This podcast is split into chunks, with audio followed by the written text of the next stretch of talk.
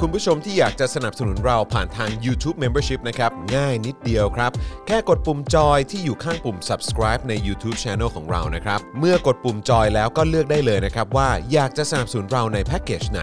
หลังจากนั้นก็เลือกวิธีในการชำระเงิน และเข้าไปกรอกรายละเอียดให้ครบถ้วนนะครับ แล้วก็กดปุ่ม subscribe ครับ แค่นี้คุณก็เป็นเมมเบอร์ของ Spoke Dark TV แล้วครับ สำหรับคุณผู้ชมที่อยากจะเป็นซัพพอร์ตเตอร์ให้กับพวกเรานะครับ คลิกเข้าไปที่หน้าแฟนเพจของ Spoke Dark TV และรายการในเครือของเราครับ แล้วกดปุ่ม Become a supporter นะครับ หรือกดปุ่ม support now ใต้คลิปรายการของเราก็ได้นะครับ แล้วเข้าไปเลือกเลยนะครับว่าจะชำระเงินทางไหนครับ ไม่ว่าจะผ่านบัตรเครดิต เดบิต เครือข่ายโทรศัพท์มือถือหรือ wallet ต่างๆ ก็ง่ายนิดเดียวนะครับ พอคลิกเข้าไปแล้วนะครับ ก็อย่าลืมใส่ข้อมูลและรายละเอียดให้ครบถ้วนนะครับ พอครบถ้วนแล้วก็กดปุ่ม subscribe ครับ แค่นี้คุณก็เป็น supporter ของ Spoke Dark TV แล้วครับ และเพื่อให้มั่นใจได้ว่าทุกท่านจะสามารถสนับสนุนเราได้อย่างต่อเนื่องในทุกๆเดือน โดยไม่หลุดจากการเป็นสมาชิก คุณผู้ชมสามารถเลือกสนับสนุนในช่องทางและแพ็กเกจที่ทุกท่านสะดวกที่สุดสำหรับการตัดบัญชีอัตโนมัติอย่างต่อเนื่องนะครับ เพื่อที่ Spoke Dark TV จะได้มีกำลังในการผลิตคอนเทนต์ดีๆ เพื่อคุณผู้ชมต่อไปครับ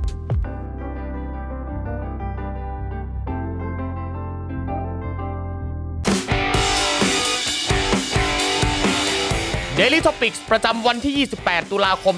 2564 ไฟร้าวปะทุบ้านทรราช หมกมุ่นวุ่นอำนาจชิงดี สมศักดิ์ศรีนักการเมืองปลอม สวัสดีครับ ต้อนรับคุณผู้ชมนะครับเข้าสู่ Daily Topics นะครับประจำวันที่ 28 ตุลาคม 2564 นะครับ อยู่กับผมจอมินยูนะครับ จอนนอนตักนะครับ เอ้ย นะฮะ แล้วก็แน่นอนครับวันนี้หนุ่มๆ มาพร้อมหน้าพร้อมตากันแล้วนะครับ ต้อนรับเขาเลยกันดีกว่านะครับนะฮะเริ่มต้นที่คุณปาล์มเซอร์วิสนะครับ สวัสดีครับคุณผู้ชมครับ นะฮะ สวัสดีครับ ครูทอมนะฮะมิสเตอร์ไฟเซอร์นะครับ สวัสดีครับ แล้วก็แน่นอนนะครับอาจารย์แบงค์มองบนถอนหายใจไปพลางๆนะครับ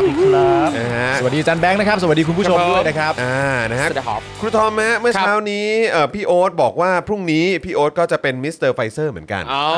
นะฮะพรุ่งนี้เอ่อพี่โอ๊ตเนี่ยจะไปฉีดไฟเซอร์เป็นเข็มบูสต์นะ ครั ฮะ บผม บูสเตอร์ฮะบู ค ส รับ เตอร์โดสเนี่ยนะครับในวันพรุ่งนี้ ครับ เออหลังจากที่ฉีดจอห์นสันจอห์น Johnson สันไปหนึ่งหนึ่งเข็มท้วน อ่า เออ ครับ นะครับกำลังจะไปฉีดแบบบูสเตอร์ อ่า นะฮะพรุ่งนี้เป็นไฟเซอร์ด้วยก็เลยบอกว่าเดี๋ยวต่อไปก็สงสัยครูทอมต้องเปลี่ยนนิกเนมมามั้งอะไรอย่างเงี้ยเออ ต้องอัปเดตแล้วมั้งอะไรอย่างเงี้ย เออ เออครับผมเพราะว่าเดี๋ยวจะมีคนมาซ้ำแล้วนะ นี่ ไม่แต่ว่าของพี่โอ๊ตถ้าจะฉีดในวันพรุ่งนี้ใช่ไหม ครับ มันก็จะเป็นเข็มที่หนึ่งถูกไหมล่ะ อ่า สำหรับไฟเซอร์นะ ครับ แต่ว่าครูทอมนี่คือกี่เข็มแล้วนะ สองแล้วสอง ไม่ แล้ ได้ ว ไม่ได้ สองแล้ว งั้นก็ต้องบอกว่าพี่โอ๊ตบูสเตอร์อะไรอย่างเงี้ย ใช่ใช่ เออนะครับนะฮะ ถ้าแน่จริงพี่โอ๊ตไปบูธด้วยซีโนแวคครับ มา นี่ มามาเออ เอาไปท้าเขาทำไม ชีวิตเขาก็ดีอยู่แล้ว อ๋อโอเค ผม จะพ แนะนำว่า จะพามาลงนรกกันทำไม ผมแนะนำว่าถ้าเป็นอย่างนั้นพี่โอ๊ตไม่ต้องแน่จริงก็ได้ครับ อ๋อโอเค ไม่ไม่ต้องแน่หรอกครับ ครับ ไม่แล้วก็เออพี่โอ๊ตก็บอกว่าเออเนี่ยเร็วๆนี้เดี๋ยวพี่จะมาเออจะกลับเมืองไทยแล้วนะ เฮ้ย แล้วก็บอกโอ้พี่เดี๋ยวเอาก็ก็ให้ทุกอย่างมันเคลียร์ก่อนนะพี่ เออเออ เป็นห่วงเป็นห่วงเออ แต่แต่พูดถึงจอร์นสันแอนจอร์นสันเนี่ย ครับ รู้สึกว่าก็จะเป็นวัคซีนตัวเดียวกับที่เดฟชาเพลฉีด อ๋อเหรอฮะ ใช่ ตอนที่เขา เ พูดในเน็ตฟลิในกโชว์ ซ์แตาม ครั ข่า บผวม ของเขาอะไรเงี้ย ซึ่งประเด็นก็คือว่า ตอนที่เขาพูดว่าเขาฉีดอะไรอ่ะ ครับ ในโชว์นั้นอ่ะแค่พูดว่าฉีดอะไรอ่ะก็มีเสียงหัวเราะขึ้นมาแล้วอ่ะ อ๋อ เหมือนประมาณว่าอ้าวมึงไม่ฉีดไฟเซอร์เหรอ เออ อะไรอย่างเงี้ย เออเออเออ แต่ว่าแต่ว่าในความรู้สึกผมก็คือว่าอ๋อสำหรับประเทศเขาการฉีดจอร์นสันแอนจอร์นสันเนี่ยได้เสียงหัวเราะแล้วเหรอ เออ แล้วประเทศกูอะ นึกออกมาโจ๊กของเขาอะ ครับ เหมือน อ่าฮะ เหมือนเอ่อมุกที่เดฟชาเพลเล่นก็คือว่าเหมือนเดินเข้าไปที่ฉีด เออ แล้วก็ไปบอกกับคนที่ฉีดว่าขออันดับสามอะเข้าใจป่ะ เออเออ เอ เออ อ เออ แต่อันดับสามของเขาเนี่ยเป็นจอร์นสันแอนจอร์นสัน ครับ นะ ผมครับ ใน ผม ขณะที่ประเทศกูเนี่ย เออ ก็นั่นแหละ ก็นั่นแหละครับอย่างอย่างที่เห็นกันอยู่แล้วฮะเออครับผมนะฮะตามสไตล์ไม่กันติดไม่กันตายนะ ครั ฮะ บผม ครับฉีดไปกี่เปอร์เซ็นต์เราก็ไม่รู้นะฮะ ครับ สำหรับเอ่อเกือบ 40% ครับ ของเอ่อที่เขาบอกว่าฉีดครบ 2 โดส ใช่ ไหมในประเทศนี้นะครับ ครับ นะฮะก็ เอ่อติดตามกันต่อไปครับนะแล้วก็สัปดาห์หน้าแล้วนี่นะครับที่เดี๋ยวเราก็จะเปิดประเทศกันแล้ว เย่ นะครับอ๋อ ใจมาก มีคนบอกว่าประยุทธ์ก็เป็นมิสเตอร์ไฟเซอร์แล้วนะ ใช่ แต่เขาเขาเข็มบูสนะครับ ผมไม่นับ ใช่ใช่แล้วก็เห็นเห็นมีนักข่าวถามกันคุณมุก ครับ ส่งมาบอกว่าเออเนี่ยมีนักข่าวถามกันว่าอ้าวไม่มีภาพแบบนายกฉีดไฟเซอร์อะไรอย่างเงี้ยเหรอออะไรเห็นเขาบอกว่าไม่มีเพราะว่าเป็นการเหมือนแบบเป็นการฉีดกันภายใน อ๋ออ ไรแบบนี้ก็เลยแบบว่า โอ้ ไม่ได้มีโชว์ขึ้นมาอะไรเงี้ยแล้วก็อ่ะจ้าจ้าจ้าจ้าจ้า มันก็ต้องฉีดภายในอยู่แล้วปะวะ เออ ถ้ามันฉีดภายนอกมันก็ฉีดข้างนอก อันนั้นยาทา อ๋อ ถ้าภายนอก โอเค ผมไม่รู้ว่ามันเหมือนกันหรือเปล่า อ๋อ ด้วย โอเค ไง เออ ไม่แต่แต่จริงๆนั่นบูสบูสเตอร์นี่ศักดิ์ศรีก็ไม่เท่าเข็มหนึ่งเข็มสอง นี่ อ่ามี มีการเหยียดว่ะโอ้ย น่าแสดงว่าประยุทธ์คือแอสตราสองแล้วก็ไฟเซอร์หนึ่งตอน ครั นี้ บผม อ๋อ ครับ โอ ผ เค มครับผมนะฮะ อุ๊ยแต่ว่าเห็นบุคลากรด่านหน้าหลายคนออกมาโพสต์ว่าที่หน่วยงานของเขาอ่ะ ถ้าใครฉีดแอสตราสองเข็มเนี่ยจะไม่ได้ไฟเซอร์บูสต์นะ ต้องเป็นซีโนแวคเท่านั้นถึงจะได้ไฟเซอร์บูสต์ เหรอฮะ ตลกนะ ซึ่งคิดว่าไม่ไม่แน่ใจ ประเทศเนี่ย ว่าเป็นทุกที่หรือเปล่านะครับ เออ แต่เห็นมีบุคลากรการแพทย์ด่านหน้าเข้ามาบอกแบบนี้ว่าของเขาอ่ะที่หน่วยงานของเขาอ่ะเป็นแบบนี้ ครับ อืมครับผมแล้วก็เห็นมีแบบว่าในโลกออนไลน์ในโซเชียล ครั มี บ เดียก็จะมีแบบพวกสลิมพวก I.O. อะไรอย่างเงี้ยที่แบบว่าเหมือนแบบพอมีข่าวออกมาว่า เฮ้ยเนี่ยมีบางพื้นที่สามารถแบบไปฉีดไฟเซอร์ได้หรือ ครับ ว่าเอ่อมีแบบเขาเรียกว่าอะไรนะพวกเอ่อน้องๆที่เอ่อยังเป็นนักเรียนอ่ะที่ ครับ ทางกระทรวงศึกษาเขาเซตมาอะไรประมาณ ครั นี้ บ ใช่ไหมฮะว่าเออให้ฉีดไฟเซอร์ได้แล้วก็บอกว่าเนี่ยแล้วไอ้พวกที่บินไปฉีดต่างประเทศแบบโง่มากเลยเนาะอะไรอย่างเงี้ย อ๋อ ทูมีตังค์ ซึ่ง อ๋อ ซึ่งเราก็แบบว่า แบบ มึงใช้หลักการนี้ได้ยังไง เออ หนึ่งก็คือว่าถ้าไฟเซอร์มันมีให้เราได้ฉีดทั่ว ค ป รับ ระเทศเนี่ย ถูกต้อง ก็ไม่บินไปฉีดหรอก ถูกคต้องใช่วา ถูกต้ ย องใช่ เออ แล้วอีกอย่างเนี่ยไอ้ตัวอย่างที่มึงยกมาเนี่ย มึงมึงอยู่ในเกณฑ์อายุ 12ถึง18 ปีเหรอ เออ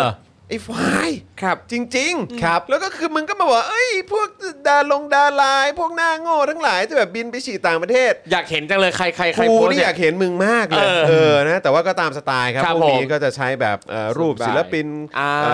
อเกาหลงเกาหลี เป็น ใช้ บุคครูปลผู้ การ์ตูน ไร้ ใช้ ตัว อะไร ตน พวกนี้ เออ นะครับ ไร้ตัวตนกันไป Alright นะ จ ค ริง รับ หรือเปล่าก็ไม่รู้ แต่อะไรนะ ฉีดจริงหรือ ฉี เป ด ล่า จริงหรือเปล่าก็ไม่รู้ ไม่ ออ เขาเขาไม่รู้ว่าฉีดจริงหรือเปล่าแต่เหมื ครั อบ นประมาณว่าถึงแม้ไม่ได้ฉีดจริงเนี่ย อ่า สิ่งที่เขาต้องการจะพูดก็คือว่าเห็นไหมล่ะสุดท้ายมันก็ได้ฉีดในประเทศไทยเห็นไหม ซึ่งผ่านมานานเท่าไหร่ ก็ยินดีด้วแล้ยว ใช่แต่ประเด็น แล้วก็ไม่ใช่ทั่วถึงทุกคนด้วย นี่ผมยังพกอยู่ตลอด เออ ครับผมมึงแหกตาดู แต่ นะ ประเด็น ออ ประเด็นคือการตั้งคำถามก็คือ ครับ ว่าสิ่งที่มึงต้องการจะพูดว่าตอนที่โควิดเข้ามาในตอน เออ แรกเนี่ย ถูก แม่ถ้ารอปีกว่าๆเนี่ย โอ้โห ก็ได้ไฟเซอร์แล้วนะมึง ถูกต้ ตั อก ง กะอะไร อันนี้คือวันที่ 28 ตุลา ครับ ค ผม ม 2564 เออ ที่ครูทอมฉีดไปคือ ผม เอ ฉีดไปเมื่ออ่าพฤษภาครับ อืม ช่วงอ่ พฤษภานะ ต้นเดือนกับปลายเดือนพฤษภา พฤษภา ครับก็ นะครัปีอะไร บ ครับ ก็ปี ปีนี้ ปีปีเนี้ยแหละครับ แต่อย่างไรก็ตามนี่ตุลาแล้ว ครับ แล้วมึงเพิ่งจะมาเคลมบอกว่านั่นนู่นนี่บอกว่า เออ โอ้ยดูสิเด็กก็ได้ฉีดไฟเซอร์แล้ว ครั ไอ้ บ พวกหน้าโง่ไปฉีดทำไมต่างประเทศ มึง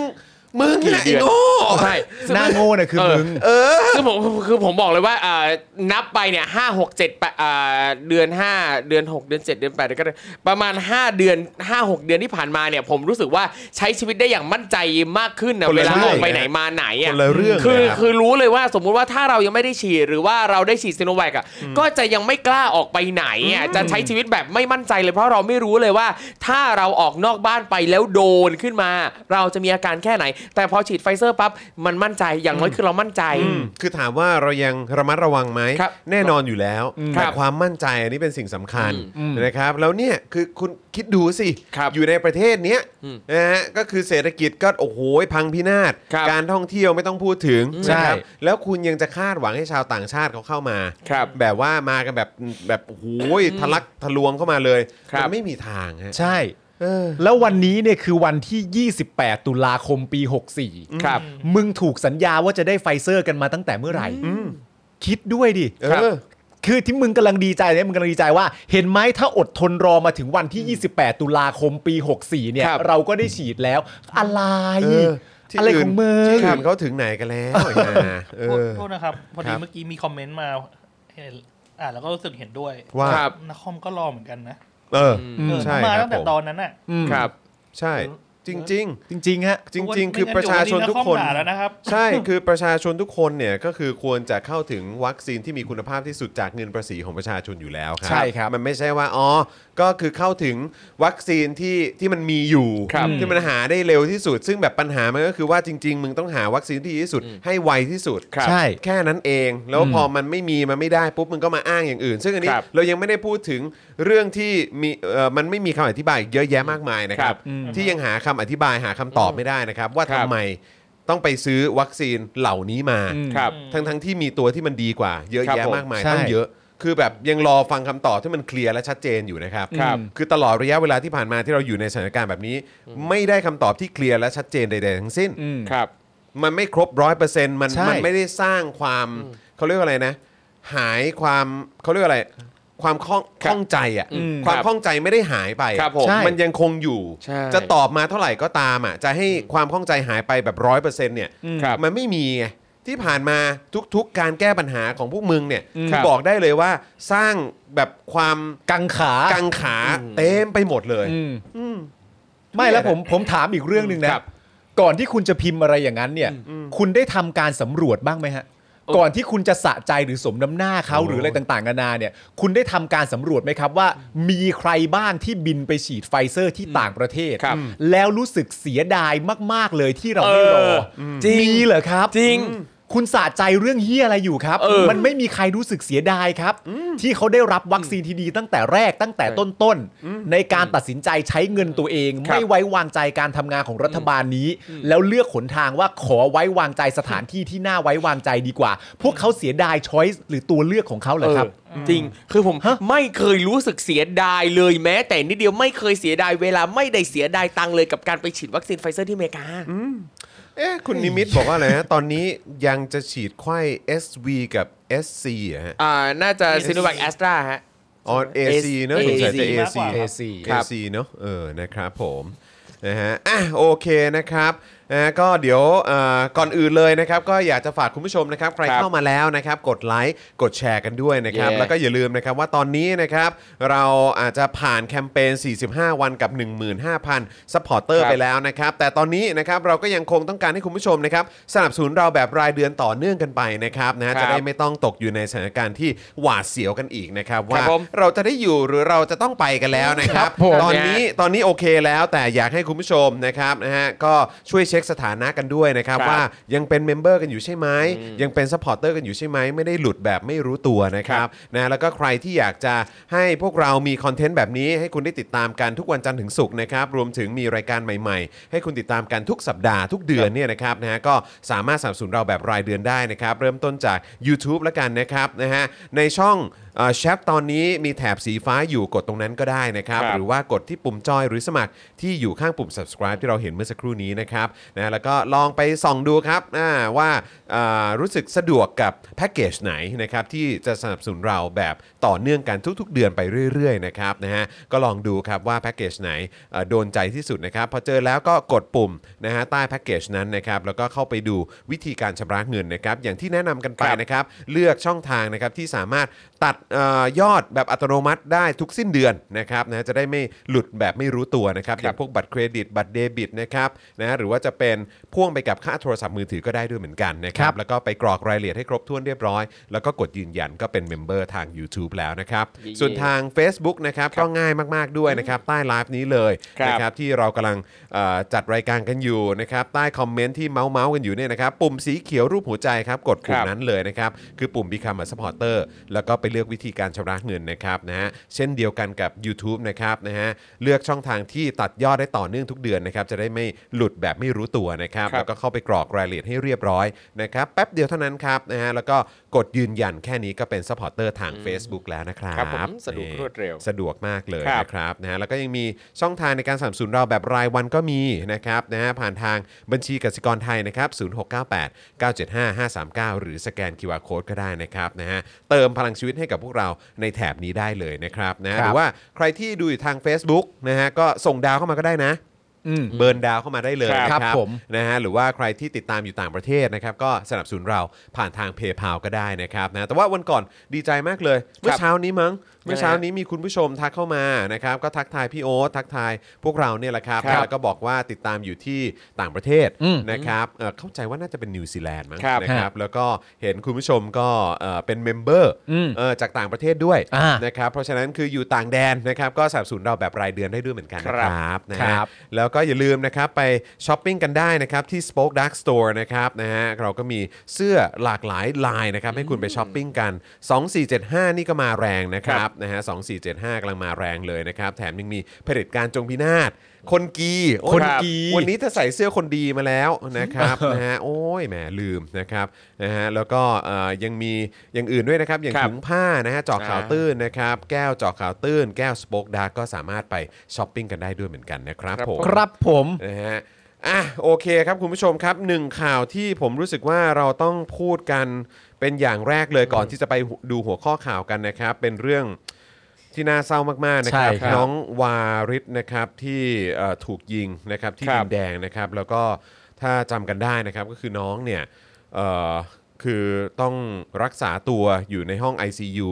ที่โรงพยาบาลราชวิถีเนี่ยนะครับกว่า 2 เดือนเกือบ 3 เดือนเลยนะครับ ครับ ครับ นะฮะซึ่งก็เอ่อในช่วงที่ผ่านมาคือน้องก็ไม่ได้สติ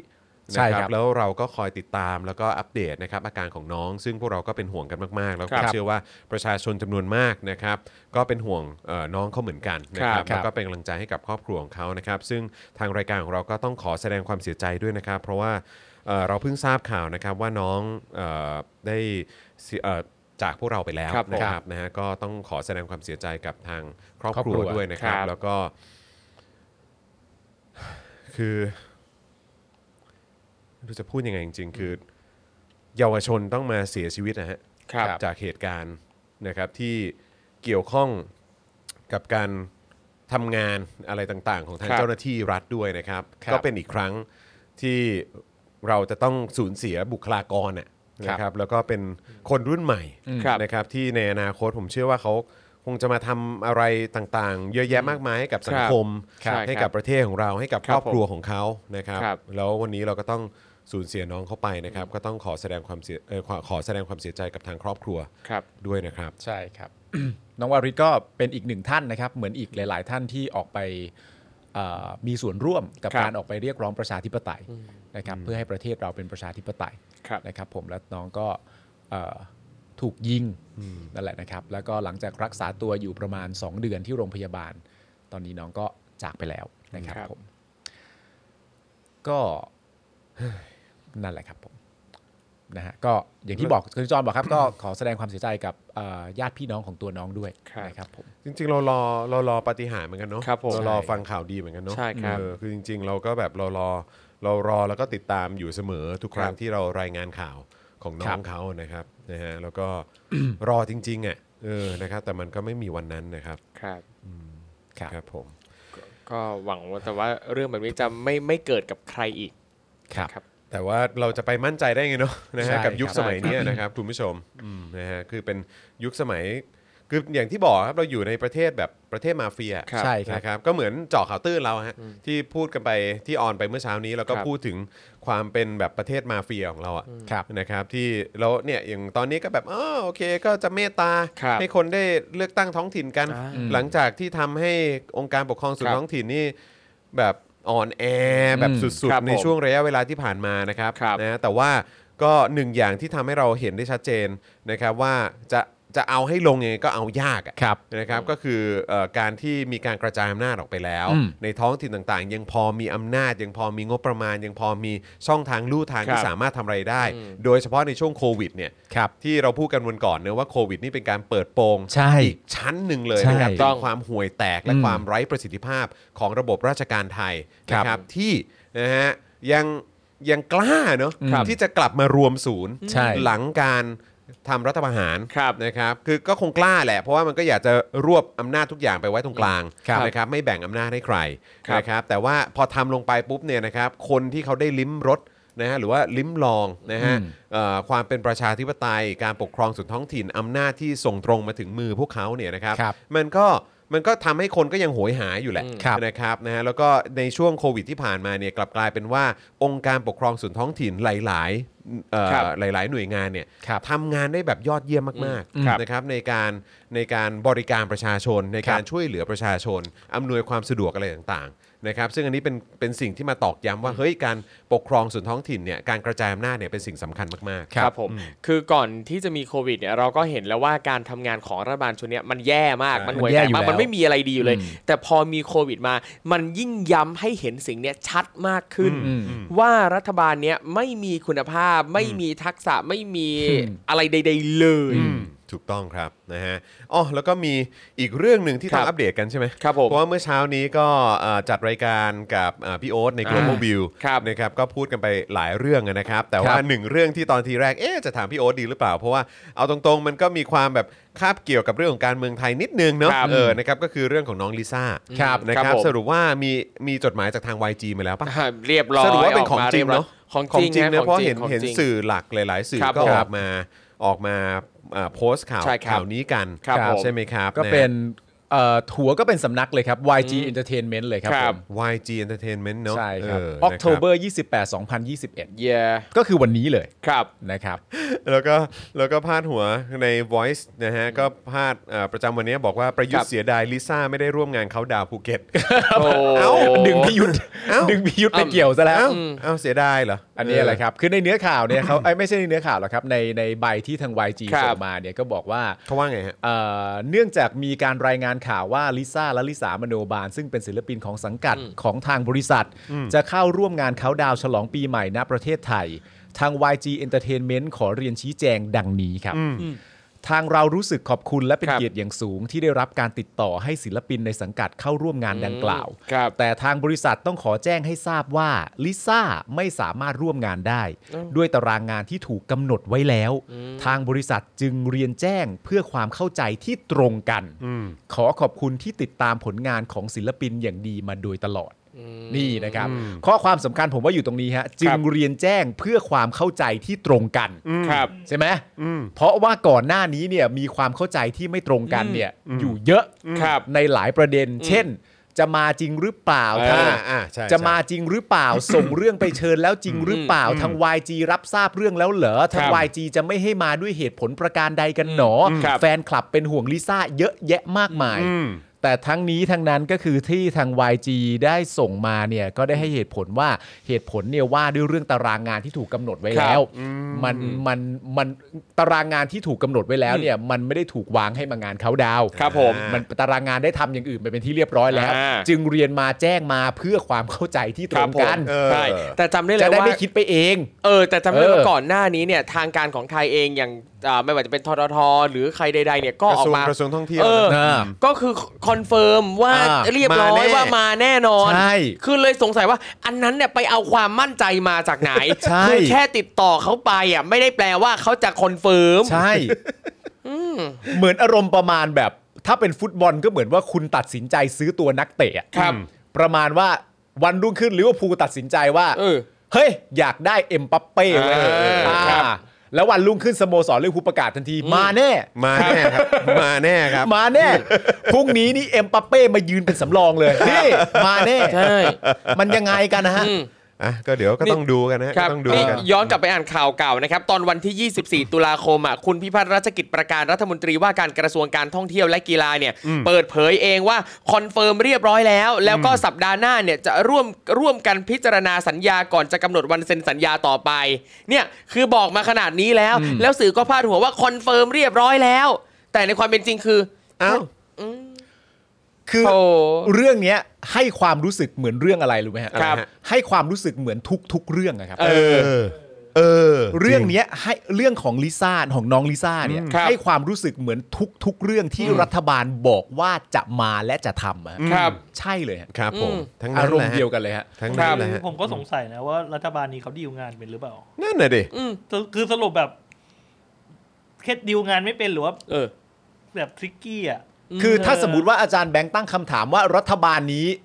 กับเท่ากับ เป็นหรือเปล่าเนี่ย ผมก็ตอบว่าน่าจะไม่เป็น อืม ไม่ว่าจะเรื่องใด ๆ ก็ตามอะ แล้ว ครับ แล้วแล้ว ก็ตอบ ไอ้ ว่า คำ น่าจะไม่เป็น ไอ้ไอ้วันก่อนที่เราพูดอะไรนะ แก้ผ้าอะไรนะเอา ขายผ้าหน้ารอด เเเแก้ผ้ามาจากไหนวะขายผ้า เนี่ยมาจากจิตใต้สำนึกผมตอบเลย ขอโทษขอโทษ ขายผ้าไม่ขายผ้าหน้าร้อน ไม่ผมผมนึกว่าแก้หมายว่าคือแก้แบบปรับไซส์ปรับอะไรอย่างเงี้ย อ๋อ เออเอออะไรนะขายผ้าเอาหน้าไม่รู้จริง ๆ จริง ๆ เออ เออโอเค ขาย ไม่ว่อะไร ผ้าเอาหน้ารอดใช่ไหม ครั ห บ รือว่าอะไรแบบเหมือนแบบทำเหมือนดิ้นไปเรื่อยอ่ะ อ่า เหมือนดิ้นไปเรื่อยเวลามีปัญหา ครับ เข้าใจป่ะเวลาเจอปัญหาเจอออบสติเคิลเจอมีอะไรที่มันแบบเหมือนมาทำให้เขาเขาเขาจะไปต่อลำบากอ่ะ ครับ ก็จะดิ้นไว้ก่อนดิ้นแบบ ใช่ หนักๆดิ้นแบบรัวๆอะ ครับ เออแล้วก็แบบไปดึงเรื่องอะไรก็ไม่รู้ เออ มาแบบว่ามาดึงความสนใจอะไร ครับ ไว้ก่อน ใช่ อะไรอย่างเงี้ยมันจะแบบมันจะเกิดหรือไม่เกิดก็ไม่รู้อ่ะกู เออ กูพ่นไปก่อนแล้วกัน ครับ มันจะเกิดขึ้นได้หรือ ใช่ เกิดขึ้นไม่ได้ก็เออเดี๋ยวก็ว่ากัน ใช่ ต้องใช้ ใช่ งบเท่าไหร่ก็ไม่รู้แหละ เออ กูพ่นไว้ก่อนอะไรแบบเนี้ยเป็นทรงเนี้ยแล้วก็คือแบบท้ายสุดก็ไม่เกิดขึ้น มันเหมือนอารมณ์ประมาณว่าอย่าด่าฉันอย่าด่าฉันอย่าด่าฉันฉันฉันฉันจะมีอันนี้นะ เออ ใช่ใช่ใช่ใช่ใช่ คือแบบเอา เป็น เอา ฟิลนั้น หน้ารอดไปก่อน ใช่ เนี่ย เอาหน้ารอดไปก่อน รักษาชื่อเสียงหน้าตาตัวเองไว้ก่อนนะ เออ จริงไม่จริงยังไงไว้ว่ากันทีหลัง ครับ แต่ ผม แต่หลังจากเอ่ออได้รับข้อมูลจากการ ครับ แถลงของทาง YG Entertainment เสร็จ เยี่ยม เรียบร้อยแล้วเนี่ย ครับ ตอนเนี้ยสิ่งที่ประชาชนตั้งคำถามต่อเนื่องมาก็คือว่า แล้วคุณอันเดรียาโบเชลลี่ จะจะยังไง อย่าง ต่อ ไร เออ เออ จะยังไงต่อ จะยังไงต่อจะเอ่อคุณอันเดรียาโบเชลลี่ อืม ตกอยู่ในสถานการณ์เดียวกันกับคุณลิซ่าหรือเปล่า คือทางฝั่งนู้นก็ยังไม่ได้รองรับอะไรมาเช่นกันเหมือนกันหรือเปล่า อันนี้คือคนก็สงสัยกันนะตอนนี้นะฮะ ครับผม แล้วงบเบิกมาหรือยังด้วยนะครับเอาไปเตรียมอะไรแค่ไหนแล้ว ใช่ใช่นั่นน่ะสิ สรุปงบนี่เป็นค่าประสานงานไปแล้ว 99 ล้านนะ เอ ค อ รับ นั่นน่ะสินะครับแต่ก็ ค่าส่งเม ลไปถาม แล้วมีไหมมีมีทัวร์ไหมเอออ่ะสิบหกก็นิวยอร์ก เออ เออไม่มีว่ายั ยังไม่มีในคิวขอ เขา ง ดาวน์ อันเดรี อ่ะ ยโบชลี่นะครับ อ้าวยังไง อันนี้อาจารย์แบงค์กำลังดูอะไรคิวงานเหรอรับ คิวงาน คอนเสิร์ต ในเว็บ ใช่ไหมครับ อันเดรียดูทัวริสครับ ทัวริสใช่ไหม ทัวริสเหรอฮะ ครับ เอ เอ อ อ มีประเทศไทยในวันเขาดาวน์ไหมฮะ ไม่ ประเทศไท ไม่ ย มี วันเขาดาวน์ นี่ ไม่ เลยไป มี แล้วด้วย น่ๆ ฮะ เขาพัก เพราะว่าเดือนเอ่อเดือนธันวาเนี่ยยังเป็น US ทัวร์อยู่ อ่าเดี๋ยวเดี๋ยวขอขอดูด้านบนก็ได้ฮะ ครับครับ ปึ๊ ขอเอาเอาช่วงเอาช่วงนั้นดีกว่า อ่ะนี่ไงนี่ไง นี่ไง สิบ ยังเป็น US ทัวร์ คือจบจบสุด US ท้าย ทัวร์ถึงวันที่เท่าไหร่ จบสุดย นะ คือ ฮะ วันที่ 19 ใช่ไหมฮะ ครัสิบบเก้าเดซ ember ก็คือที่ออร์แลนโด Florida ครับ นะครับนะฮะที่ Amway Center เนี่ย หรือเขาปิดไงกะว่ามาเซอร์ไพรส์คนไทยไง คนไทยเข้ามาดูไม่เจอนะ แต่วันจริงเจอกันแน่นอนกะเซอร์ไพรส์ ก็เอ่อก็ก็ เอ ก็ อ เอ้ยน่ารักว่ะ ก็เรียกว่า อันด ก็เรียกว่าให้เกียรตินะ ใช่ เดี๋ยวรอดู เดี๋ยว ไม่ ร ใช่ อ วิดี ดู โอคอลมาขึ้นเวที เออ ซูม เออนะฮะอ่ะก็เดี๋ยวรอดู นี่เลย ค ครั รับ บ เดี๋ยวรอครับ ดูว่าจะเป็นอย่างไรนะครับ อืม อ่ะโอเค คราวนี้เดี๋ยวเรามาดูหัวข้อข่าวกันหน่อยดีกว่านะครับนะฮะหลายคนทักว่าเฮ้ยวันนี้เหมือนมาเร็ว ใช่ า ใช่ ครับจริงๆ ควรจะมา5โมงนะฮะ ใช่ครับผม เออ นะฮะ ต้องขออภัยด้วยนะครับ นะฮะ ก็เดี๋ยวเราจะเข้าประเด็นดราม่าพลังประชารัฐ ครับ กันนะครับ นะฮะ ก็ยังร้อนแรงครับ ครับ นะฮะเห็นวันนี้ประวิทย์มีการลั่นออกมาด้วยนะค ครั รับ บ นะฮะ ว่า ตายแล้ว เฮ้ย เดี๋ยวลาออกนะเว้ย เออ เรื่องมึง เออ เรื่องของมึง ไม่แต่ในพักอาจจะไม่ได้ เออ คิดอย่างนั้นไง อ้าวเหรอ ในพักอาจจะต้องแบบต้อง โอ้ย ต้องเป็นเป็นที่ต้องการ ครับ นะ ผม เออ โ ลุงป้อม ทิ้งพวกเราไม่ได้ ใช่ เออ ป้อมมาป้อมเชียวนะ เราเนี่ย เออ พักเฉพาะกิจนะ นี่ เออเราแม่งเบ็ดเตล็ดนะเว้ย เออ เฮ้ย เออ เบ็ดแฉลบ นะฮะแล้วก็มีข่าวเพื่อไทยครับ ประชุม ครับ ใหญ่วันนี้นะครับ จริง ชี้เปลี่ยนหัวหน้าพักรับพรุ่งนี้คนไทยเนี่ยจะมีหวังครับ เออ จะมีความหวัง ยิ่ง นะฮะ ใหญ่มาก เอ๊ะเราควรเราควรจะพูดข่าวเพื่อไทยก่อน หรือควรจะพูดพลังประชารัฐก่อน เพราะว่าถ้าเพื่อไทยเนี่ยการเลือกตั้งครั้งที่ผ่านมาคือเขาได้เก้าอี้สสมากที่สุด ใช่ แล้วก็จริง ๆ แล้วก็ควรจะเป็นพักที่ได้จัดตั้งรัฐบาล ใช่ครับ ไหมฮะคือ ใช่ครับ ถ้าอย่างนั้นเราควรจะพูดเพื่อไทยก่อน ได้ ใช่ แล้วก็ค่อยพูดพลังประชารัฐ เห็นด้วย ใช่ ครับ พรรคที่ไม่ได้ชนะการเลือกตั้งแต่ได้จัดตั้งรัฐบาล ใช่ นะครับแล้วตอนนี้ก็กำลังกำลังระอุในพักด้วย ใช่ นะครับ ผม ครับนะฮะโอเค งั้นเดี๋ยวเดี๋ยวอีกสักครู่เราจะกลับมากับเพื่อไทยก่อนละกันนะครับ ครับผม นะฮะแล้วก็มีประเด็นคุณสุรวิทย์พักเพื่อไทยนะครับอดีตรัฐมนตรีช่วยว่าการกระทรวงสาธารณสุขถามพลเอกประยุทธ์หากเปิดประเทศแล้วพบว่าเกิดการระบาดครั้งใหม่กระจายทั่วประเทศ รัฐบาลต้องรับผิดชอบ โดยการลาออกเลยได้หรือไม่ อ๋อโอเค เออ ได้ไหมล่ะ นะฮะ รู้รู้ๆกันอยู่ เออ นะครับ แล้วก็ยังมีประเด็น อ่ะ ก็อย่างที่บอกไปครับ ต้นสังกัดประกาศลิซ่ามาร่วมงานเขาดาวน์ที่ไทยไม่ได้แล้ว จ ครั ริง บ ๆ อันนี้เราก็เคลียร์ไปแล้วเนาะ ใช่ครับใช่ ก็ ครั ไม่ บ เป็นไรนะครับ ครับ แล้วก็มี เอ่ออย่างที่บอกไปครับเอ่อในประเด็นของเยาวชนนะครับเอ่ออายุ 15 ปีที่ถูกยิงที่ดินแดงเนี่ยนะครับเสียชีวิตลงแล้ว เดี๋ยวเราจะมาเอ่อพูดถึงรายละเอียดข่าวนี้ ครับ นะครับอีกครั้งหนึ่งนะครับ เพราะว่าเป็นความสูญเสียที่เกิดขึ้นนะฮะเอ่อสำซึ่งเป็นเรื่องใหญ่อีกเรื่องหนึ่งเลยนะครับ ใช่ สำหรับ ครับ สังคมไทยที่เราสูญเสียคนรุ่นใหม่ ครับ เยาวชนคนรุ่นใหม่นะครับนะฮะจากเหตุการณ์ความรุนแรงที่เราต้องไม่ลืมนะครับ ว่าในครั้งนี้เนี่ยก็มีเรื่องของเจ้าหน้าที่มาเกี่ยวข้องด้วย ครับ นะครับโฆษกกระทรวงการคลังครับ ชี้แจงกรณีกระแสข่าวประเทศไทยเก็บภาษีน้ำมัน 45%ครับ ว่าหากวิเคราะห์เทียบกับพื้นที่อื่นในอาเซียน ถือว่าอยู่ระดับกลางๆครับ อ๋อเหรอครับอ๋อ ก็ โอเค เดี๋ยวเรามาดูกัน ครับ นะครับเพราะวันนี้เราก็มีมาเปรียบเทียบให้ดูด้วยนะครับ โอ้แล้วเพิ่งไปประชุมผู้นำสูงสุดอะไรมาด้วย อาเซียนมาด้วย สุ เนาะ ดยอดผู้เนำมาด้วย รู้สึกยังยังประชุมอยู่นะ เออ ใช่ไหม ครับ เออมัน 3 วันนี่ ใช่ ไหม ใช่ ค ครั รับบ สามวันนะครับเอ่อแล้วก็มีเอ่อเรื่องราวจากคุณแหวนนะครับนะฮะ ครับ พยาเอ่อพยาบาลอาสานะครับว่าด้วยความยากลำบากในการยื่นเยียวยาคดีม .112 ที่ศาลยกฟ้องนะครับ โอ้โหครับ นะ ผ ฮะ ม เดี๋ยวเราต้องมาคุยในประเด็นนี้กันนะครับนะฮะแล้วก็เอ่อทางอวครับ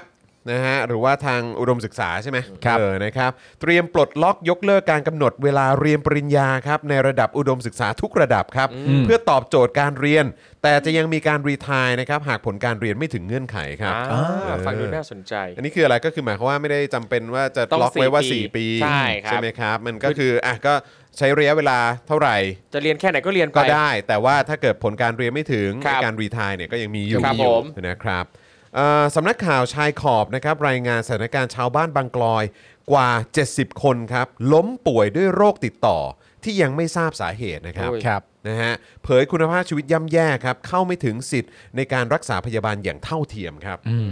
ในยุคนี้สมัยนี้ครับ ครับ ในยุคนี้สมัยนี้ครับ ยังคงเกิดขึ้นอยู่นะฮะ ครับ ฮะ การเข้าถึงสิทธิ์ในการรักษาพยาบาลอย่างเท่าเทียมฮะ ครับ ยังยังไม่มีอะฮะ อืม เนี่ยใครเชียร์ตู่เนี่ยฮะ ครับ ถามหน่อย อืม ประเทศเจริญมากเนี่ย คนยังเข้ารับการรักษายังไม่ได้เลย ครับ อืม แล้วมึงก็ยังเชียร์อยู่แล้วมึงก็บอกดีประเทศดีประเทศเจริญ ครับ พ่อง พ่อง เออ พ่อง พ่องเออ พ่อง นะฮะเอ่อโควิดสิงคโปร์พุ่งครับ โอ้โห ICU โรงพยาบาลรัฐเหลือแค่ 60 เตียงนะครับ ครับ เอาแล้วที่ว่าจะเปิดจะเปิด ยังไง เรื่อๆ คุณลีอัปเดตกันมาด้วยนะ เออคุณลีอัปเดตได้นะคบ โมเดอร์นาเป็นไงฮะ เออ เพราะว่าไทยเราก็ไกลจะเปิดแล้วเหมือนกัน ครับ นะ ผม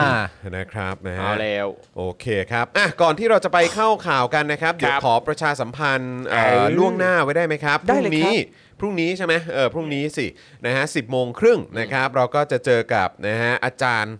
เอ่ออ๋อเดี๋ยวต้อง 10บโมงก่อน 10บโมงเจอพี่แขกปะ โอเค อ่านะครับเอ้ยเดี๋ยวเราเอาเอาอันไหนก่อน อันไหน จั ก็ ดแบ็ค โดนโดนโดน เอาพี่แขกก่อนพี่แขก ไปว่ารายการไม่พร้อมกัน ได้ได้ได้ เอ้ยเรา ได้ ก็เอ้ยเราดูลิสต์เอ้ยเอ้ยเดี๋ยวก่อนนะมันต้องอาจารย์วินัยก่อน อาจารย์วินัยมาแล้วอาจารย์วินัยมาแล้ว อาจารย์วินัยก่อนละกัน ขอ นะ ไป ค ครั รับบ นะฮะเอ่อก็ใครที่เป็นแฟนคลับของอาจารย์วินัยนะครับ ครับ วันพรุ่งนี้ครับเราก็จะพบกับอาจารย์วินัยวงศ์สุรวัตรนะครับ มาดูกันว่าอาจารย์วินัยจะหยิบยกประเด็นไหนมาคุยกันนะครับ ซึ่งเท่าที่ทราบข่าวมานะครับ เบื้องต้นไม่รู้ว่าจะไปประเด็นอื่นด้วยหรือเปล่า อืม นะครับ แต่บอกว่าอ่ะเดี๋ยวเราจะคุยเรื่องนี้กัน ครับ เป็นเมนหลักนะครับ อืม นะก็คือจะเป็นเรื่องเกี่ยวกับวิธีแบ่งงานกันทำตาม ครับ หลักเศรษฐศาสตร์ เฮ้ยยังไง การ อะ แบ่งงานกันทำตามหลักเศรษฐศาสตร์เนี่ยมัน ครั เป็น บ ยังไงเนาะ ครับ นะครับ ผม นะฮะก็อยากรู้เลยนะครับว่าวิธีแบ่งงานกันทำในมิติของเศรษฐศาสตร์เนี่ยจะเป็นยังไงนะครับแล้วก็จะเชื่อมโยงนะฮะกับแง่มุมที่น่าสนใจอะไรได้อีกบ้างนะครับ ครับ นะฮะเพราะฉะนั้นใครที่เป็นแฟนคลับของอาจารย์วินัย นอกจากจะแสดงตัวกันตอนนี้ได้แล้วเนี่ยนะครับก็ต้องบอกไว้เลยว่าเตรียมตัวให้พร้อมนะครับแล้วพรุ่งนี้เจอกันครับ 10โมงครึ่งนะครับที่ช anel แล้วก็เพจของ Daily Topics นั่นเองนะครับ ครับผม นะฮะ อ่า โอเคครับคุณผู้ชมนะฮะ ครับ เดี๋ยวเรามาเข้าข่าวกันดีกว่านะครับ เพื่อไทยก่อน ครับผม เพื่ เพื่อ อ ไท ไท ย ย ก่อนเพื่อไทยนะครับ เราก็ควรจะ เราต้องให้เกียรติผู้ได้ได้ เออ คะแนน ถูก เสียง ต้อง ใช่ เราต้องให้เกียรติพักที่ได้คะแนนเสียง ใช่ นะฮะแล้วก็ต้องเรียกว่าชนะการเลือกตั้งแหละ ครับ ใช่ครับ นะครับนะฮะก็คือได้คะแนนเสียงสูงสุดในการเลือกตั้งครั้งที่ผ่านมา ใช่ครับ แต่ก็ดันครับไม่ได้จัดตั้งรัฐบาลครับ คือจำนวนเสียงมันรวบกันไม่ได้ฮะ ถูกต้อง ก็ตอนนั้นมีอนาคตใหม่ มีเสรี ครับ รวมไทย มีเศรษฐกิจใหม่อะคไรรับ ต่างๆนานาก็เข้ามารวมกัน ใช่ ครับผม มันไม่ได้จริงๆฮะ อืม อืมเพราะว่าแหมมันทุกพักมันก็ไม่ใช่ประชาธิปไตยกันเลย เออ yeah ลำบากหน่อย ค นะ รับ แต่ว่า ผมนะฮะ ได้ครับ ก็บางทีคนบางคนเขายังอยากสนับสนุนเผด็จการกันอยู่อะะ ใช่ เออ คนประเภ ค ท บ ไหนวะ ก็ก็ต้องเห็นใจนะครับนะฮะกับ คือเขา หล่ เขาอาจจะ พรรคปรชธิปไตย เขาอาจจะไม่ได้รักเผด็จการก็ได้ครับ ครับ เขาอาจจะแค่มีความรู้สึกว่าเผด็จการ อาจจะช่วยให้เขาเนี่ยได้รับตำแหน่ง อ่า แต่หมายถึงว่าตัวตนเนี่ยเขาไม่ได้รักเผด็จการหรอก อ่า แต่เขาหวังพึ่งอำนาจเผด็จการไปรับตำแหน่งใด ๆ อะไรอย่างเงี้ยก็อาจจะมีได้ด้วยเหมือนกัน แต่ความน่าสนใจอย่างหนึ่งเนี่ยผมมีความรู้สึกว่าไอ้การตัดสินใจร่วม ครับ รัฐบาล อืม ของหลาย ๆพักเนี่ยคือมันน่าสนใจนะคือ ผมว่ามันเป็นการสะท้อนให้เห็นว่าเขาเนี่ยไม่มีคือก ระดูกสันหลัง อ๋ออันอันนั้นน่ะไม่มีอยู่แล้ว โอเค แต่ผมว่าไอ้ที่เราต้องมองลึกลงไปเนี่ยก็คือว่าพักเหล่านี้แล้วแทบน่าจะแทบจะทุกคนที่ที่อยู่ในพักที่ไปร่วมรัฐบาลเนี่ยนะ ตั้งแต่หัวหน้าพักยันแบบจะเป็นแบบนะเอ่อลูกพักริวล้อหรืออะไรก็ตามอ่ะก็ว่ากันไป แต่ว่าก็คือต้องบอกเลยว่า คนพวกนี้ไม่มีวิสัยทัศน์จริง ใช่ ๆ ไร้ซึ่งวิสัยทัศน์เพราะว่าคือคุณไม่รู้หรอว่าเทรนด์ของโลกมันเป็นอย่างไร อืม แล้วเทรนด์ของโลกเนี่ยถ้าถ้ามันขับเคลื่อนไป ครับ ถ้ามันเกิดขึ้นแล้วเนี่ย อืม ยังไงมันก็ต้องมาที่ประเทศไทย ครับ ใช่ไหมฮะไม่ว่าจะเป็นเรื่องอะไรก็ตามเทคโนโลยี อืม เศรษฐกิจนะครับนวัตกรรม อืม นะฮะเอ่อทฤษฎีแนวคิดอะไรต่าง ๆ เหล่าเนี้ย อืม คือถ้าเทรนด์มันมาเนี่ย ครับ ยังไงก็คือเขาไปกันหมดไง ใช่ เพราะว่ามันเป็นเหมือนแบบความความเป็น global อ่ะ อืม นะครับเพราะฉะนั้นประชาธิปไตยมันคือสิ่งที่ที่ทุกคนเขาเขามุ่งหน้าไปสู่ ครับ เออ สู่แนวคิดนี้กัน เราต้องภาคภูมิใจในรากเหง้าและความเป็นไทยไง เราอย่าไปตามก้นฝรั่งอะไรขนาดนั้น เออ คุณจร ครับ ณ ผม น่ะเป็นฝรั่งไงคุณเลยตามอะไรแบบนั้ ผม น เป็น ไง ฝรั่งโอ้โห เออ แหมดีใจมีคนบอกว่าเราเป็นฝรั่งเออนะครับนะฮะ เออ นั่นแหละและยังไงก็แล้วแต่ครับ ครับ เราเองในฐานะที่เอ่อเป็นคนรักประชาธิปไตยเราก็ต้องยอมรับความเห็นต่างนะครับ เราอย่าไปว่าเขา ยอม กั ยอมรับความเห็นต่าง ใช่ จากการที่ ไก่ จาก แค่เขาชอบเผด็จการ เออ มันคือความเห็นต่าง แล้วก็ไม่ได้ชนะการเลือกตั้งด้วยนะ เออนี่ไง ะคบ เราต้องยอมรับความเห็นต่าง เออ ใช่ใช่ อ๋อ หรือ ครับผม ว่า แล้วก็ต้องยอมรับสว250 เสียงด้วยนะ ใช่ ใช่ นั่นแหละคือความเห็นต่างนี่แหละคือความงามของประชาธิปไตยที่แท้จริง อ๋อ ใช่ คบ เราต้อง เออ เราต้องเปิดโอกาส ครับผม ให้เขาได้มีสิทธิ์มีเสียงในการทำผิด ใช่ กฎหมายไปเรื่อย ๆ บ้าง แต่ เออ แต่ก็โอเคถ้าเกิด ครับ ว่าคิดในสไตล์เดียวกับครูทอมเนี่ยเออนะครับก็คือผมก็รู้สึกว่าเออก็เป็นการเรียนรู้ดีเหมือนกัน ให้พวก ใช่ เขาได้เรียนรู้ว่าอ้าวที่แท้พวกกูนี่ไม่มีวิสัยทัศน์นี่เอง ใช่ ถามว่ามันได้เรียนรู้บ้างไหมเนี่ยว่ามันโง่ว่ามันไร้วิสัยทัศน์เนี่ยผมว่ามันไม่ได้เรียนรู้เหียอะไรเลยอะ แล้วก็คือที่ผมบอกว่ามันไม่มีวิสัยทัศน์เนี่ยก็คือว่ามึงไม่รู้เหรอ ครับ มึงไม่รู้เหรอว่าต่อไปอ่ะแล้วยิ่งถ้าการเลือกตั้งครั้งต่อไปอ่ะ ครับ คือมึงจะไม่มีที่ยืน ใช่ แล้วเสียงของมึงมันก็จะลดลงไปเรื่อยๆ แล้วมึงแล้วมึงก็จะไม่มีอนาคตทางการเมืองอะ ไม่แล้วที่ผมคิดอะคือ คือมึง เอ่อ จินตนาการกันไม่ออกอะวะหรือว่ามึงคิดว่าเฮ้ยเดี๋ยวถูลู่ถูกกลางกันไป หรือว่า ใช่ ยังไงก็ตาม เดี๋ยวมันก็จะเกิดการทำรัฐประหาร หรือว่าเผด็จการก็จะครองเมืองอยู่ดีหรืออะไรแบบเนี้ย ผมคิดว่าเขาคิดอย่างนี้ว่า ครับ อย่างไรก็ตามเนี่ยกฎกติกาที่มันวางไว้อะ อืม ถ้าสมมติว่ากูยังสามารถเกาะเผด็จการได้อ ค ยู่ รับ เนี่ย กูก็มีทางไปอะแหละ เพราะว่ากฎกติกามันวางไว้ให้กูมีทางไป ใช่ แต่ไอ้กฎกติกาที่ว่าต้องดูอีกที แต่ว่าถ้าย้อนกลับมาพูดเรื่องคำว่าวิสัยทัศน์เนี่ย ก็ต้องยอมรับว่าพักหลาย ๆ พักเนี่ย อืม ถ้ามีวิสัยทัศน์ตั้งแต่ ครับ แรกเนี่ย คะแนนไม่เป็นอย่างนี้หรอก เออ โดยเฉพาะพักที่เก่าแก่เก่าแก่มากๆเนี่ย คะแนนคุณมาอยู่จุดนี้ได้ยังไง ครับอืม เป็นไปได้หรือเปล่าว่าตลอดเวลาการหาเสียงเนี่ย หัวหน้าพักหรือว่าอดีตหัวหน้าพัก ครับ ณตอนนั้นน่ะ แทงกัก อืม แทงกักจนเกินเลย ครับ แทงกักไปเรื่อย ไม่มีความชัดเจน ไม่มีความอะไรใด ๆ ต่าง ๆ นานา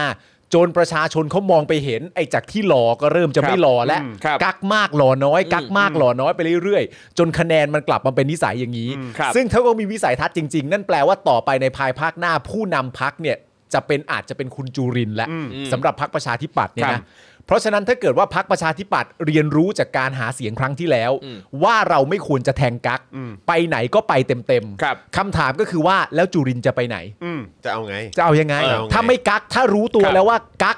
ได้มาซึ่งคะแนนเสียงที่น้อย ประมาณ 50 หน่อยๆ เท่า ค นั้ รับ นเอ ผ ง ม หลังจากนี้ถ้าจะไม่กักแล้วจะชี้ประเด็นว่าตัวเองจะไปไหน อ่ะแล้วคือพอเป็นพอพูดถึงประเด็นเนี้ยมันทำให้อยากรู้เลยว่าในพักประชาธิปัตย์เองเนี่ยเขามีการถอดบทเรียนยังไงกันบ้าง อ่า เขาได้วิเคราะห์ข้อดีข้อเสียจุดแข็งจุดอ่อนของการเลือกตั้งครั้งที่แล้วยังไงบ้างหรือเปล่า อ่า และมันอยากเห็นเลยว่า แล้วการเลือกตั้งครั้งต่อไปผลของประชาธิปัตย์จะเป็นยังไง ถ้าผลออกมายังแย่กว่าเดิมหรือเหมือนเดิมเนี่ย อ่า แปลว่าในพักเนี่ยมันไม่มีดีอะไรแล้วล่ะ ถ้าถ้ายังไม่สามารถจะแก้ไขเพนพอยต์ใด ๆ ของพรรคตัวเองได้ ใช่ ยังไงก็แล้วแต่เมื่อสักครู่นี้ที่พูดถึงจุดยืนผมก็มองว่าจริง ๆ แล้วเนี่ยเอ่อเอ่อพูดถึงที่ยืนที่มองว่าเอ่อที่เขาจะไม่มีที่ยืนใดๆผมว่า กลุ่มเนี้ยเขาอาจจะไม่ได้แคร์ด้วยซ้ำว่าเขาจะมีที่ยืนในสังคมหรือเปล่า เพราะอย่างน้อยเขามีที่นั่งเขามีที่นั่งอยู่ในสภา ตอนนี้ เนี้ย ไง เออ ตอนนี้ตอนนี้ ดังนั้นกูไม่แคร์เรื่องที่ยืนในอนาคตอะผมว่าอย่างนั้น แล้วแล้วก็ยิ่งน่าสนใจเข้าไปใหญ่เลยนะคือ พอตอนเนี้ยเอ่อ ครับ ถ้าเกิดว่าเป็นการเลือกตั้งครั้งต่อๆไปใช่ไหมเก้าอี้เขาลดลงลดล ครั ง บ ลดลงเรื่อยๆอย่างนี้เนี่ย ลดลงลดลงก็คือมันก็จะเหลือแต่หัวไง เออ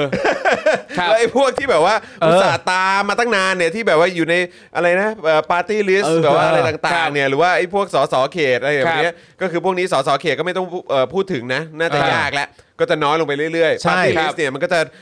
ลิสต์ก็น้อยลงเรื่อย ครับ ๆก็จะเหลือแต่ข้างบนเนี่ยแหละครับ ใช่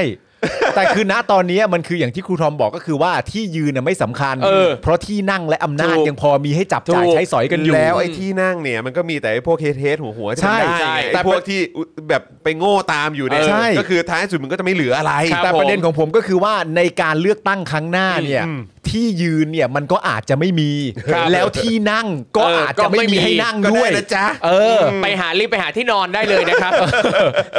ต้องไปหาที่ลงฮะ ใช่หาที่ล งอืมกำกวมอยู่เหมือนกันอืมไปหาที่ลงกันดีกว่า อ่ะโอเค งั้นเรามาอัปเดตข่าวนะครับของพรรคการเมืองที่เอ่อได้เก้าอี้เยอะที่สุดในการ ครับผม เลือกตั้งครั้งที่ผ่านมา ครับ แต่ไม่ได้เป็นรัฐบาลดีกว่านะครับ ครับ นะฮะอย่างเพื่อไทยครับ วันนี้เขาประชุมใหญ่ใช่ไหมครับ โอ้ใหญ่นะฮโตะวันนี้อะไรยังไงบ้างอ่ะเดี๋ยวเดี๋ยวรบกวนครูทอมเริ่ม ได้ ก่อน เล แล้ ยว กัน ครับ ครับ วันนี้นะครับพักเพื่อไทยก็ได้จัดประชุมใหญ่สามัญประจำปี 2564 ครับ ภายใต้แนวคิดที่ว่า พรุ่งนี้เพื่อไทยเพื่อชีวิตใหม่ของประชาชน ครับ ที่ศูนย์ประชุมและแสดงสินค้านานาชาติจังหวัดขอนแก่นนะครับนี่ไปถึงขอนแก่นเลยนะฮะ โดยมีวาระสำคัญคือการเลือกตั้งกรรมการบริหารพัก และเลือกตั้งคณะกรรมการสรรหาผู้สมัครรับเลือกตั้งสสชุดใหม่ โดยมีสมาชิกพักจากทั่วประเทศเข้าร่วมงานเป็นจำนวนมากครับ อ่า โดยในช่วงเช้านะครับก็มีการเสวนาหัวข้อ พรุ่งนี้เพื่อไทยเพื่อชีวิตใหม่ของประชาชน ครับ ซึ่งมีบุคลากรของพรรคเพื่อไทยขึ้นพูดบนเวทีในหัวข้อต่างๆ อาทินายแพทย์สุรพงศ์สืบวงลี ผู้อำนวยการพรรคเพื่อไทยพูดในหัวข้อ สร้างฝันสร้างหวังให้วันพรุ่งนี้ และพรุ่งนี้เพื่อสาธารณสุขไทยครับ อ่า ตามด้วยการกล่าวนโยบายด้านเศรษฐกิจ หัวข้อ พรุ่งนี้เพื่อเศรษฐกิจไทย โดยนายเผ่าภูมิโรจนสกุล รองเลขาธิการและผู้อำนวยการศูนย์นโยบายพัก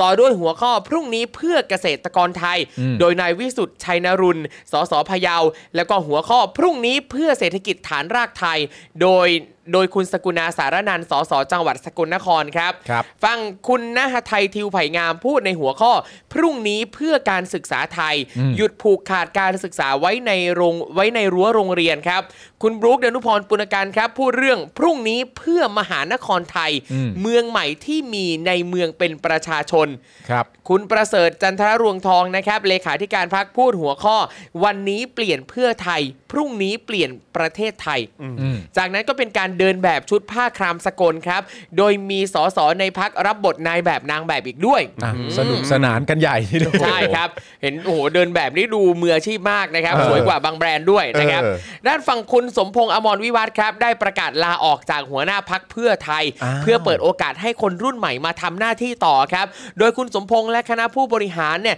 จะทำหน้าที่เป็นคณะกรรมการสนับสนุนยุทธศาสตร์การเมืองของพักต่อไปครับ ก็ยังมีความเกี่ยวข้องกับพักอยู่ ใช่ใช่ครับผม ครับ จากนั้นครับคุณสมพงศ์ก็ได้กล่าวถึงการส่งพักต่อให้กับคนรุ่นใหม่ และเปิดตัวนางสาวแพรทองทานชินวัตรห ครับ รือคุณอุ้งอิง อ่า บุตรสาวของอดีตนายกทักษิณในตำแหน่งประธานที่ปรึกษาด้านการมีส่วนร่วมและนวัตกรรมของพักเพื่อไทย อ่า วันนี้เห็นเห็นพี่โรซี่ ครับ โพสต์อยู่ว่าเออเขาเขาเอ่ออุ้งอิงนะครับ ไม่ใช่อุ้ง อิง เอออุ๊งอิ๊ง มีคนใช้ไม่โทร เออ หลายคนคุณอุ้งอิงนี่ก็เอ่อขอเครดิตนิดนึงเป็นเพื่อนร่วมรุ่น เอ้าเหรอครับ ที่มหาลัย อ๋อรุ่นเดียวกันเหรอครับ รุ่นเดียวกัน อ๋อเหรอฮะอ๋อ เอ้ยหรืออุ้งอิงเข้าก่อนปีหนึ่งวะ คง เข้าก่อนปีหนึ่งปะ ไม่รู้เหมือนกันแต่แต่รุ่นรุ่น ใช่ป่ะ ใกล้ๆกันใช่ไหมใกล้ๆกัน ใกล้กันเออเข้าก่อน ใกล้กัน ปีหนึ่งก่อนปีหนึ่ง อ๋อเหรอ ก่อนปีหนึ่งเอ ที่ อ มหาวิทยาลัยเหรอฮะ ใช่ใช่เข้าก่อนปีหนึ่งถ้า อ่ารุ่ รุ่นเดียวกันน่ะ คนข้างๆ คณะข้าง เออ หมายถึงเรียนเรียนในคณะเดียวกันอะไรอย่างนี้หรือ ๆอ่ะมเปล่า หาลัยมหาลั มหาลัยเดีย ยว กัน เออ โอเคครับ แต่ว่าคุณเป็นเพื่อนกับคุณแพรทองทานเนี่ย แต่เรามีในสตูเราอ่ะมีคนนึงเป็นเพื่อนกับแฝดนะ เฮ้ย ต้องยอม อ้าว ต้องยอม อ้าว ผมว่าผมว่าต้องอันนี้ต้องวัดกัน เฮ้ยต้องยอม ไม่ใช่ว่าเป็นเพื่อนคณะเดียวกัน นี่เขาตีเขาตีกองข้ามกัน เฮ้ย โธ แต่อย่าให้ผมอ้างถึงเพื่อนที่เรียนคณะข้างๆ คณะคณะติดกันนะ โอ้ครับผม อ้ามไม่ต้องอ้าง โอเคงั้นผมผมไม่อ้างผมไม่อ้างผมไม่อ้างผมไม่อ้างผมไม่อ้างผมไม่อ้างไม่ได้ งั้นไม่ต้องงั้นไม่ต้อง โอเคผมไม่อ้างผมไม่อ้าง ต่อ อ่ะ ครั้งนี้พวกเรายอมหมดเลย ยอมยอม ใช่ ยอ ใช่ ม ใช่ใช่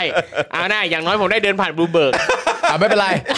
กูไม่รอแล้วกูตอนนี้กูรอหาที่ลงอย่างเดียว โอเคได้ได้เดี๋ยวอ่าวันนี้รีบรีบรีบจัดรายการรีบจบนะเราไปหาที่ลงกัน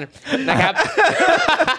เอออ่ะต่อนะครับ คุณแพรทองทานเนี่ยนะครับ ได้กล่าวบนเวทีครับ มีเนื้อความตอนหนึ่งว่าที่ผ่านมาได้พบกับดรทักษิณเดือนเว้นเดือน และได้พบกับนักวิทยาศาสตร์ต่างชาติจำนวนมาก ความรู้ที่ได้เจอนักวิทยาศาสตร์ต่างชาติเนี่ยจะนำเข้ามาใช้ในเพื่อไทย เพื่อจะได้ให้เพื่อไทยทำความฝันของคนไทยได้เป็นจริง อืมคุณแพรทองทานเนี่ยนะครับได้กล่าวว่าสิ่งที่อยากปฏิรูปมี 3 เรื่องหลักๆ 1 เลยปฏิรูปการศึกษา 2. ปฏิรูปเทคโนโลยีที่ต้องเข้าถึงให้ได้มากกว่านี้ 3. ต้องส่งเสริมซอฟต์พาวเวอร์อย่างจริงจังเหมือนญี่ปุ่นหรือเกาหลีที่ทำมานานแล้ว นี่มี 3 ข้อแบบเดียวกับประยุทธ์ที่เราอ่านกันเมื่อวานเลย นะครับ คุณตั้งใจหรือเปล่า ตั้งใจจะชู 3 นิ้วขึ้นมาหรือเปล่า เออ ชัดเจนแล้ว ยังไง ชัดเจน เนี่ย พักเพื่อไทยอยากชู 3 นิ้ว เออตามรอยประยุทธ์ คือใครใครมี 3 ข้อกูเคหมดอะ อืมอื้อหือชอบจังพูดเรื่องประเด็นซอฟต์พาวเวอร์เนี่ยนะครับ ผม อ่ะในเวลาต่อมาครับ คุณแพรทองทานก็ได้เปิดใจครั้งแรกหลังเข้ารับตำแหน่งที่ปรึกษาด้านการมีส่วนร่วมและนวัตกรรม ว่าตั้งใจเข้ามาทำงานเพื่อปฏิรูปเรื่องนวัตกรรมเทคโนโลยี และยังไม่เรียกตนเองว่าเป็นนักการเมือง แต่เข้ามาเป็นที่ปรึกษาพักเพื่อผลักดันสร้างโอกาสให้คนรุ่นใหม่ ส่วนเรื่องการทำงานด้านการเมืองนั้นขอให้เป็นเรื่องของอนาคตอ่าขอตรวจสอบก่อน คือการ นะ ทำ รับ งานด้านการเมืองก็อาจจะหมายถึงว่าการลงสมัครเป็นสสหรือเป็น ใช่ แคนดิเดตใดๆ แต่ว่า เออ นี่เป็นที่ปรึกษาเฉ ถูก ย ต้องนะในฐานะที่เป็นคนมีความรู้ได้คุยกับผู้เชี่ยวชาญนั่นนี่นู่นมาเป็น ครับ ที่ปรึกษาพักนะครับ ทีนี้พอมีผู้สื่อข่าวถามว่า หากมีการเสนอชื่อให้เป็นแคนดิเดตนายกของพักเพื่อไทย จะรับตำแหน่งหรือไม่อ่าคุณแพทองทานก็ปฏิเสธ แล้วก็กล่าวว่ายังตื่นเต้น กลัวทำได้ไม่ดี ขอทำตรงนี้ให้ดีก่อนอย่างอื่นไว้ว่ากันทีหลัง ๆ ผมว่าประเด็นนี้น่าสนใจนะ ค ค รั รั บบ ยังไงเซ นี่คือเอ่อมนุษย์ที่มีการวิเคราะห์ตัวเอง ครับ ที่รู้ตัวเองว่าตอนนี้เนี่ยฉันยังคงตื่นเต้นอยู่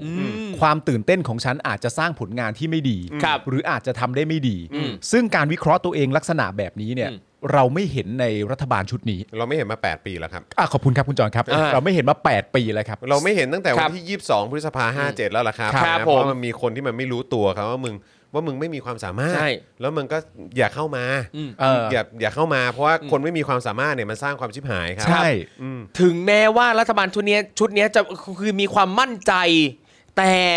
ก่อนจะมั่นใจอะไรเนี่ย ช่วยมั่นใจบนพื้นฐานข้อเท็จจริง ใช่ นะครับ ดูก่อนนะครับ คือถ้าตัวเองมีความสามารถแล้วมั่นใจเนี่ยจะไม่โกรธเลย แต่เนี่ยความสามารถก็ไม่มีแล้วก็เข้ามาอย่างไม่ถูกต้องด้วยยังมั่นใจมั่นหน้ามั่นโหนกแบบผิดๆอันนี้ไม่โอเค แล้วอีก เออ อ อย่าง หนึ่งเนี่ยก็คือ ครับ คนที่มีความมั่นใจเนี่ย อืม มันต้องกล้าจะให้คนอื่นประเมินคใช่รับมันต้องกล้าให้คนวิพากษ์มันต้อง อืม กล้าให้คนวิจารณ์ ครับ ใช่ไหมครับมันแต่ว่าถ้าถ้าถ้าเท่าที่เราเห็นที่ผ่านมาเนี่ยเราเห็นแต่ว่าพอใครวิพากษ์ใครวิจารณ์ใครเอ่อใครโต้แย้งหรืออะไรก็ตาม อืม ไม่โดนคดีก็โดนข่ม ครับ ขู่ก็โดน อืม คุกคาม อืม นะครับ โดนเอ่ออิทธิพลหรืออะไรต่างๆเนี่ย ครับ แบบแบบมาทางตรงและทางอ้อมเต็มไปหมดครับ ครับ เพาะฉะนั้น ครัคืบอ คือมันก็เป็นการชี้ชัดว่าคือเนี่ยแหละครับ คือผมผมว่าสำหรับประเทศไทยอ่ะก็อาจจะคล้ายๆกับที่พ่อผมเคยพูดคือ ครับ คือเก่งไม่กลัวนะครับ แต่กลัวคนหน้าด้าน อ่า เนอะ ใช่ จริง เก่งไม่กลัว จริง เรากลัวคนหน้าด้าน ครับ นะครับ แต่ตอนนี้คือเกลียดแล้วแหละ เออ ใช่ รังเกียจเลยแหละ ถูก ไอ้คนหน้าด้านที่แม่งอยู่มา ใช่ แปดปีเนี่ย เราเลิกกลัวมาได้แล้วนะฮะ เออ เรามารังเกียจแล้วใช้พลังความเกลียดเนี่ยมันไล่พวกมันออกไป คือกลัวกลัวว่าเราจะเจอฮะ ครับ เราแม่งมาจริง ตอนนี้ อืม คือกูบอกเลยกูเกลียดมาก ครับ เกลียดเกลียด ออ เกลียดชิบหายเลยฮะ คนหน้าด้านเนี่ย ครับ ครับอ่ะเชิญเชิญค ต่อ รับ นะฮะ ในช่วงบ่ายที่ผ่านมาครับ ก็เป็นการเลือกตั้งคณะกรรมการบริหารพักแทนตำแหน่งที่ว่างลง โดยมีรายงานว่านายแพทย์ชนละนานสีแก้ว สสจากจังหวัดน่านเนี่ยแหละครับ ได้รับเลือกให้ขึ้นเป็นหัวหน้าพักเพื่อไทยคนใหม่ และเป็นว่าที่ผู้นำฝ่ายค้านคนใหม่ด้วย อ่า แซบแน่นอนนะครั เป็นนายแพ บ ทย์ชลนานนะฮะ เออ ขณะที่นายประเสริฐจันทรรวงทองนะครับเลขาธิการพักเพื่อไทยได้ตอบคำถามสื่อเกี่ยวกับแคนดิเดตนายกรัฐมนตรี ในนามของพักเพื่อไทย ว่าตอนนี้เนี่ยมีราย ชื่อประมาณ 3 รายชื่อ เฮ้ย แต่การเปิดตัวได้เนี่ยนะต้องผ่านการเห็นชอบของคณะกรรมการบริหารพัก ซึ่งในช่วงนี้คิดว่าเร็วเกินไปที่จะเปิดตัวแคนดิเดตนายก เพราะยังมีเวลาอยู่ เมื่อถึงเวลาเลือกตั้งแล้วก็จะเปิดตัวทันที รอก่อนใจเย็น สามรายชื่อเหรอ ๆสามรายสามอีกแล้วเหรอ สาม เฮ้ย เลขสามนี่มันมีนัยยะ เราจะแถลงการอยู่ 3 ข้อด้วยกัน ครับ แล้วเรื่องแคนดิเดตนายกก็มี 3 คนไง เอ เอ อ คือ เอา นึก แล้ว คือนึกไม่ออกจริงๆเนาะ ครับ นึกไม่ออก ว่าจะเป็นใคร อืม แต่ว่าก็ที่เคยแว่วๆมาก็เหมือนว่าจะมีคุณชื่ออะไรนะคุณคุณเศรษฐา คุณเศรษฐาแสนสิริ คุณเศษฐาแสนสิริใช่ไหมครับ ครันะบฮะแล้วก็จะมีใครอีกอะเห็นเห็นว่าก็มีแว่วๆมาว่าตอนทีแรกก็จะมีเหมือนแบบ คือคืออันนี้จากการคือคือคือไม่ได้แว่วมาจาก ครับ ข้างในเพื่อไทยนะ แต่ ค คื รั อบ เหมือนแบบจากการหมือน วิเคราะห์ วิเคราะห์การ ใช่ เอ่อเหมือนโยนชื่อลงไปว่าคิดว่าเออมีความเป็นไปได้เนี่ย ครั ก็ บ จะมีคนก็คือที่เป็นลูกเขยของคุณทักษิณใช่ไหม อืมครับผม เออใช่ไหมครับ แล้วก็อีกคนหนึงคือใครอ่ะผมก็ยังนึกไม่ออกเหมือนกัน ครับ ผมว่าคนที่หนึ่งเนี่ยก็คือทักษิณ เขาบอกแล้วว่าเขาไม่ได้มาเขาบอกแล้วเขาไม่เกี่ยว มึงก็อย่าไปเชื่อเขา ครับ คนที่หนึ่งคุณทักษิณคนที่สอง เออ เนี่ยก็คือคุณยิ่งลักษณ์ อ่า เออ ส่วนคนที่สามเนี่ยก็คือคุณธนาธร ครับ คุณหญิงพจมานนี่เป็นไปได้ไหม ผมว่าไม่ไม่น่านะ เพราะเห็นเขาปฏิเสธชัดเจ คน รับ ตั้งแต่ต้นแล้วนี่ ใช่ เออ ครับ นะครับนะฮะโอเคนะครับ ก็ ไหนๆพูดถึงเพื่อไทยแล้ว ครับ งั้นขอต่อเนื่องอีกนิดนึงละกันนะครับนะเพราะว่ามีเอ่อคุณสุรวิทย์นะครับซึ่ง ครั ก็ บ เคยเป็นอดีตรัฐมนตรีช่วยว่าการกระทรวงสาธารณสุขนะครับ ใช่ ซึ่งก็อยู่พักเพื่อไทยนี่แหละ Yes ก็ตั้งคำถามในประเด็นว่าเฮ้ยถ้าเกิดว่ามันมีการระบาดครั้งใหม่ หลังจากเปิดประเทศแล้วเนี่ยนะครับรัฐบาลนะครับแล้วก็พลเอกประยุทธ์เนี่ยจะรับผิดชอบด้วยการลาออกได้ไหมอะ อ่า เออ นะครับ ก็มีรายงานนะครับว่านายสุรวิทย์ คนสมบูรณ์นะครับ สสชัยภูมิ จังหวัดเอ่อเอ่อพักเพื่อไทยนะครับนะ แล้วก็อดีตรัฐมนตรีช่วยกระทรวงสาธารณสุขเนี่ยได้ตั้งคำถามที่น่าสนใจถึงพลเอกประยุทธ์นะครับเอ่อในกรณีเดินหน้าเปิดประเทศนะครับ โดยคุณสุรวิทย์เนี่ยก็บอกว่า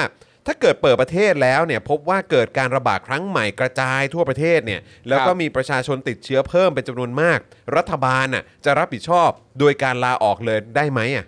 นะฮะโดยกล่าวอีกนะครับว่าในเมื่อพลเอกประยุทธ์อ่ะกล้าที่จะเสี่ยง ก็ควรที่จะกล้ารับผิดชอบด้วยอืมนะฮะคือกล้าจะเสี่ยงเปิดประเทศก็ควรที่จะกล้ารับผิดชอบด้วย โอ้ย แต่ไม่ควรนำชีวิตประชาชนคนไทยมาเสี่ยง แค่ปัจจุบันรัฐบาลยังคุมการระบาดไม่ได้ ครับ แล้วยังเปิดประเทศก็เชื่อว่าหายนะคงมาถึงอีกไม่นานครับ ครับ แน่นอนแน่นอนอย่าแล้วก็เนี่ยโอ้ยเอาจริงผมฟังอ่านแล้วฟังแล้วรู้สึกว่ามีมีความเพ้อเจ้อมากเลย เพราะว่าเราจะไปคาดหวังให้คนอย่างประยุทธ์เนี่ยนะ ออกมากล้ารับผิดชอบ มันเป็นไปไม่ได้อยู่แล้วมันเคยรับผิดชอบอะไรบ้าง คือคนที่แบบว่าทำการรัฐประหารแล้วก็ ครับ นิรโทษกรรมตัวเองเนี่ยนะครั ใช่ครับ นะฮะนิ ก็ รโทษกรรมตัวเองตั้งแต่อดีตปัจจุบันไปถึงอนาคตเนี่ยนะครับ มันก็แสดงออกแล้วว่ามันเป็นคนที่ไม่กล้ารับผิดชอบอะไรเลย ใช่ครับ มันแสดงออกซึ่งความไม่กล้าหาญตั้งแต่ทำแล้ว ถูกนะแล้วก็คือแปลกใจมากครับ ว่าทุกคนก็เชิดชูว่าเนี่ยเป็นทหาร เออ เป็นทหารหาร ใช่ครับ ชายชาติทหาร โอ้ my อะไรต่างๆมีความกล้าหาญตรงไหนวะ ครับ คือกล้ารับผิดชอบสักเรื่องไหม ใช่ กล้ารับผิดชอบสักเรื่องไหม ใช่ แค่สู้หน้าประชาชนแค่ตอบคำถามสื่อมวลชนอย่างที่เขาถามมันยังไม่กล้าเลย มาให้สัมภาษณ์แบบตัวต่อตัว ครับ สัมภาษณ์กับสื่อ เออ สัมภาษณ์กับแบบอ่ะในรายการอะไรต่าง เออ ๆพูดคุยกับสื่อมวลชน แบบตรงไปตรงมามานั่งตอบคำถามที่ประชาชนสงสัยยัง ครับ ไม่กล้าเลย เผลอๆแค่เดินให้ประชาชนเห็นหน้าใกล้ๆมันก็ ยั ไม่ ไม่ ก กล้า ล้า เลยผมว่านะครับ ให้คุณสัมภาษณ์ทำไมอะคุณมันสื่อปลอมๆนี่ เฮ้ย ไม่ต้อง ไม่ ผม ปลอม ก็ได้ แล้วไม่ปลอมแล้ว ไม่ นะ ผมก็ได้ครับ สื่อไหนก็ได้ สื่อไหนก็ได้ เออ ครับ สื่อไหนก็ได้ สื่อไหนก็ได้ครับ เอาประเด็นจริง ๆ นี่ก็เป็นประเด็นสังคมถูกไหมการเปิดประเทศเนี่ย ครับ ประเด็นสังคมเลยนะ เป็นกระแสเลยนะ ออกรายการพี่หนุ่มไหมล่ะ ไปเลย ไปเลย ไปให้พี่หนุ่มอุ้ยอุ้ยอุ้ยเลย เออ อครับ ผมไปสิ นี่นะครับคุณเอ่อท่านนายกครับก็คือว่าคุณสุรวิทย์คนสมบูรณ์เนี่ย ครับ เขาได้ถามมาว่าถ้าเกิดว่าเปิดประเทศ ทั้งทั้งๆที่ประเทศยังไม่มีความพร้อมแล้วเสี่ยงที่จะเปิดเนี่ย ครับ อันนี้ผมไม่ได้ถามอันนี้ก็ต้องขอโทษก่อนเลยขอโทษกันเลยนะฮะ เออโอเคโอเคโอเคได้ ก็ต้อง ได้ได้ ก็ต้องขอโทษไว้ก่อนเลย เพราะว่า คบ อาจจะมีคำถามใดๆที่ไม่สบายใจอะไรอย่างเงี้ย อ่าโอเค แต่รบ alright กวนให้ช่วยตอบด้วยละกันเพราะประชาชนอยากรู้ เออ ถ้าเกิดว่าท่านเปิดประเทศแล้วประเทศได้รับความเสียหายและเกิดการระบาดอีกครั้งเนี่ย ท่านรับผิดชอบโดยการลาออกไปเลยได้ไหมฮะอุ้ยอุ้ย อุ๊ย เอ้ยอย่างนี้ผ ถาม ตบ เองตกใจเอง อย่างนี้ผมตอบแทนก็ได้ ทำไมฮะ คุณก็ไปหามาสิ ผมต้องไปหาเรื่องอะไรครับ หาอะไรนะฮะหาอะไรนะครับ ผมผมต้องไปหา ไป เรื่องอะไร หา ครับ คนที่มาแทนผมได้อะ อ๋อ อ๋อ ใคร คือ จะมาแดนผม เออ ผมต้องไปหาคนที่มาแทนท่านได้ เออ และให้ผมพูดตอนนี้ฮะ อุ๊ยอุ๊ยอุ๊ย โอ้โห แล้วมันทำได้ไหมล่ะ เออ มันทำได้ไหมล่ะ เออ เออ คุณทำได้เหรอ คุณทำได้เหรอ อ่ะผมเนี่ย ผมเนี่ยตอนนี้ทำไม่ได้ เออ ผมเข้าใจ เออ เพราะว่า ก็ ผม นี่ไงเราถามทำไม นี่โอ้ปวดหัว ผมอธิบายให้ท่านฟังก่อนว่าผมทำไม่ได้ เนื่องจากผมเนี่ยไม่ได้มีอำนาจรัฐ เออ อ่ะ ผมไม่มียุทโธปกรณ์ที่จะมายึดอำนาจ อุ๊ยอุ๊ยอุ๊ยอุ๊ยอุ๊ย โอ้ย ผมไม่ได้มียุทธปกรณ์ ครับ ไม่ได้มีสัพพะกำลัง เออ ไม่ได้มีรถถังอะไร ไม่มี ต่างๆนานา ครับ ไม่ได้มีตำแหน่ง เออ แล้วก็ที่สำคัญไม่เคยสัญญากับประชาชนด้วยว่าจะไม่ทำแบบนั้นจะไม่ยึดอำนาจ อ๋อ เอ้ยมันมีอะไรที่ผมไม่ทำตามสัญญาบ้าง อุ๊ยอุ๊ยอุ๊ยอุ๊ย โอ้โหโอ้ยทุกคนกูเกลียดหน้าพี่ปาล์มแล้วครับ ก็มันตกใจฮะ อ๋อโอเค ประเทศไทยเราจะไม่รับความเสี่ยงเลยสักอย่างเชียวเหรอ ครับ คือประเทศเราเนี่ยสามารถจะรับความเสี่ยงได้นะครับ อ่า แต่ความเสี่ยงนั้นเนี่ยมันไม่ควรจะเกิดขึ้นจาก ครับ การที่ท่านเป็นวิสัยทัศน์แห่งความอุ๊ยอุ๊ยอุ๊ยพูดอะไรไปอ่ะอุ๊ยตกใจ ครับ โอ้ ใจ คุณปาล์มโคบเป็นพี่หนุ่มนี่ได้นะ โคบให้ เออ โคบเป็นพี่หนุ่มนะ อุ้ยอุ้ยเออ ใจอ่ะ เออตกใจตกใจ อ่ะแล้วเขาเขาว่ายังไงกัน ขวัญเอ้ยขวัญมา ว่าไงฮะ นะฮะ อ้าว เออเพราะศักยภาพในการคุมการระบาดของรัฐบาลเนี่ยติดลบ ครับ มาโดยตลอด อ่า ดังนั้นการเปิดประเทศนะครับเอ่ออาจจะสูญเสียทั้งทรัพยากร ทั้งงบประมาณและชีวิตประชาชน หากรัฐฟังคำท้วงติง เร่งคลอดมาตรการที่รัฐกลุเอ่อรัฐกุม ครับ รวมทั้งการระดมเจ้าหน้าที่ทำงานเชิงรุก จะช่วยปกป้องประชาชนได้มากกว่าไม่ทำอะไรเลย อืม แม้ในส่วนตัวตนก็เห็นด้วยกับนโยบายเปิดประเทศเพื่อกระตุ้นเศรษฐกิจของรัฐบาล แต่กังวลใจว่าหากเปิดแล้ว ไม่สามารถที่จะป้องกันหรือคุมการระบาดของเชื้อไวรัสเนี่ยส่งผลให้ประเทศไทยพบการแพร่กระจายของไวรัสรอบใหม่ ครับ เกิดขึ้นอย่างแน่นอน และรวมทั้งอาจจะมีเชื้อโควิดสายพันธุ์ใหม่เกิดขึ้นในประเทศไทยด้วย ครับ นะครับซึ่งก็เราก็รู้กันว่าเอ่อสายพันธุ์ใหม่มันก็จะเกิดจากการที่คนแบบอาจจะฉีดเอ่อไม่ได้ฉีดวัคซีน ครับ นะฮะแล้วพอมันมีการเอ่อแพร่กระจายไปเรื่อยๆ มันก็มีการกลายพันธุ์ไง Yeah แล้วก็มีสายพันธุ์ใหม่เกิดขึ้นมา ครับ ซึ่งตอนนี้ที่มีสายพันธุ์ใหม่เข้ามาเนี่ยนะครับก็เป็นเดลต้าพลัสนะครับซึ่งเราก็ไม่รู้ว่ามันจะมีการเปลี่ยนแปลงอะไรอีกหรือเปล่านะครับ ก่อนจะระบุว่ารัฐบาลควรจะมีมาตรการที่ชัดเจนในการปกป้องประชาชนในประเทศ อืมครับ การฉีดวัคซีนต้องฉีดให้ประชาชนทั้งประเทศมากกว่า 70%ของจำนวนประชากร ครับ ไม่ใช่จำนวนวัคซีนที่ฉีดทั้งหมดเพียง 70 ล้านโดส ครับ หากรัฐบาลดำเนินการเรื่องวัคซีนดีกว่านี้ เร็วกว่านี้ตั้งแต่เดือนพฤษภาคมนะนี่พฤษภาคม ใช่ คือ ใช่ เดือนที่ครูทอมไปฉีดนะ ถูกต้องครับ คือเดือนที่ครูทอมไปฉีด และ ใช่ครับ ตอนนี้เนี่ยก็เพิ่ง ใช่ ผ่านมา 5 เดือน ใช่ ก็เพิ่งจะเริ่ม อืม เย่ ไม่ใช่ว่าทั่วถึงทั้งหมดนะฮะ เพิ่งจะเริ่ม ครับ อืมนะฮะ บอกว่าถ้าเกิดว่าเตรียม หรือว่าดำเนินการเรื่องวัคซีนได้เร็วกว่านี้ตั้งแต่เดือนพฤษภาคมเนี่ยอีกทั้งการเปิดประเทศน่าจะเปิดได้เร็วกว่านี้อีก แต่รัฐบาลทำงานช้า ครับ มันก็เลยส่งผลกับเศรษฐกิจของประเทศไทยให้ฟื้นตัวช้าตามไปด้วย ครับ ครับ ผม ผม ก็ จริงๆมัน ก็นั่นแหละครับคุณเอ่อคุณผู้ชม จริง ๆ สิ่งที่ตั้งคำถามมันก็คืออย่างนี้แหละครับ ว่า ครับ เหมือนที่เราบอกกันว่า การจะเปิดเปิดประเทศเนี่ย ครับ มันต้องเปิดเมื่อประเทศพร้อม ถูก เพราะฉะนั้นเนี่ยเรามีหน้าที่ต้องเร่งรีบทำให้ประเทศเนี่ยพร้อคมรับ สำหรับการเปิด ครับ ครับ ทีนี้เนี่ยประยุทธ์กำลังจะเปิดประเทศ ในขณะที่ประเทศยังไม่พร้อมในหลายปัจจัย ถ้า ครับ เปิดแล้วมีข้อผิดพลาด อืม ลาออกได้ไหมล่ะ อืม นี่แหละคือคำถาม ครับ เออ พาทุกคนไปสู่ความเสี่ยง ครับ ทั้งทั้งที่สร้างประเทศมาเตรียมพร้อมประเทศมาไม่พร้อม ภายใต้การทำงานของพวกคุณเลยด้วยนะ ครับ ถ้าผิดพลาดขึ้นมาเนี่ย อืม ลาออกได้ไหม ครับ แล้วเดี๋ยวพอดูนะ พอมีนักข่าวไปถามอนุทิน หรือถามประยุทธ์ซึ่งผมคิดว่าคงถามอนุทินแหละ อืม เออนะครับ ก็คงจะเอ่อในในเรื่องของประเด็นนี้ที่คุณสุรวิทย์เขาถามมาใช่ไหมฮะ แล้วอาจจะมีคำตอบมานะ เฮ้ย เราเราไม่ได้ไม่พร้อมนะ ครับ เราฉีดไปแล้วกว่า 70 ล้านโดสนะ อืม อ่า ซึ่งเราก็อยากจะแบบอื้อหือนี่คุณอยาดมหรือคุณอยากจะเฟี้ยงใส่จริง แล้ เจ็ ว ด ผม สิบ ว่า ล้านโดสกับ 70%ของจำนวนประชา ค ก รั ร บ มันคนละเรื่องกันโว้ จ้ะ ย และแล้วผมว่าก็ต้องมีคำตอบแน่นะว่าก็นี่ไงอยากเปิดนะไม่ใช่เหรอก็เปิดให้แล้วไง ก็ต้องช่วยกันต้องรับผิดชอบด้วยกันเพราะทุกคนอยากเปิดไงเศรษฐกิจมันไม่ดีก็ต้องเปิด ไม่แล้วมัน ต มัน ล เห ก มือน มากเลย มันเหมือนแบบเนี่ยประชาชนเรียกร้องอยากให้เปิดอยากให้เปิด นี่ไงก็จัดให้แล้วไง แต่คือประชาชน เออ ก็ใช่คือมึงต้องเปิด ครั แต่ บ ในขณะเดียวกัน คือมันต้องพร้อมที่จะเปิดด้วยอีก ถู วาย ก เออ มึง ประชาชนเนี่ยเขาไม่ได้เรียกร้องให้เปิดประเทศ ครับ ประชาชนเขาเรียกร้องให้ทำประเทศให้พร้อมแล้วเปิด ถูก เข้าใจเปล่า เออ แม่งงงมากเลยเหรอวะเนี่ย จริง แล้วมันไม่ใช่ว่ารับแค่ชาวต่างชาติเท่านั้นนะครับ คือมันต้องเป็นเรื่องของความปลอดภัยของคนในประเทศด้วย ใช่ ของประชาชนในประเทศว่าเขาต้องปลอดภัย ครับ นะ that's the point Yeah, เพราะฉะนั้น that's คือการฉีดไป 70 ล้านโดสเนี่ย ครับ มันไม่เท่ากับ 70%ของประชากร เอออเหนื่อยใจจริงเว้ย คือแบบ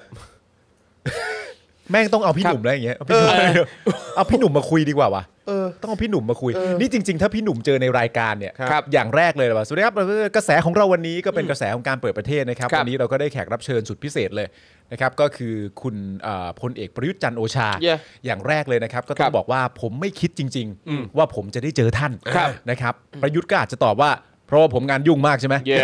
นะประยุทธ์ก็ตอบเพราะผมงานยุ่งมากใช่ไหมแล้วพี่หนุ่มก็ตอบว่าเปล่าครับ ผมแค่ไม่คิดว่าท่านจะกล้า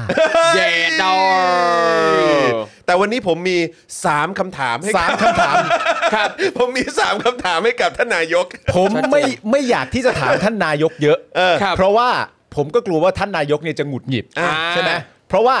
ผมเคยเห็นท่านนายกถามคำถามนักเรียนแล้ว อ่ะ ครับ ดูนักเรียนไม่ค่อยตอบท่านเท่าไหร่ ครับผม ผมก็เลยอยากจะถามคำถามท่าน ครับ วันนี้เนี่ยที่เราจะคุยกันเนี่ยใน 3 นาทีแรกเนี่ยนะฮะเราก็จะพูดคุยในประเด็นว่าท่านรู้สึกอย่างไรกับการมารับตำแหน่งของท่านละกัน อ่า ครับ นะครับ เพราะว่า ผม เอ่อเราควรจะเริ่มต้นที่คำถามแรก อุ้ยอุ้ยอุ๊ยอุ๊ย เดี๋ยวผิดผิดผิดนิ้วผิด คำถาม นิ้ว แรกมันชูขึ้นมาแล้วมันงงไง อ๋อโอเค ยมันผิดผิดผิดนิ้วผิดนิ้ว ผิดผิด ไม่ได้ไม่ได้ไม่ได้ไม่ได้ไม่ได้ ครับผม ผิดผิด อ่ะเรากลับมาเริ่มต้นกันใหม่ ครับ นี่ โอเค ท่านโชคดีมากนะ ที่ผมหันมือด้านนี้อะถ้าตั้งแต่แรกผมหันด้านนี้ ท่านขนลุกเลยนะ โอเค ท่านขนลุกก็ท่านขนลุกเลยนะ ประเด็นที่เราจะคุยกันเนี่ยนะครับใน ครับ 3 นาทีแรกเราจะพู ค ด รับ เรื่องการรับตำแหน่ง ครับ ประเด็นทั้งหมดที่เราจะคุยกันเนี่ย ครับ เราจะคุยกันสักประมาณ 3 ประเด็นก็แล้วกัน อ่าน นะครับผมแล้วหลังจากจบรายการเสร็จเรียบร้อยเนี่ย ผมจะให้เวลาท่าน 3 ชั่วโมง เออ ครับ ในการพิจารณาตัวเองแล้วมึงก็ไปซะ สามชั่วโมงเลยครับสามนาทีก็พอแล้ว โอ้ย ขอ อันนี้ เวลา อันนี้อันนี้อันนี้เขาคิดช้า คิดช้า ต้ โอ อง เค ให้เว โอ ลา เค เขานิดนึง ให้เวลานิดนึงต้ก็ได้ก็ อง ได้ ให้สมองเขาประมวลนิดนึง อ่ะ เออ ไม่ นะ มี ครับ หลังจากผมพูดเสร็จเรียบร้อยแล้วคเนี่ย รับ ผมแนะนำให้ท่านพูดอุ๊ย เออครับ สามครั้งด้วยกัน อุ้ยอุ้ย ท่าน อุ้ย ลองอุ้ยอุ้ยอุ้ยอุ๊ยอุ๊ยเราตกใจเลย ครับ อันนี้มาสัมภาษณ์กับอะไรทำไมทำไมผมผมขอเปิดดูคอมเมนต์หน่อยขอเปิดดูคอมเมนต์หน่อยเปิดดูคอมเมนต์รายการหน่อยว่ามีใครพูดอะไรถึงผมบ้าง ครับ ผมไม่พอใจนะเอาผมมาสัมภาษณ์แล้วจะมาพูดคุยกันสามนาทีเลย เออครับผม บ้าบอจริงเชียว จีจีจีจี เออ นะฮะ ก็ปล่อยให้ 3 ชั่วโมงนะครับ ครับ คำถามนี้เข้าไปวิ่งเล่นใน เออ ที่ว่าง ใช่ นะฮะในที่ว่างนี้สัก 3 ชั่วโมง แล้วเผลอๆถ้าเกิดแม่งเคลิ้มขึ้นมานะ ครับ เกิดพี่หนุ่มถามขึ้นมาว่า ฮะ เออก่อนจบรายการนะครับ ครับ เรามีเวลาเหลือประมาณ 3 นาที เออ หรือประมาณ 3 นาที ครับ ผมรบกวน ครับ ให้ท่านนายกเนี่ย ครับ ทำท่าทำท่านี้ให้ดูหน่อยได้ไห มฮะนายกแบบว่าเฮ้ยผมบอกคุณไปเลยนะ ผมไม่มีทางทำท่านี้หรอกนะ สมแล้วที่เป็นประยุทธ์ ผมบอกเลยนะ ผมไม่มีทางทำท่านี้ เหมาะ ผม มาก ไม่มีทางทำท่านี้เด็ดขาด ครับ ไม่ว่าใครจะมาบอกให้ผมทำท่านี้ผมผมก็ไม่ทำท่า ไม่ นี้ ทำไม่ทำไม่ทำไม่ทำ บอกเลยผมไม่ทำ เออ เหนื่อยใจจริง เหนื่อย ใช่ ใช่ไหม ได้ใช่ได้ใช่ได้ เออนะครับนะฮะอ้าวโอเค คราวนี้กลับมาที่พักที่ไม่ได้ชนะการเลือกตั้งแต่ได้เป็นรัฐบาล เอ้ย กันมากดีกว่านะครับเออนะฮะ มัน ตอ มีด้วยเหรอประเทศไหนที่เอาพักที่แบบ ก็เนี่ยแหละฮะยูนิคฮะยูนิคฮะ มันต้อง โอเค เป็นมันต้องเป็นประเทศที่มีสลิมฮะ อ่า ซะซะก่อนเลยอะอันนี้ โอ สำคัญเลย นะฮะ ทั้งสลิมทั้งเสลี่ยงเลย เออนะครับผมนะฮะอ้าวกลับมาที่ดราม่าของพลังประชารัฐดีกว่า เออ นะค ครัรับบ ผม นะฮะร้อนฉา ครับ เออ ร้อนชา ร้อนชา ครับ ะ นี่ ะฮะ เลยนะครับ ครับ วันนี้ครับพักพลังประชารัฐนะครับ ได้มีการนัดประชุมคณะกรรมการบริหารพัก เพื่อเคลียร์กันในประเด็นรอยร้าวต่างๆ เกิดขึ้น เคลียร์กันเลย นะแก้วที่มันร้าวไม่นานก็คงจะแตก โอ้ย คุณอิทธิมาร้องให้ฟัง ถูกต้อง โเคครับผม โดยก่อนที่การประชุมจะเริ่มขึ้นนะครับในช่วงเช้าที่ผ่านมาก็มีรายงานครับว่า ในช่วงหนึ่งของการหารือกันระหว่างพลเอกประวิตยวงษ์สุวรรณในฐานะหัวหน้าพัก กับแกนนำพักและสสที่มูลนิธิป่ารอยต่อเมื่อเย็นวันนี้นะครับพลเอกประวิตยเนี่ยได้เปิดโอกาสให้สสระบายความอึดอัดในการทำงาน และรับฟังปัญหา ก็ดีนี่ ดีดี เออ ฟังดู เออ ดีนะมีการรับฟังปัญหาของเพื่อนร่วมงาน ระบายระบาย ใช่ โอ้โห แม่ต้องระบายให้ฟัง ถูกต้อง โดยนายสำริดแทนทรัพย์ครับ สสชัยภูมิได้ลุกขึ้นระบายความในใจกับพลเอกประวิทย์ถึงกระแสข่าวที่อ้างว่าตนจะย้ายไปภูมิใจไทย โดยระบุว่าไม่เป็นความจริงครับไม่จริง ไม่ได้รับเงินอย่างที่ถูกใส่ร้าย นอกจากนี้ยังกล่าวว่ามีแกนนำพักบางคนที่ดูแลพื้นที่ภาคอีสาน ซึ่งดูแลค่าใช้จ่ายเลือกตั้ง ตอนแรกนะตกลงเรื่องค่าใช้จ่ายกันไว้จำนวนหนึ่ง แต่ต่อมาได้ไม่ครบตามที่ตกลง เออ อ้าวอ้าว ประเด็นนี้นะทำให้แกนนำพักคนหนึ่งลุกขึ้นชี้แจงทันทีเลยครับ เฮ้ย เงินจากหัวหน้าพักที่จ่ายมาเนี่ยก็เฉลี่ยให้ตามความเหมาะสมครับพี่ครับ เอ โอ้โหนี่ อ ไอ้รอยร้าวข้างในนี่มันเป็นเรื่องเงินเงินทองท ถู อง กต้อง ด้วยเหรอ เอา เนี่ย แน่นอนนี่พักอะไรแบบนี้ก็ต้องเรื่องเงินกันทองทองและเรื่องอื่นไปไม่ได้นะครับ เงินจากหัวหน้าพักที่จ่ายมา ใช่ ได้เฉลี่ยตามความเหมาะสม เออหลังจากนั้นครับ นายสมพงษ์โสพล สสจังหวัดระยองก็ได้เสริมขึ้นอีกว่า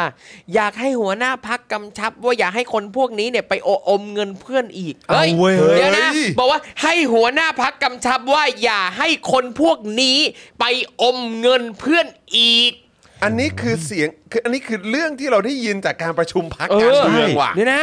พอมีคำว่าอีก แปลว่ามันเป็นเหตุการณ์ที่เคยเกิดขึ้นมา ใช่ แล้ว อันนี้เราไม่ได้คิดไปเองเรามี เออ ผู้เชี่ยวชาญด้านภาษา ใช่ ไทย ใช่ใช่ มาตีความให้นะฮะ เออ เออ เออ นี่นะ แปลว่า สส สมพงษ์เนี่ยรู้นะครับว่าเคยเกิดเหตุการณ์นี้ขึ้น และการที่สส ใช้คำว่า คนพวกนี้ แปลว่า สส น่าจะรู้นะครับว่าคนพวกไหนในพักพลังประชารัฐที่เคยอมเงินเพื่อนแล้ว เออ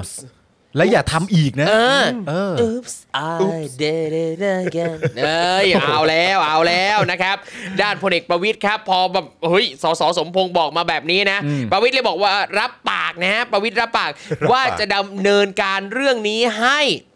ซึ่งที่ผ่านมาเนี่ยก็ได้สนับสนุนค่าใช้จ่ายไปเยอะมาก โอ้ ครับ แต่ก็ไม่คิดว่าจะเป็นแบบนี้เลย โอ้ย ต่อไปจะไม่ให้เกิดเหตุการณ์แบบนี้ขึ้นอีก อุ๊บ เอาแล้วแปลว่าในพักพลังประชารัฐ มีคนขี้โกง มีคนคดโกงอมเงินเพื่อนมีพวกทุจริตอยู่ในพัก เหรอเนี่ย หรือเปล่า ตายอ่านแล้วอ่านข้อความแบบนี้เราตีความไป ตาย อย่างนี้ ตาย เราตกใจนะครั เอบ อ มัน ไม่นึกว่ามันจะเกิดขึ้นได้ นั่น มัน สิ เป็น ครับ อย่างนั้นจริงๆเห เอ รอ อ ฮะ มันจะเป็นไปได้ยังไง ไอเราก็คิดว่าพักพลังประชารัฐที่แบบโอ้โห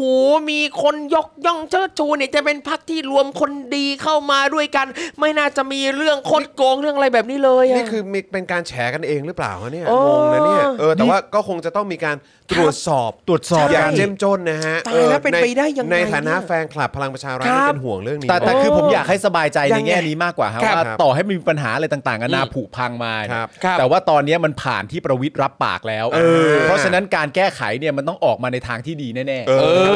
อ อย่างนี้ดีกว่า เออเออเออเราเราต้องเชื่อเราต้องเชื่ออย่างนั้น ใช่ เราต้องเชื่อมั่นในผู้นำ เอา เชื่อ เลย ผู้นำชาติพ้นภัยพลังประชารัฐเชื่อประวิตยรับรองพลังประชารัฐเนี่ยพ้นภัยแน่นอน สบายสบา เอย อ อย่าลืมนะครับว่าประวิทย์ก็ทหารคนหนึ่งนะครั เออนั่นไง อย่าลืมนะ ทหารถ้าเราไม่เชื่อทหารแล้วเราจะไปเชื่อใครได้ เออ ได้ได้อีกเยอะเลยฮะ โอเค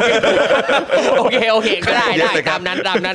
เอออ่ะนอกจากนั้นนะฮะยังมีประเด็นอื่นอีกครับ เมื่อกี้เนี่ยสสชัยภูมิไปแล้วสสระยองไปแล้ว ครับ สสภาคใต้ก็มานี่นะสสภาคใต้บางคนครับ ไม่ระบุว่าคนไหนนะครับ กล่าวว่าจริง ๆ แล้วเนี่ยระหว่างพวกเราไม่มีอะไร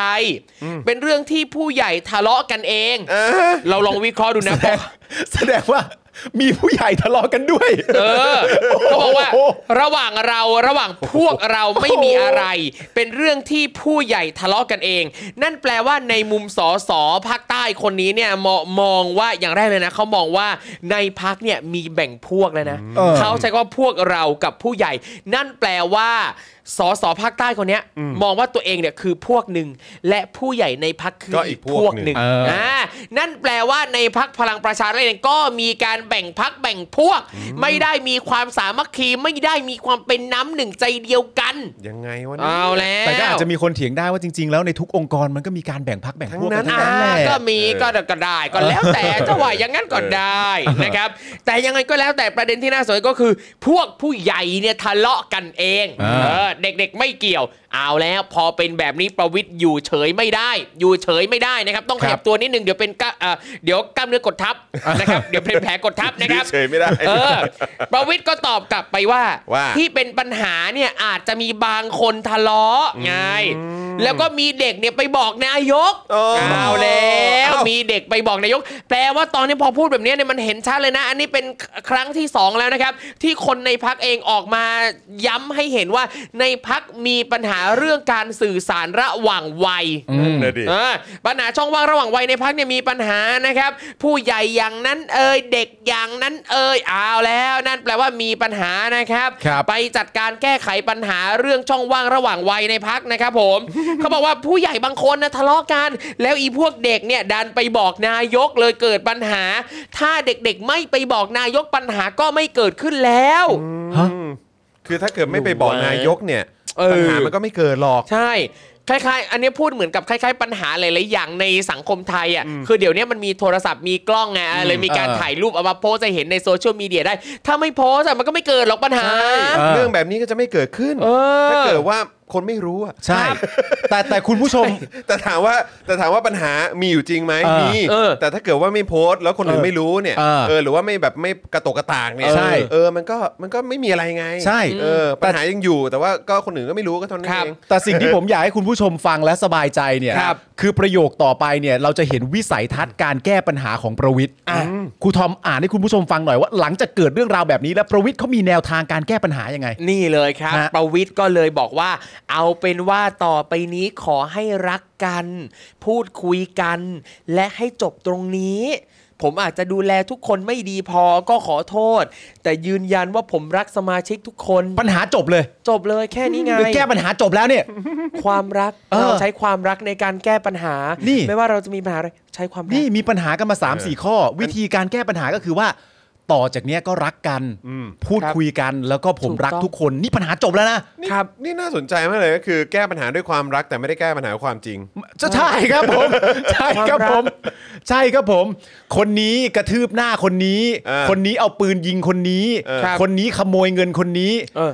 รักกันนะ เออ ใช่ รักกัน ทุก เพระ ปัญ ว่ หาแก้ได้ด้วย เอ ควา อ มรัก ทุกปัญหาแก้ได้ แล้วไอ้เรื่องที่เขายิงเรื่องที่เขาขโมยเรื่องที่เขาอะไรต่างๆกันา ครั นะ บ ก็รักกันสิ เออ ให้รัก เหมือนตอน กัะ เด็กๆเคยเคยเล่นเป่ายิงฉุบกับเพื่อนมันมีค้อนกบกระดาษแล้วมันจะมีเพื่อนบางคนอยู่แบบแม่งออกมานี่อื้อความรักชนะทุกอย่างไอ้เหี้ยกูงงเลยกูงงเลยจังหวะนั้นกูช็อกเลย นี่เป็นผู้มาก่อนการนะ ความรักชนะทุ กอย่าง เออ โอ้นี่แต่ก่อนที่ผมเจอแต่เจ้าแม่คนอิมเลยนะ จริงปะเนี่ยเจอคนนี้เล่นเป่ายิงฉุบด้วยเหรอ พระอาทิตย์ อะไรอย่างเงี้ยมี อะไรวะ มีพระอาทิตย์เออ มันมีไม่แล้วผมเคยเล่นเกมเนี้ย กูงงเลย กิ กู นไปอะไรไม่เป็นเลย ไอ้เกมแบบไอ้สตรีทไฟเตอร์เคยเล่นบ้าง อ่า ปึ๊บปึ๊บเนี้ยแล้วก็ตบแปะ เซเซ ชาร์จ มี ตบแปะการ มี อะไรต่างกันานาแล้วมันก็มีน้องผมคนหนึ่ง อ่า เป็นญาติกันนั่นแหละเขาโคตรเป็นผู้มาก่อนการเลย ครั นะ บ แต่ณตอนนี้เขาเป็นประชาธิปไตย แต่พอย้อนกลับไปตอนนั้นผมมีความรู้สึกว่าท่าที่เขาปล่อยเนี่ย เออ แม่งเป็นท่าเผด็จการและสลิมมาก เออครับ มันมีชื่อท่าอยู่ท่าหนึ่งอะ เออ แล้วผมก็เล่นกันแล้วเขาบอกว่าที่โรงเรียนเขาอะ ครับ มันมีท่านี้ เออ แล้วผมก็ถามเขาว่า และไอ้ท่าเนี่ย ไอ้ท่าที่ว่าเนี่ยมันต้องชาร์จกี่ครั้ง แล้วมัน ครับ ปล่อยยังไง เออ กูจะได้สูสีกับมึงบ้าง เออเออเออ แล้วเขาไม่บอกผม เออ ครับ แปลว่าท่าเนี้ยมันมีอยู่ แล้วพอปล่อยท่านี้มาเสร็จเรียบร้อย ครับ ความสำคัญของท่านี้คืออะไรรู้ไหม อะไรฮะ กันไม่ได้ กันไม่ได้ กันไม่ เมื่อ ได้ด้วย ปล่อยแล้ว จะบล็อกยังไงยังง ไม่ได้ ก็เออ เมื่อปล่อยออกมาแล้วฝั่งตรงข้ามตายอย่างเดียว ครับ กูก็อยากรู้ว่าและไอ้ท่าเฮียเนี่ย เออ มันปล่อยยังไง ครับ มันทำยังไง เออ มันก็ไม่ยอมบอกกู เออ ประเด็นก็คือว่าเหมือนท่าเนี้ยมันเป็นท่าที่กูปล่อยได้คนเดียว เออ แล้วถ้าปล่อยไปเสร็จเรียบร้อยมึงกันไม่ได้ และที่สำคัญมึงปล่อยท่าเดียวกับกูก็ไม่ได้นะ อ้าว กูก็แบบไอ้เฮียนี่แม่งเกม อะไร ส วะ ลิมชัด ใช่ ๆนี่แม่งคือเกมสลิมชัดๆ ใช่ใช่ แต่แต่เติบโตมาเนี่ยน้องคนนี้เขากลายเป็นประชาธิปไตยกูก็อิ่มอกอิ่มใจมาก อ่าโอเค แต่มึงเข้าใจป่ะว่า ไอ้ลักษณะการกระทำแบบเนี้ย ครับผม นเหมือนเด็กแม่งเล่นกันอะ เออ แล้วเราก็ไม่น่าเชื่อจริง ๆ ว่าไอ้แก๊งผู้นำประเทศเนี่ย ครับ แม่งยังเล่นเกมกันนี้กันอยู่ ใช่ เลยไอ้เหี้ย ใช่ ตลกมาก ใช่ ไม่น่าสนุก ใช่เออนึกว่าปล่อยท่ารับสุดท้ายเป็นมอสี่สี่ เออเหมือนอย่างนั้นอะ เหมือนอย่างนั้น มสี่ ช สี่ นะทุกอย่างว่ะ มสี่สี่ตามแล้วแต่พิจารณาว่าฉุกเฉิน เออ ใครพิจารณาได้บ้าง กูคนเดียว เออ ถูกต้อง ตลกไอ้ เอ เหี้ อย ใช่ใช่ใช่ นะ ใช่ ก็ขึ้นอยู่กับว่าใครเล่นเล่นกับใครอีกนะครับ ใช่ฮะสลิมไฟเตอร์ ถูกต้อง Slim Fighter ไม่ใช่สตรีทไฟเตอร์นะฮะ เออคนทั่วไปเขาไม่ได้สู้กันแบบ ไม่ นี้ ทำไม่ทำแบบนี้ ครับอันนี้เป็นการสู้แบบสลิม เฮ้ย นะ งั้นเราต้อง เออ มีท่าแล้วท่าน้ำนนท์ ถ้าน้ำหนน ท่าน้ำนนท์มาเลย ประยุทธ์มาก่อนเลยท่าน้ำนนท์เนี่ยนะครับ อ่ะเมื่อกี้เรารายงานเรื่องวิธีการแก้ปัญหาประยุทธ์ไปแล้วแล้ว เออ ในข่าวยังมีไงครับคุณจอม ปัญ ขวั หา ญ ด้วยความ แก้ปัญห รัก ประวิทย์นะฮะ อืม รายงานข่าวเนี่ยนะครับยังระบุอีกครับว่าในที่ประชุมเมื่อวานเนี่ยนะครับร้อยเอกธรรมนัฐพรหมเผ่าเลขาธิการพักเนี่ยก็ลุกขึ้นชี้แจงถึงปัญหาที่เกิดขึ้นเหมือนกันเออ อ ก็ชี้แจงต่อประยุทธ์จันทร์โอชานะครับ โดยมีสมาชิกพักฟังอยู่ด้วยนะครับ คุณนฤมลพินโยสินวัฒน์นะครับเฮรัญยิกพักเนี่ยก็ได้แทรกขึ้นมาว่าเขาเคลียร์เขาเขาเคลียร์กันจบแล้วนี่ ๋อเหรอครับ เดี๋ยวก่อนนะคือคือระหว่างนั้นเนี่ยเอ่อคุณธรรมนัทเนี่ย ลุกขึ้นเพื่อจะชี้ เขา แจง ลุก ปัญ ขึ้น หา จะชี้แจงปัญหาระหว่าง เออ เขากับประยุทธ์ ครับ ใช่ไหมฮะ ใช่ แล้ว ครับผม คุณนฤมลก็แทรกขึ้นมาว่าเฮ้ยเขาเคลียร์กันจบแล้ว เออ ประมาณนี้เหรอ ใช่ งั้นคือแปลว่าคุณคุณธรรมนัทยังไม่เคลียร์ป่ะ ใช่สิ เป็นไปได้ คือถ้าสมมติมันเป็นปัญหาระหว่างตัวธรรมนัต อืม และธรรมนัตชี้แจงปัญหาที่เกิดขึ้น อืม ถ้าเคลียร์กันไปเสร็จเรียบร้อยเนี่ย อืม แปลว่าธรรมนัตไม่ต้องชี้แจงถูกไหม ใช่ แต่ถ้าการชี้แจงเนี่ยมันอาจจะแปลว่าธรรมนัตยังไม่จบกับปัญหานี้ อาจจะเคลียร์แล้วก็ได้ คือผมหมายหมายหมายถึงว่าเอ่อธรรมนัตกับประยุทธ์เนี่ยอาจจะเคลียร์กันจบแล้ว เออ แต่ว่าคนอื่นอาจจะยังไม่รู้หรือเปล่าเลยอยากจะชี้ ก็เลย แจ อยากจะ ง ชี้แจงว่าไปเคลียร์อะไรกันมา ใช่ อะไรเงี้ยเหรอ แต่คุณนฤมลก็เลยแบบอืมไม่ต้องมาเคลียร์จบแล้วก็จบแล้ว เ ไม่ต้อง คื ไม่ต้อง อยาก พ ให้ พพ ต่อต่อความยาว เอออย่าต่อความยาวสาวความ แล้วคำ ยืด ว่าเขาเคลียร์กันจบแล้ว แปลว่าใครกับใครเคลียร์กันจบแล้วฮะ อืม ขาใจ เขาเป็นใครเนาะทำไม่แต่เนี้ยเราไม่รู้ว่านฤมลพูดกับใครไง อ่าน น ฤมลอาจจะหันมาบอกคนสมาชิกคนอื่นว่าเนี่ยเขาเออเขาเคลียร์กันจบแล้วเขาเคลียร์กันจบแล้ว หรื คุณนฤมล หบก อาจ ห จะ บอกคุณทำนัสเออ เออ คือถ้าบอกคุณธรรมนัตอ่ะ เออ ไม่ make sense อ่า ใช่ เพราะว่าคุณธรรมนัตตั้งใจจะชี้แจงประเด็น ถูก นี้ อ่า ครับ แล้วคุณนฤมลบอกคุณธรรมนัฐว่าเขาเคลียร์กันจบแล้ว เออ แล้วคุณธรรมนัฐก็ต้องแบบ มันเป็นปัญหาของผม ครับ ที่เกิดขึ้นกับคุณประยุทธ์นายกรัฐมนตรี ครับ แล้วคุณเป็นใครถึงมาบอกผมว่าผมกับเขาเคลียร์กันจบ แต่ แล้ว เขาแต่เขาอาจจะอันนี้อันนี้อันนี้เราตีความก่อนที่จะไปอันต่อไปนะฮะแต่ว่า เออ แค่แค่แบบประมาณว่า เออหรือว่าเอออาจจะมีการมองว่า เอ้ย อันนี้มันเป็นประเด็นระหว่าง ระหว่างจริง ๆ แล้วคือคนที่เคลียร์คือคือผู้ใหญ่เคลียร์แล้วอ่ะ ครับ เอางี้ดีกว่า อ่า คือคล้ายๆว่าประวิทย์เคลียร์แล้วหรือเปล่า เออ แล้วประวิท อ๋ ย์ อ ประวิทย์สั่งให้จบแล้ว อ๋อ สั่งให้จบ เป็นไป แล้ว ได้ ก็ต้องจบ คือเหมือะนไรประาณนี้เปล่าก็เขาเคลียร์แล้วก็แบบเอออยก เรื่องราว เอ ที่คุณธรรมนัฐขับข้องใจเนี่ย ครับ ผู้ใหญ่เขาเคลียร์กันให้แล้ว ออะไรประมาณนี้ อ่ เปล่า เป็นไปได้ ออ เป็นไปได้เป็นไปได้ นะครับ Anyway โอเค เออครับผม แล้วไงต่อฮะ หลายประเด็นเหลือเกินนะค ค รั รั บบ ผม อย่างไรก็ดีครับ คุณธรรมนัทเนี่ยนะยังได้มีการระบายความในใจ ถึงคนที่เป็นคู่ขัดแย้งของตนครับ นั่นก็คือนายสมศักดิ์เทพสุทินกับนายสุริยะจึงรุ่งเรืองเกียรติด้ เฮ้ วย ย อ้าว เอา เ แล้ว ฮ้ย มันทำไม สมศัอ่ะก สู้ ดิ์เท เยอะ พ นะ สุ พี่ครั ทิ บ นกับสุริยะจึงรุ่งเรืองกิจ เออ ครับผม เขาบอกว่านอกจากนี้นะครับยังระบุว่าที่ผ่านมาเนี่ยตนเคยช่วยเหลืออะไรกับสสคนไหนบ้าง อืม อ่ารับบทนางทวงบุญคุณนะครับ สนับสนุนผลักดันให้บางคนได้เป็นรัฐมนตรีและกรรมบริหารกรรมการบริหารพักบ้าง ตลอดจนการเลือกตั้งซ่อมสสที่ผ่านมา ซึ่งก็ชนะทุกที่เอออทั้งหมดก็มาจากการสนับสนุนของพลเอกประวิทย์และของนายสันติพร้อมพัฒน์ อืม อืม ทั้งหมดก็มาจากการสนับสนุนของตน เออของ ใช่ไหม ตน ของตนเองด้วย ของตนเองของประวิทย์แล้วก็ของสันติ ว้าว อืมอย่างนี้นี่เอง แต่ว่ามีความแซบตามมาครับ ครับ เออเฮ้ยจนด้านนายชัยวุฒิครับได้พูดสวน อ้า เ วนี่ เอา ไง ได้ไหม คนนี้ไง พอธรรมนัฐบอกว่าความสำเร็จต่างๆ ของพรรคที่ชนะเลือกตั้งซ่อมที่ผลักดันให้คนนั้นคนนี้เป็นรัฐมนตรีเนี่ยนะมาจากการสนับสนุนของธรรมนัฐเองนะ ของประวิทย์แล้วก็ของนายสันติปั๊บพอ ครับ พูดแบบนี้ เดี๋ นะ ยวแบกมา เออพอพูดแบบนี้นะชัยวุฒิเลยสวนกลับไปว่าให้เอาความจริงมาพูดกันเมื่อครั้งที่จะโหวตสวนตนและนายกคืออะไรยังไงว่าสิ เออ ยังไง ยังไงพูดมาทำนัดว่ามา เขามีเลคคอร์ดนะเขาเป็นรัฐมนตรี เออ DES นะฮะ ถูกต้อง คือ ถู ถ้า กต้อง เขาเป็ ถ้าวันนี้ DES นะฮะ ใช่ คือถ้าวันนี้ธรรมนัตอยากชี้แจงจ เอ ริง อ ๆ เนี่ย ก็ชี้แจงก็เอาความจริงมาพูดกัน ใช่ ชัยวุฒิเลยถามว่าให้เอาความจริงมาพูดกันในครั้ง เออ ก่อนที่จะโหวตสวนกับตนเองแล้ว ใช่ โหวตสวนเอ่อโหวตสวนกับคุณเอ่อชัยวุฒิเนี่ย เออ แล้วก็โหวตสวนกับนายกเนี่ย ครับ มันคืออะไร ใช่ นี่เขาเป็นเจ้าของศูนย์ต่อต้านเฟกนิวนะฮะ ถูก ใช่ ออ เห็น ต้อง ป่ะ อาความจริงมาพูดนะ นี่เห็นเลยนะครับว่าชัยวุฒิไม่ได้สนใจแต่เรื่องแบกเสลี่ยงพระเกี้ยวนะครับ เรื่องนี้ก็ยังจำได้นะ ยังจำได้นะเว้ยตอนโหวตสวนชัยวุฒิกับโหวตสวนนายกคืออะไรอ่ะ แคนส์ มัน แคนส์ มนุษย์เนี่ยมันสามารถสนใจได้หลายเรื่องพร้อมกัน ครับผม เสลียงก็แค่หนึ่งประเด็น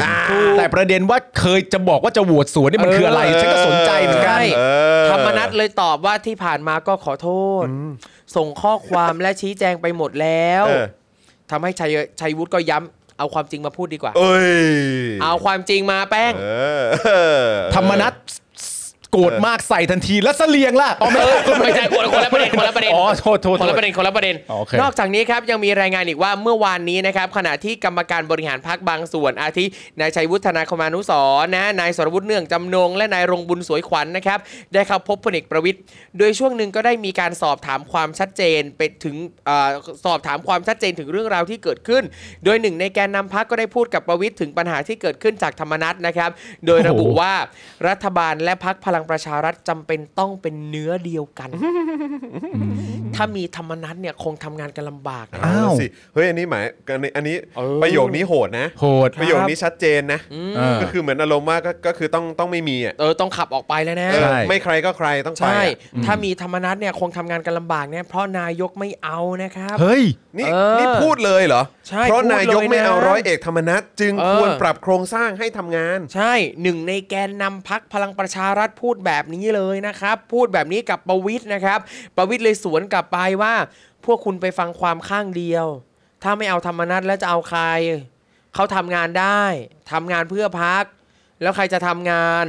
คนอื่นก็เป็นคู่กรณีเขาถ้ายังไม่เลิกทะเลาะกันน่ะกูลาออกใครอยากมาเป็นก็มาเป็นเลย เฮ้ เอ้ ย ย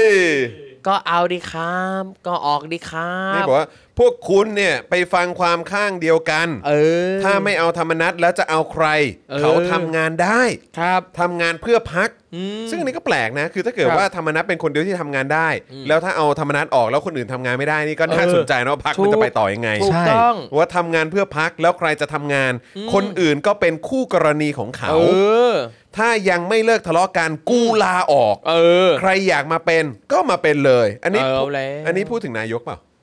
นั่นน่ะดิ อืม แต่ไม่แต่ว่าหลังจากพูดประโยคนี้เสร็จ ครับ เรียบร้อยอ่ะ ยังไง ในสสพักพลังประชารัฐเขาจะคิดกันในหัวไหมว่าหวานไรสัตว์ เออ เอาแล้วออกไปสักเท ซึ่งตอนเนี้ย โอ้ย ที่ประชาชน เป็นตะเล็ เขา ด ที่ประชาชนเขาตีความกันนะตอนนี้นะครับ เขาคิดถึงประเด็นเนี้ยเขาไม่ได้คิดถึงแค่ว่า เรื่องที่จะออกเนี่ยเกิดมาจากว่าถ้ายังทะเลาะกันไม่เลิก อืม ก็เลยจะออกเนื่องจากว่า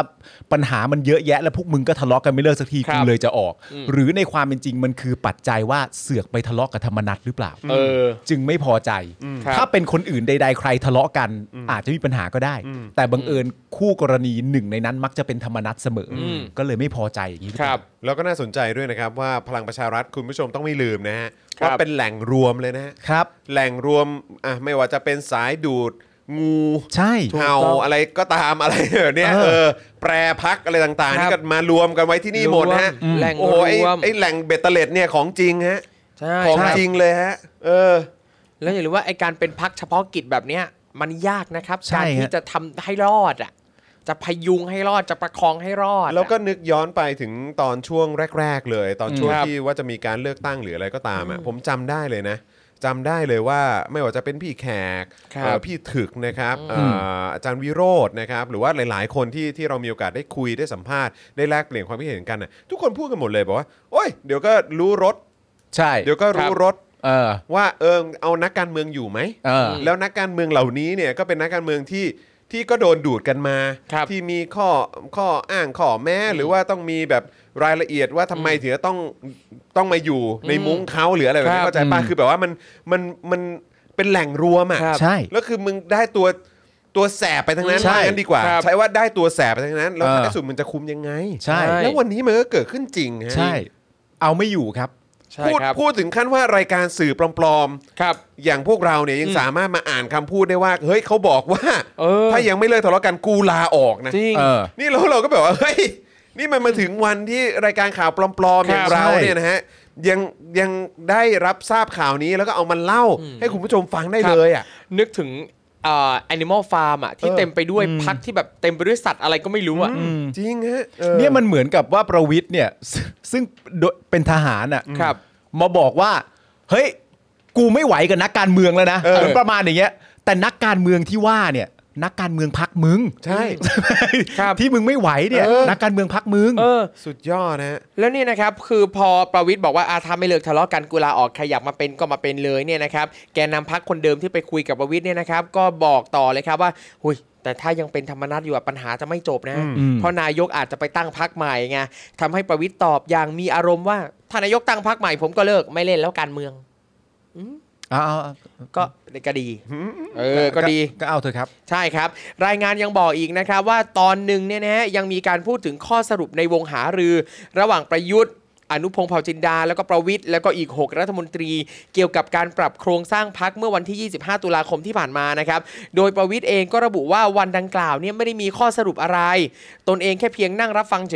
ยๆ โดยพลเอกประวิทย์เนี่ยกล่าวว่าก็วันนั้นพวกมึงรุมกู ชี้ เอ้ย เอาแล้ว ประวิทย์กล่าวว่าก็วันนั้นพวกมึงรุมกู เอา โอ้ เว้ย ยอย่า เอา โอ้ เว้ยยยังไม่ธรรมดา เอาเว้ย นะครับ ก็วันนั้นพวกมึงลุมกู อ่ะไอ้ เออ แซ่บ ก็วันนั้นมึงมึงลุมกูไหมอ่ะ มึงลุมกูอ่ะไอ้เหี้ย เอ้ย เฮียแม่ง เออ เอาอีอ่านมาถึงตรงนี้ เอาแล้ว ต้องบอกกันนะว่าแม่งดีใจแทนคนเชียร์ว่ะไอ้เฮียดีใจแทนคนเชียร์แม่งดีใจแทนแม่งอ่ะ โอ้ ใช่ ว้าวว้าว อ่านมาขนาดเนี้ยเนี่ยการประชุมพักเนี่ยบอกเลยเฮียดีใจแทนคนเชียร์มากเลยอะ เอ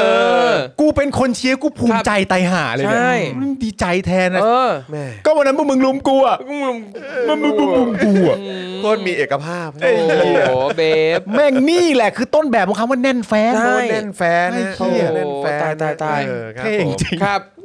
นอกจากนี้นะครับในการหารือเมื่อวานก็ได้มีการแจกกระดาษที่เป็นลักษณะแบบสอบถามให้กับสมาชิกไปเขียนด้วยลายมือ อ่า โดยไม่ต้องระบุชื่อ เช่น สอบถามว่าต้องการให้ใครเป็นหัวหน้าพัก ไอ้ ต้องการให้ใครเป็นเลขาธิการพัก และอนาคตอยากให้พักเป็นอย่างไร รวมถึงให้แสดงความรู้สึกที่มีต่อรัฐมนตรีในสังกัดพัก นะ โอ้โห เขียนด้วยลายมือเหรอ ใช่อยู่ด้วยลายมือ แหม จำกันไม่ได้เลยนะครับ เออ จากนั้นครับประวิทย์ก็ได้อ่านผลการกรอกแบบสอบถามด้วยตัวเอง อืม โดยมีสีหน้ายิ้มแย้มตลอดเวลาว่าทั้งหมดพร้อมใจกันยืนยันให้ประวิทย์เป็นหัวหน้าพักต่อไป อ๋อ แล้วมีความสุข โอเค แฮปปี้ไง อ่า ส่วนเลขาธิการพักประมาณ 80%เนี่ยนะฮะยังไว้วางใจธรรมนัต80%ยังไว้วางใจธรรมนัตนะครับ โอ้ รองลงมาคืออนุชา อ่า น้อยที่สุดเนี่ยนะครับคือสุชาติชมกลิ่น รัฐมนตรีว่าการกระทรวงแรงงาน อืมน้อยสุดนะ น้อยสุดนะ อุ๊ยอุ๊ยอุ๊ยเลยเออ เออขณะที่การแสดงความเห็นต่อเอ่อรัฐมนตรีของพรรคเนี่ยนะครับ ส่วนใหญ่แสดงความเห็นไปในทิศทางเดียวกัน ก็คือไม่พอใจต่อการปฏิบัติตัวของรัฐมนตรีสองกระทรวง ก็คือกระทรวงแรงงานกับ DES อ้าวแล้วฮะ อ้าว คนที่ สุชาติ บอก ชัย ว่า วุฒิ คนที่บอกว่าต้องเอาความจริงมาพูดกัน ถูกต้องเอาแล้ว คน ไปแล้ว ที่ไปกระตือรือร้น อืม อยากให้ธรรมนัตพูดความจริง ครับ กลับไปอยู่หนึ่งในกระทรวงที่แบบถูกแสดงความไม่พอใจเยอะที่สุด ใช่เอาแล้วไม่พอใจต่อการปฏิบัติตัวด้วยนะ ไม่พอใจต่อการปฏิบัติตัวนะนี่คือนิสัยอะเพื่อนไม่ชอบอะเพื่อนไม่รักอะ ดีใจแทนคนเชียร์ว่ะ เออ โอ้ยว้ายว้ายว้ายว้ายว้าย อืมอย่างไรก็ดีนะครับ การประชุมกรรมการบริหารพักเพื่อเคลียร์ใจกันในวันนี้นะครับ ก็ได้เริ่มต้นขึ้นในช่วงประมาณบ่ายสองที่ผ่านมา โดยมีกรรมการบริหารพักเข้าร่วมประชุมกันอย่างพร้อมเพรียงครับ ซึ่งประวิทย์เนี่ยก็ได้เดินทางมาพร้อมกับธรรมนัฐอ่ามาด้วยกันเลยกับเลขาธิการพักนะ โดยมีนางนฤมลพินโยสินวัตรเลเหรัญยิกพักเนี่ยนะครับมารอต้อนรับอยู่ก่อนแล้วครับ อ่า ซึ่งก่อนประชุมเมื่อเอ่อเมื่อช่วงบ่ายที่ผ่านมานะครับก็มีรายงานว่าสมศักดิ์เทพสุทิน แล้วก็สุชาติชมกลิ่น ได้เข้าไปพูดคุยกับพลเอกประวิทย์ในห้องรับรอง โดยเป็นการพูดคุยกันในเรื่องการปรับโครงสร้างภายในพัก ซึ่งการพูดคุยดังกล่าวเนี่ยก็เป็นการพูดคุยกันแบบเสียงดังมาก เฮ้ย อืมเหมือนอืม ไม่ค่อยได้ยินหรือเปล่า ตั้งใจให้ได้ยินเปล่าเออ หรือว่าไม่ค่อยได้ยินจึงต้องพูดเสียงดัง เออ ข้างในหรือเปล่า ครับ อ่า พลเอกประวิทย์ก็กล่าวว่าจะมีการปรับโครงสร้างพักอย่างแน่นอน แต่จะไม่แตะในส่วนของตำแหน่งเลขาธิการพักของธรรมนัตรักกันดีนะครับ ล่าสุดครับเมื่อเมื่อเวลา4ี่โมงเนี่ยนะครับก็มีรายงานอย่างไม่เป็นทางการว่าธรรมนัตเนี่ยจะยังคงเป็นเลขาธิการพักตามเดิม โดยหลังจากนี้ก็จะมีแถลงผลการประชุมอย่างเป็นทางการอีกครั้งหนึ่งด้วยครับ เอาละครับ อืม ะฮะ น่าสนใจมาก ก็ เลย ดีฮะ ดูแน่นแฟนกันดีฮะ ใช่ อันนี้แหละครับที่เขาเรียกว่า จริง เอกภาพ เอกภาพ เอกภาพเลย เอกภาพครับเอ อก นะ ภาพอืม ก็เป็นพักที่มียูนิตี้นะครับ มีความสามัคคีสมานฉันท์ เท่ดีฮะดีฮะเดี๋ยวก็โหเป็นการประชุมพักที่พวกมึงรุมกูอ่ะ ครับ วันนั้นน่ะพวกมึงรุมกู วันนั้นนะ ใช่ พวกมึงรุมกู คนคนรักกันเขารุมกันด้วยเหรอ เออ ไม่ผมไม่แน่ใจนะฮะ รักกันไม่ หรือว่าเขาหมายถึงรุมรุมรักปะ เออรุมรัก เออ รุมรัก เฮ้ยนึกถึงแบบมารุมมาตุ้มรุมรักแมรี่ There- there's something ไม่แต่ว่าการประชุมกันข้างในเนี่ยถึงกับมีคนบอกกันนะ ที่บอกว่าเป็นแกนนำพรรคคนหนึ่งว่าว่าเพื่อให้เป็นน้ำหนึ่งใจเดียวกัน ครับ ต้องเอาธรรมนัตออก ใช่เบอร์นั้นเลยนะ แต่สรุปจบเสร็จเรียบร้อยประวิทย์ก็บอกว่าธรรมนัตก็อยู่ตำแหน่ง ครับ เดิมนั่นแหละ แล้วที่น่าสนใจก็คือว่า 80%ก็คือก็ยังโอเคกับการที่ธรรมนัตอยู่ ใช่ นั่นก็คือมี 20%ที่ไม่โอเค ใช่ แล้วก็ทีแรกที่มีการพูดว่า อ้าว ถ้าอย่างนั้นพลเอกประยุทธ์จะไปตั้งพักใหม่ อ้าว ใช่ จะเป็น 20%นั้นปะล่ะที่จะไปตั้งพักใหม่ ใช่ ครับ แต่ถ้า พ พ ล ล เอ เอกปกประยุระยุ ทธ์ทธ์ไปตั้งพักใหม่นี่ประวิทย์เขาก็ไม่ทำแล้วนะ อ่า เขาไม่เล่นการเมืองแล้ว อ๋อแต่แต่อันนั้นผมก็ไม่กล้าฟันธง ก็ก็ไม่ต้องฟันธงอะไรหรอกค เรา รับ เชื่อได้บอกว่าวะเฮีย อย่าไปเชื่อ แต่ละแม่ง อย่างที่แม่งพูดอะ แต่อย่างที่บอกไปประเด็นที่ผมสรุปได้เนี่ย เออ ผมดีใจ ครับ แทนผู้ที่รักรักพักพลังประชารัฐ ครับผม ผมมีความรู้สึกว่าเวลาได้อ่านข่าวเลยเขามีความรู้สึกว่า นี่แหละ นี่แหละวิถี อ นี่แหละคือวิถีของพักเรา เนอะ พักเราอาจจะมีการไม่พึงพอใจใด ๆ กันบ้าง เออ แต่โดยรวมแล้วมันก็ไม่น่าพึงพอใจจริง แต่ก็นะเอ ออย่างไรเขาก็ใช้ความรักในการ โอเค แก้ปัญหา โอ้ใช้ความรักในการแก้ ะคบ ปัญหาครับ ใช่ใช่ เออนะ ใช่ ครับ อ้าวงั้นก็มาดูอีกหนึ่งหน่วยงานที่เขาอยากจะแก้ปัญหาในสังคมหน่อยดีกว่า ๆ ครับ ครับ ด้วยการเอ่อแต่งเพลงครับ เอ้ย อ่า แต่งเพลงเหรอะฮะ มาแก้ปัญหาด้วยการแต่งเพลงกันดีก วิ ว่า ถีพระปกันด้ามากเลยนะครับใช้เพลง อ่าครับ เนี่ย ผมนะฮะพอบอสูงสุดนะครับ สั่งแต่ง 3 บทเพลงปลุก เออ ใจครับ ครับ เพื่อย้ำว่ากองทัพอยู่ข้างประชาชน โอ้ ยเอ่อคืออยากให้ระบุด้วยว่าอยู่ข้างประชาชนคนไหนอ่ะคนไหนอ่ะพี่ประชาชนคนไหน อะไรวะ ไม่ไม่ถ้า มีใครเชื่อมึงบ้าง ถ้าถามผมเนี่ยผมตอ ครับบ ได้นะเพราะพี่ ครับ เพราะพี่เล็กเขาเคยพูดไปแล้วตอนสมัยทำหาเรื่อง ครับ อ่า เขาบอกว่า แล้วเขาทำเพื่อประชาชนอ่ะเขาทำเพื่อประชาชนคนเสื้อแดงหรือเปล่าล่ะ เออ เออ เออ เออ ก็ต้องเลือกดูนะ ครับผมเออก็ ไม่ ชัดเจน ไม่ นะ ไม่ว่า ครับ มึงจะคิดยังไงอ่ะ เออ ประโยคนี้ก็ไม่เหมาะจะออกจากปากมึง ครับผม ไม่ว่ามึงจะมีแองเกิลมีมุมอะไร เออ ต่างๆนานาที่มึงจะดิ้นไปได้เนี่ย อะไรวะ มันก็ไม่ควรออกจากปากมึง งงไปหมด มึงไม่ใช่ตัวละครที่ถูกต้อง ครับ อีห่า มึงอ่ะอยู่นิ่งๆไป เออ อยู่นิ่งๆไป เอาเอามาเอามันยังไงต่อคุณจอนะ อ้าวหลังจากที่ก่อนหน้านี้เนี่ยมีข่าวว่านายวิษณุเครืองามรองนายกนะครับ กล่าวในที่ประชุมครมครับ ครั้งล่าสุดเลยนะ บอกว่าอยากเสนอให้กระทรวงวัฒนธรรม ไปดูเพลงปลุกใจ ที่ภาคเอกชนนำไปรีมิกซ์เป็นเวอร์ชั่นใหม่ อ่า เผื่อว่ารัฐบาลจะได้จะทำจะได้ทำเพลงแบบนี้บ้าง ครับ นะฮะซึ่งนายอิทธิพลคุณปลื้มครับ รัฐมนตรีว่าการกระทรวงวัฒนธรรมก็ตอบว่า ขณะนี้กระทรวงก็กำลังทำโครงการเกี่ยวกับการนำเพลงปลุกใจยุคเก่า มาทำใหม่อยู่เหมือนกันฮะเอออ คือจะเอามาเขาเรียกว่าอะไรรีเมคเหรอหรือว่าอะไรนะครับ รี remake เออรีเมคใช่ไหม เออว่าให้เป็นแบบอ่ะเนื้อหาที่อาจจะทันสมัยมากขึ้น อ่านะหรือว่าทำจังหวะเพลงอะไรอย่างเงี้ย อ่า นะเออ อาจจะทำฮิปฮอปก็ได้เออ เออนะ คน ฮะ ทำรีแพร์ ทำให้ ทำให้ประเด็นเรื่องเพลงปลุกใจกลับมาเป็นกระแสอีกครั้งครับ เพราะคนส่วนใหญ่ยังมองไม่เห็นนะครับว่าอะไรคือประโยชน์ที่จะได้รับจากโครงการนี้ครับ เออ ครับ อย่างไรก็ดีครับ ล่าสุดเนี่ยก็มีรายงานที่เกี่ยวข้องกับเรื่อง การทำเพลงปลุกใจขึ้นมาอีกครั้งครับ เมื่อพลเอกเฉลิมพลศรีสวัสดิ์ครับ ผู้บัญชาการทหารสูงสุด อ่ะ นะฮะมีนโยบายให้สำนักสวัสดิการทหาร อ่าก องบัญชาการกองทัพไทย ครับ ประพันธ์บทเพลงขึ้นเพื่อเทิดทูนอ้าว อ่ะ เดี๋ยวก่อนนะ ฮะ เพื่อ ฮะ เทิดทูนและน้อมรำลึกถึงพระมหากรุณาธิคุณ ของสถาบันพระมหากษัตริย์ ที่มีคุณูปการต่อพื้นแผ่นดินไทยนะตั้งแต่อดีตจนถึงปัจจุบัน ครับ อ๋อ นะครับ ครับครับครับ เออนะฮะและบทเพลงที่แสดงถึงความรักของกองทัพไทยที่จะอยู่เคียงข้างประชาชนชาวไทย ครับ า อ๋อ ถ้าอย่างนั้นก็คือ 2 ประเด็นนั่นแหละ ก็คือน้อมรำลึกนะนั่นก็คือ1นึ่งหนึ่งหนึ่งเรื่องราว ครับ อีกเรื่องราวหนึ่งก็คือกองทัพอยู่เคียงข้าง อืม เป็นสองประเด็นนั่นแหคละรับผมโอเค รับ อืมนะฮะซึ่งก็อยากจะรู้เหมือนกันว่าการประพันธ์บทเพลงเพื่อเทิดทูนเรื่องของ เอ่อสถาบันที่มีเอ่อคุณูปการต่อแผ่นดินไทยเนี่ย ครับ อันนี้คือก็อยากจะรู้ว่าจะย้อนไปจนถึงยุคสมัย อยุธยา เหรอสุโขทัยไม่นับบ่ ไม่มีมี หรอ ผมที่ดูเนี่ยมีเมนชั่นถึงพระนเรศวร อ๋อ เพลง แปลว่า วีรกษัตริย์ชาตินักรบ งั้นแปลว่า แต่ตอนนั้นมันไม่ทมันไทยแล้วเหรอ อ๋อมันคือเอ่อถ้าถ้าไทยนี่คือต้องช่วง ใช่ สมัย ไง จอมพลปเลย แต่ ฮะ ตอนนั้นมันไม่ไทยไง ครับผม แต่ว่าก็นี่เท่าที่เห็นก็คือก็จะเป็นพระนเรศวรใช่ไหม ใช่ ใช่ซึ่งตอนนั้นมันยังไม่ไทยไงมันยังไม่ อัน เป็น นั้น ประ เป็นยังยังไม่ใช่สยามด้วย มัน ซ้ำ เป็น นะ เป็นก๊กเป็นเหล่าอยู่เล เป็ ย น ใช่ไหม ความตอนนั้นน่ะ เป็นความลักลั่นของสลิมอ่ะคืออถ้าเมื่อไหร่ที่อยากจะอ้างว่าเรามีประวัติศาสตร์ยาวนามยาวนานจะลากตั้งแต่สุโขทัยไล่นะมานั่นนี่นู่น แต่ถ้าพูดถึงเรื่องตกเป็นเมืองขึ้นปั๊บอื้อไทย ครับ เพึ่งเพึ่งเพึ่งเพึ่งมีเพึ่งมีเพึ่งชื่อไทย เย้อืม อ๋อ เก่ากว่านี้ น กูไม่นับ มันมี นะครับ ช่วงเวลาของการนับของเขาใช่ ใช่ไหม มีช่วงเวลาของการนับ มีเรื่องว่าเอ๊ะจะเมนชั่นเรื่องอื้อเรื่องประเด็นไหนดี อ่าใช่ แล้ว ใช่ แต่ ใช่หรือว่าอย่างในในหนังสือเรียนของบ้านเราเองเนี่ย ครั ก็ บ คือก็จะมีการข้ามหลาย ๆ ใช่ใช่ หลายๆช่วงเวลา หลายๆอืม หรือว่าหลาย ๆ เหตุการณ์ที่เกิด ครับ ขึ้น อะไรแบบนี้ไปเยอะเหมือนกันนะครั ล บบ หลายอย่างไปจากหน้าประวัติศาสตร์ครับ สิ ผมคนแนะำ รับ คุณผู้ชมนะครับ คลิปความรู้ราชวงศ์คองบองครับ ครับผม ครับผม ไปดูกันครับนะฮะ เฮ้ยแล้วเอาจริงแบบพอไปไล่อ่านดูเนื้อเพลงอะบางท่อนแบบอื้อหือแบบไอ้เหี้ยแบบ ดี ดีเพื่อจะพูดว่าดีแหละใช่ไหม ดีดีแบบ ไอ้เหี้ยแบบคือแบบ ดี ดีดี แบบเฮ้ยภาพพจน์มาเต็มเกิดจินตภาพอ่านแล้วแบบเฮ้ยภาพมา เช่นแบบมีท่อนหนึ่งบอกว่า เสียงเกือกม้าอาชาศึกยังกึกก้อง ถึงขั้นได้ยินเสียงเกือกม้าอาชาศึกยังกึกก้องอะ อันอันนี้คือของครูทอมคือเพลงปลุกใจที่จะเอามาทำใหม่หรือเนื้อเพลงที่แต่งขึ้นมาใหม่ อ่าน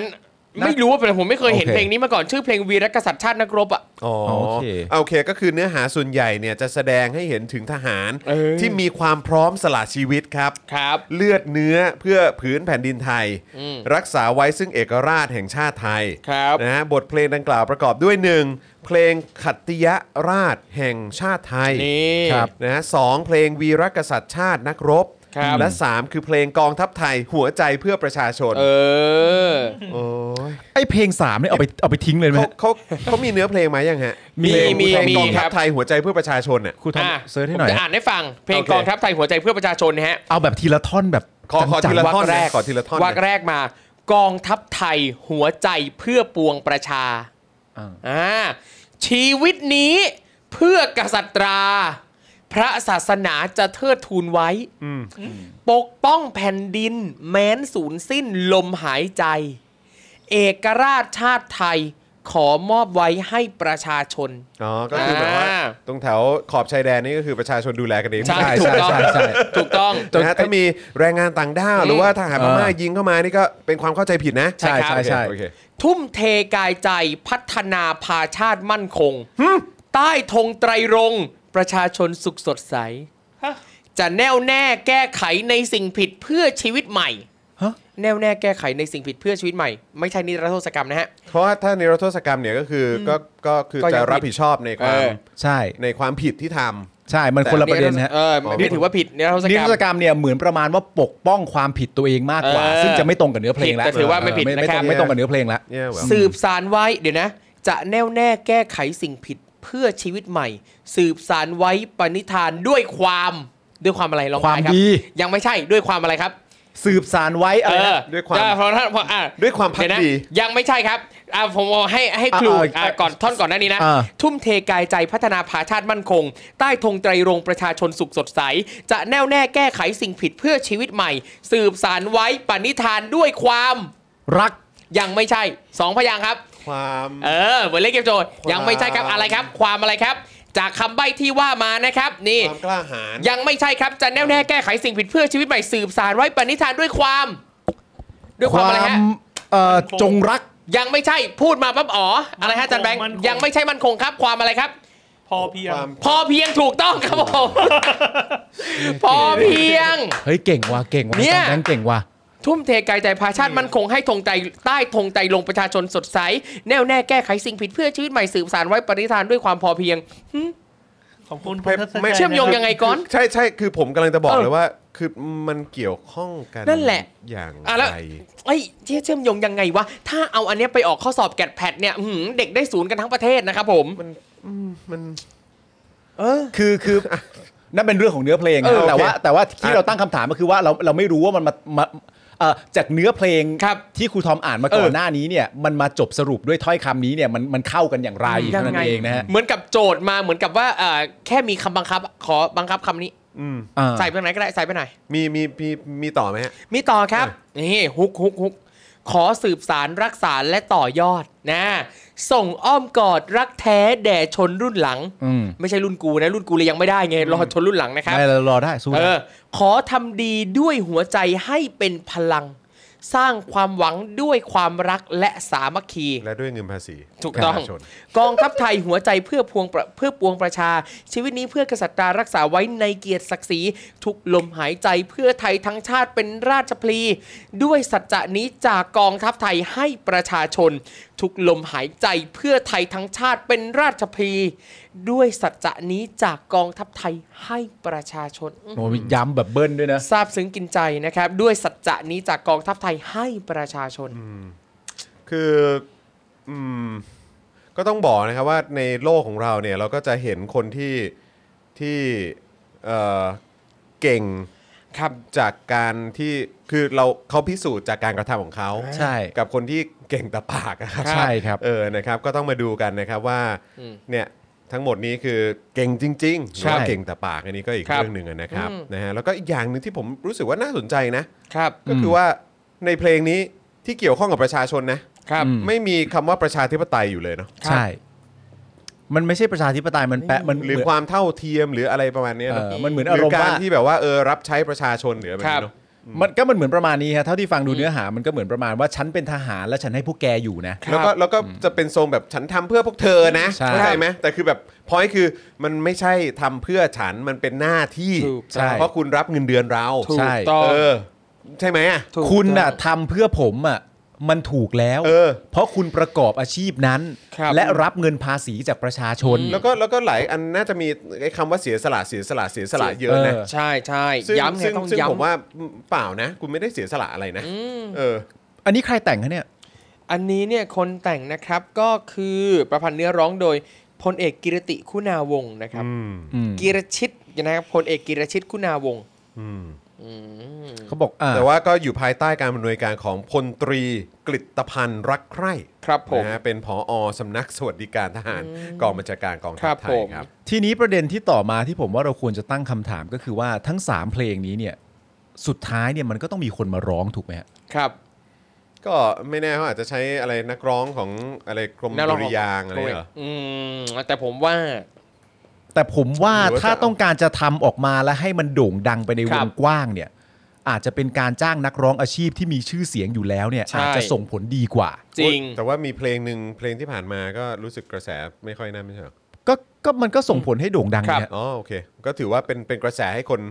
ไม่ก็ ไม่ควร คุณพูดเรื่องอะไรถ้าคุณพูดเรื่องโด่งดังมันก็โด่งดังไง อ๋อโอเค ใช่ไหมเราพูดเรื่องโด่งดัง โอเค ใช่ โอเคโอเค เราพูดเรื่องโด่งดังเป็น ครับ ที่พูดถึงอ่ะ ครับ เอางี้ดีกว่า โอเคโอเคไอซีไอ ว่า ซี เขาก็ยังไงก็น่าจะติดต่อแบบนักร้องที่แบบเคยมีซิงเกิลมีเพลงประกอบละครเล่นนะนะหาบหาบอะไรนะไปดูบ้าง ว่าเฟียงด้วยอันนี้เลย เนี่ยแล้วก็บอกเนี่ยแกดแพดเนี่ยนะฮะเด็กตกกันเต็มเลย กูกูอยากจะบอกว่ามึงมาเรียกบครูทอมเออครับผมโยงได้หมดนะครับ แต่แต่ โยงกลับมาที่หาบของแม่กูจนได้ แต่ถ้าในความคิดผมเนี่ยเรื่องเรื่องเสียงร้องเนี่ย ครับ อาจจะไม่อาจจะไม่สำคัญเท่าการ อ๋อ ทำ MV อื เอ ม อจริงๆ เมื่อทำ MV เนี่ยต้องมีพระเอก MV เออ อ่า ไม่ ผม ผล ผมรู้จักพิธีกรเวกคลับอยู่คน หนึ่ง เฮ้ย เออคุณวรรณสิงห์เหรอฮะ สิงห์เขาไปไม่ได้ครับ อ๋อเหรอครับ เพราะว่าคุณสิงห์เนี่ยเขาจะต้องเอ่อมีคอนเทนต์ต้องทำกับคุณมาริยาอยู่ อ่ะ หลาย ถูกต้ ที่ อง คุณเป๊กเปรมนัท คุณเป๊กเปรมนัทนี่ณตอนนี้รู้สึกว่าจะ ปลูก ไปแบปบลูกข้าวอยู่ ปลูกข้าวแล้วก็อยู่ เออ ต่าง ครับ จังหวัด ผม ซะเยอะด้วย ครับผม อ่ะนี่อีกคนหนึ่งคุณเป๊กผลิตโชค คุณเป๊กผลิตโชค เออ ณตอนนี้เนี่ย เป็นพิธีกรเวทครับ ผมมีความรู้สึกว่าเขาอาจจะต้องร้องเพลง อ่า ครับ เยอะหน่อย อ่ะ คุณชอนจินดาโชค คุณชรจินดาโชตณตอนนี้รู้สึกจะเป็นบกหนังสือ อออะไรก สั แล้ว ย่าง ด้วย ออกแล้วด้ว อย อกแล้วแปลแปลว่ามีเวลาได้อีก เพราะฉะนั้นตอนนี้คุณชรอาจจะเศร้าโศกเสียใจกับการออกอยู่ เอา ครับ คุณน็อตคุณน็อต คุณน็อตใช่ไหมคุณน็อตณตอนนี้ไม่ว่างเพราะถ่ายละคร อ่ะมีอีกคนหนึ่ง เอ้ย คุณรู้จัก ใคร ปาล์ม คุณปาล์มใช่ไหม คุณปาล์มธัญวิทย์ คุณปาล์มไม่คุณปาล์มไม่ว่างเพราะไม่อยากไป อ่า ก็มันจะเหลือ โอ้ คุณหยวน คุณหยวน รถ รถไฟ ไฟ คุณ คุณหยวนดราก้อนไฟท์เหรอ ทำอะไรวะทำอะไรอยู่วะ คุณหยวนดราก้อนไฟท์อ่ะโอเค ไม่ถึงตัวมึงละ โอเคโอเค ไม่ถึงไม่ถึงตัวมึงละไม่ถึงตัวมึงละ ครับ กูย้อนไปอดีต เออ จนแบบโอ้ยังได้อยู่ อ่า ณตอนนี้ รอดแล้วกู ณตอนนี้ผมต้องบอกคุณจรเลยว่า ครับ ร้ายกาจนักนะ เออต้องบอกว่า I learn from the best อ่า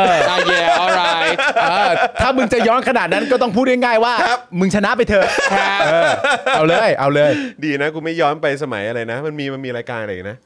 สมัยก่อนเวกขับอะ OIC อะไรไอ้ Five Teen- Life Teen- five life ทีนทอล์ก ทีนทอล์ก Teen Talk เออโอ้โห Teen พี่เรย์เหรอ พี่เรย์พี่ อ่า พี่ชาคริต พี่ ปะ ชาคริต ใช่ไหมฮะ เออโอ้โหเก่าจริง Teen เก่าจริง Talk อ่าโอเคจบ เออ โอเคก็ไม่ไม่ใช่ไอจอหรอกไม่ใช่ไอ้จอไม่ใช่ไอ้จอ ก็นี่ไงเห็นไหมทุกคนบอกพี่หยวนเหมะ อ่า แต่ เออ ภาพภาพภาพมาเลยนะ ภาพตอนคุณหยวนอยู่บนเวทีอะ อ่าเออตอนนั้นเขาอยู่บนเวทีหรือเขาอยู่ด้าน หรือ หน้าเวที ด้านหน้าเวที สัอย่ง ปลุกระดม ใช่ไหมเฮ้ยเจะปะเจ เออ ครับผม คงจะหมายถึงเวทีคอนเสิร์ต Dragon Five นั่นแหละ ใช่ใช่ ที่ ใช่ พูดคงจะหมายถึงเวทีคอนเสิร์ต Dragon Five นั่นแห ใช่ ละ ใช่ใช่ วันนั้นพวกเราเพิ่งร้องเพลง Dragon Five มาจำได้ปะเพลงอะไรวะ เพลงอะไรนะ จำไม่ได้แล้ว เพ อะ ลงอะไรนะ เพลงดักดากอนไฟดังๆอะ อะไรวะไอ้เหี้ย ขอสักคำหนึ่งขอสักคำหนึ่งจะมา วันนั้นน่ะร้องกันอยู่เลยแล้วก็ถามกันในรายการว่าเพลงอะไรวะ ใควะเออ จำไม่ได้อ่าไม่เป็นไรครั เฮ้ บ ย มันคาใจอ่ะ เออเอามีคนบอกว่าให้ให้คุณโตโน่ไปร้อง พี่เจครับ เออ เฮ้ย โตโน่อะ คุณโตโน่อะ ให้โตโน่อะ ลองตัวเอง เออเพลงนี้แหละ อ่าครับผม สักที เออ อันนี้คือเขาจะไปร้องในงานพลังประชารัฐนะฮะ ใช่ครับ หยุดรอตัวเอ เองงสักที ครับผม ทุกคนอึ้งกัน เลิก ไป ทีอ่ะกลับมาทำให้ดีรับความจริงเถอะ อ่ะคุณผู้ชมครับยังมีข่าวที่เจ้มจ้นรออยู่อีกเยอะเลยนะครับผม ครับ มีคนบอกออกสตาร์ทด้ว อย อก นะ สตาร์ทหรือนัดสตาร์ท เฮ้ย เท่ ผม ว่ะ พูดขึ้นมาแล้วร้องเลย ไหนไหนๆกอยที่กอยที่ พอแล้วอาจารย์ เมื่อกี้ตัดกล้องไม่ทัน พอแล้ว ออกสตาร์ทนั่นสตาร์ทออกสตาร์ทที่มันสตาร์ทเอ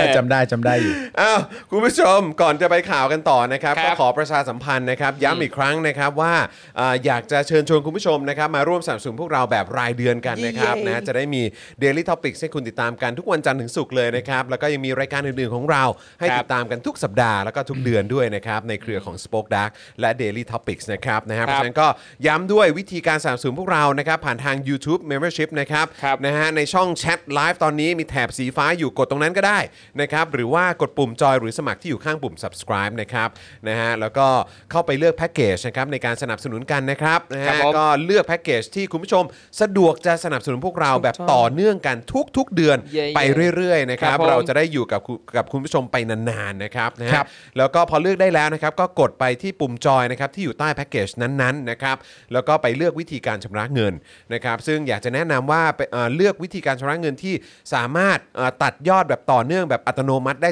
ทุก ๆ เดือนนะครับ ครับ นะอาจจะเป็นบัตรเครดิตบัตรเดบิตเอ่อค่าโทรศัพท์มือถือเครือข่ายมือถืออะไรต่างๆจะเพอร์เฟกมากนะครับนะหรือว่าเป็น wallet เอ่อ PayPal อะไรก็ได้ด้วยเหมือนกันนะครับนะแล้วก็ไปกรอกรายละเอียดให้ครบถ้วนเรียบร้อย แล้วก็กดเอ่อยืนยันแค่นี้ก็เป็นเมมเบอร์แล้วนะครับ ครับ ทาง Facebook เหมือนกันนะครับ Facebook นี่ก็ใต้ไลฟ์นี้เลยนะครับ ข้างกล่องคอมเมนต์ครับ ปุ่มสีเขียวๆที่มีรูปหัวใจอยู่กดปุ่มนั้นเลยครับ เพราะว่าปุ่มนั้นก็คือปุ่ม Become a supporter นั่นเองนะครับ พอกดแล้วก็เข้าไปที่หน้าชำระเงินนะครับ เหมือนกันครับ เลือกช่องทางที่ตัดยอดอัตโนมัติได้ทุกเดือนนะครับ จะได้ไม่หลุดจากการเป็น supporter แบบไม่รู้ตัวนะครั ครับ บ นะฮะพอเลือกได้แล้วนะครับก็เข้าไปกรอกรายละเอียดให้ครบถ้วนนะครับแล้วก็กดยืนยันแค่นี้ก็เป็นเมมเบอร์เออเป็นซัพพอร์เตอร์ของเราแล้วนะครับนะฮะ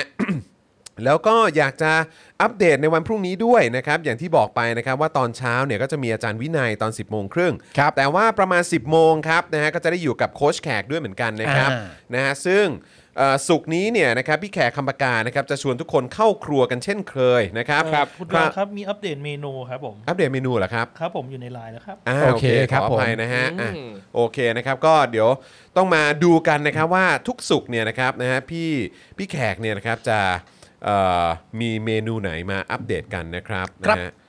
อยู่ไหนอ่ะยังไม่เห็นมาอ้อมาแล้วมาแล้วอ่าโอเคนะครับก็สุกร์นี้พี่แขกจะชวนทุกคนเข้าครัวกันนะครับคราวนี้จะพาไปดูการทำยำไก่ฉีกพริกลาบครับหมูน้ำตกพริกลาบฮะ โคตรน่ากินเลยอ่ะ ยำไก่ฉีกพริกลาบ หมูน้ำตกพริกลาบครับ ครับ โอ้โห นะฮะแล้วก็แน่นอนนะครับว่าความเด็ดของเมนูนี้ก็อยู่ตรงที่พ พริกลาบหอมๆนะครับแล้วก็เคล็ดลับการปรุงให้กลมกล่อม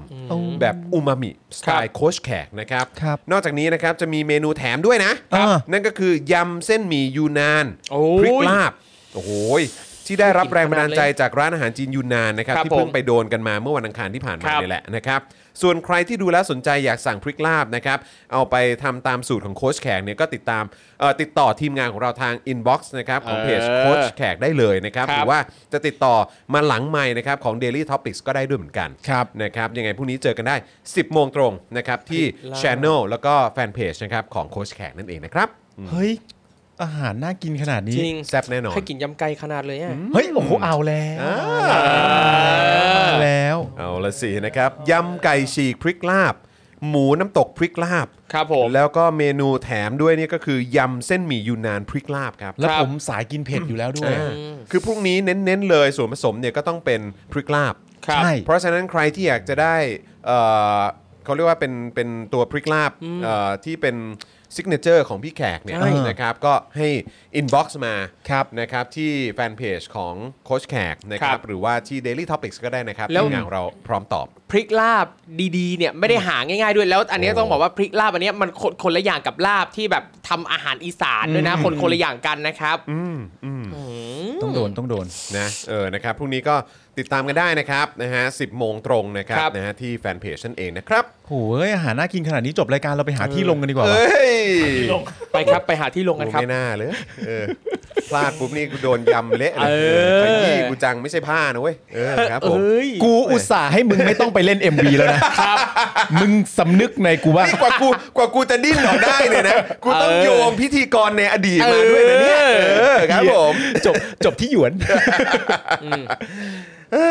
อ่ะโอเคครับ คุณผู้ชมครับ เดี๋ยวก็จะมีประเด็นเอ่อเกี่ยวกับเรื่องของการเก็บภาษีน้ำมันนะครับ ครับ นะที่ทางโฆษกกระทรวงการคลังก็ออกมาบอกว่า เฮ้ยแหมถ้าเทียบกับอาเซียนแล้วเนี่ยเราเนี่ยอยู่กลางๆ อยู่กลางๆนะ นะครับนะแล้วก็ยังมีประเด็นในเรื่องของเอ่อคุณแหวนนะครับพยาบาลอาสานะครับ ครับ เอ่อที่พูดถึงประเด็นความยากลำบากในการยื่นเยียวยาคดีม ครับ .112 นะฮะที่ศาลยกฟ้องด้วยนะครับ เดี๋ยวเราจะมาคุยกันนะครับ ครับ แต่หนึ่งเรื่องที่อันนี้ต้องพูดเลยนะครับ ก็คือประเด็นของเยาวชน 15 ปี อ่า ที่ถูกยิงที่ดินแดงนะครับ ครับ อย่างที่เราได้แจ้งคุณผู้ชมไปตอนต้นรายการนะครับ ซึ่งก็ถือว่าเป็นข่าวที่สะเทือนใจมาก ๆ เลยนะครับ ครับ คือน้องเนี่ยเสียชีวิตลงแล้วนะครับ คือจากกรณีวัยรุ่นชายอายุ 15 ปีครับที่เข้ารับการรักษาที่โรงพยาบาลราชวิถีนะครับ ถูกยิงในพื้นที่สอนอดินแดง เมื่อวันที่ 16 สิงหาคม ด้วยอาการบาดเจ็บจากกระสุนครับ มีบาดแผลที่บริเวณต้นคอ หลังกกหูด้านซ้ายครับ ครับ ร่วมกับมีภาวะหัวใจหยุดเต้น และผลเอ็กซเรย์คอมพิวเตอร์สมองเนี่ยพบกระสุนฝังอยู่ที่บริเวณไขสันหลังส่วนบนนะครับที่เชื่อมต่อกับก้านสมองครับ และมีการรักษาอย่างต่อเนื่องนะครับ ตามที่เราเนี่ยก็เคยได้รายงานไปก่อนหน้านี้ ครับ ล่าสุดครับวันนี้ครับ วันที่ 28 ตุลาคม 2564 ครับ เวลา 13นาฬิกา26 นาทีในายแพทย์ทศพรเสรีรักษ์นักเคลื่อนไหวทางการเมืองนะครับ และอดีตสสจังหวัดแพร่ ได้ทวีตข้อความผ่านทาง Twitter ส่วนตัวนะครับ ระบุว่า น้องวาริศที่โดนยิงที่ดินแดง นอนอยู่ ICU ราชวิถี 2 เดือนครึ่ง ได้จากไปแล้วเมื่อเช้าวันนี้ เสียใจกับครอบครัวน้องด้วยครับ ครับ ขณะเดียวกัน ครับ Amnesty International ประเทศไทยนะครับหน่วยงานด้านสิทธิมนุษยชนได้ทวีตแจ้งข่าวดังกล่าวเช่นเดียวกันครับ โดยระบุว่าช่วงบ่ายที่ผ่านมานะครับ นิพาพรสมน้อย มารดาของวาริศสมน้อย เยาวชน วัย 15 ปี ที่ถูกยิงบริเวณดินแดงได้แจ้งว่า วาริศเสียชีวิตแล้ว หลังต่อสู้กับบาดแผลเป็นเวลากว่า 2 เดือนครับ ทั้งนี้ Amnesty International ประเทศไทยนะครับเผยว่าแม้เยาวชนที่ถูกยิงได้เสียชีวิตไปแล้ว แต่กระบวนการในการสืบสวนสอบสวนเพื่อค้นหาความจริงต่อเหตุการณ์ที่เกิดขึ้น ก็ยังคงดำเนินการต่อไปครับ ทางการไทยต้องสอบสวนสถานการณ์ที่เกิดขึ้น และให้นำตัวผู้กระทำอันตรายทางร่างกายที่เกิดขึ้นกับผู้ชุมนุม หรือผู้รับผิดชอบต่อเหตุการณ์ ดังกล่าวเข้ารับการไต่สวนและลงโทษตามกระบวนการยุติธรรม ส่วนความคืบหน้าเกี่ยวกับคดีนี้ครับ พันตำรวจโทโสพล แย้มชมชื่น รองผู้กำกับสอบสวนสนดินแดงนะครับ ให้ข้อมูลกับประชาไทยว่า ขณะนี้สำนวนคดีได้ส่งต่อไปทางผู้กำกับนำสำนวนให้กองบัญชาการตำรวจนครบาลวันนี้ แต่ตนไม่ทราบผลการสืบสวนสอบสวน ขยายผลหลังจากที่เมื่อ 30 กันยายน 64 ทางบชนแถลงข่าวการจับกลุ่มนายชุติพงศ์ทิศกระโทกหรือแบงค์อายุ 28 ปีหนึ่งในผู้ต้องหาคดีนี้ครับ พันตำรวจโทโสพลนะฮะบอกว่าเท่าที่ทราบ เท่าที่ตนทราบ ทางผู้ต้องหารับแค่ว่าเข้าไปในพื้นที่เกิดเหตุเพียงคนเดียวนะครับ ส่วนหลังจากนี้เนี่ยทางบชนจะมีการสืบสวนขยายผลอย่างไรตนก็ไม่ทราบครับ ก็คือยังไม่ทราบนั่นแหละครับ อันนี้คือชีวิตเด็กคนหนึ่งเลยนะครับ ครับ อายุ 15 ปีครับ แล้วนี่คือ 2 เดือนแล้วนะครับ ที่ ครับ น้องเขาต่อสู้กับบาดแผลนี้เนี่ยเพื่อที่จะมีชีวิตต่อไปอ่ะ ครับ แล้ววันนี้เขาเสียชีวิตแล้วนะครับ แล้วจนตอนนี้สิ่งที่คุณให้คำตอบกับประชาชนได้คือคุณไม่รู้ ใช่ ยังไม่รู้นะครับ ยังไม่รู้ว่าการสืบสวนจะขยายผลต่อไปทางไหนเช่นไร ยังไม่รู้นะครับ แล้วคือเอาอันนี้ผมพูดตรงๆนะจะให้ผมรู้สึกไง อืม ให้ผมรู้สึกไง เพราะผมเนี่ยก็เป็นคนหนึ่งนะ ที่ตำรวจเนี่ยทำงานไวมาก ครับ อืม ในเรื่องคดี อืม หมิ่นประยุทธ์อะ อืม ไวคนอื่นก็เหมือนกัน อืม แล้วก็คดีอื่นๆที่ประชาชนโดน ก็ไว ดำเนินไวมาก อืม ทุกอย่างไปถึงศาลไปถึงอะไรต่างๆ ไวมากครับ ครับ แต่นี่คือฆาตกรนะฮะนี่คือเรื่องของการจับฆาตกร ที่ลงมือ ครับ แล้วท้ายที่สุดแล้ว น้องเขาเสียชีวิตนะครับ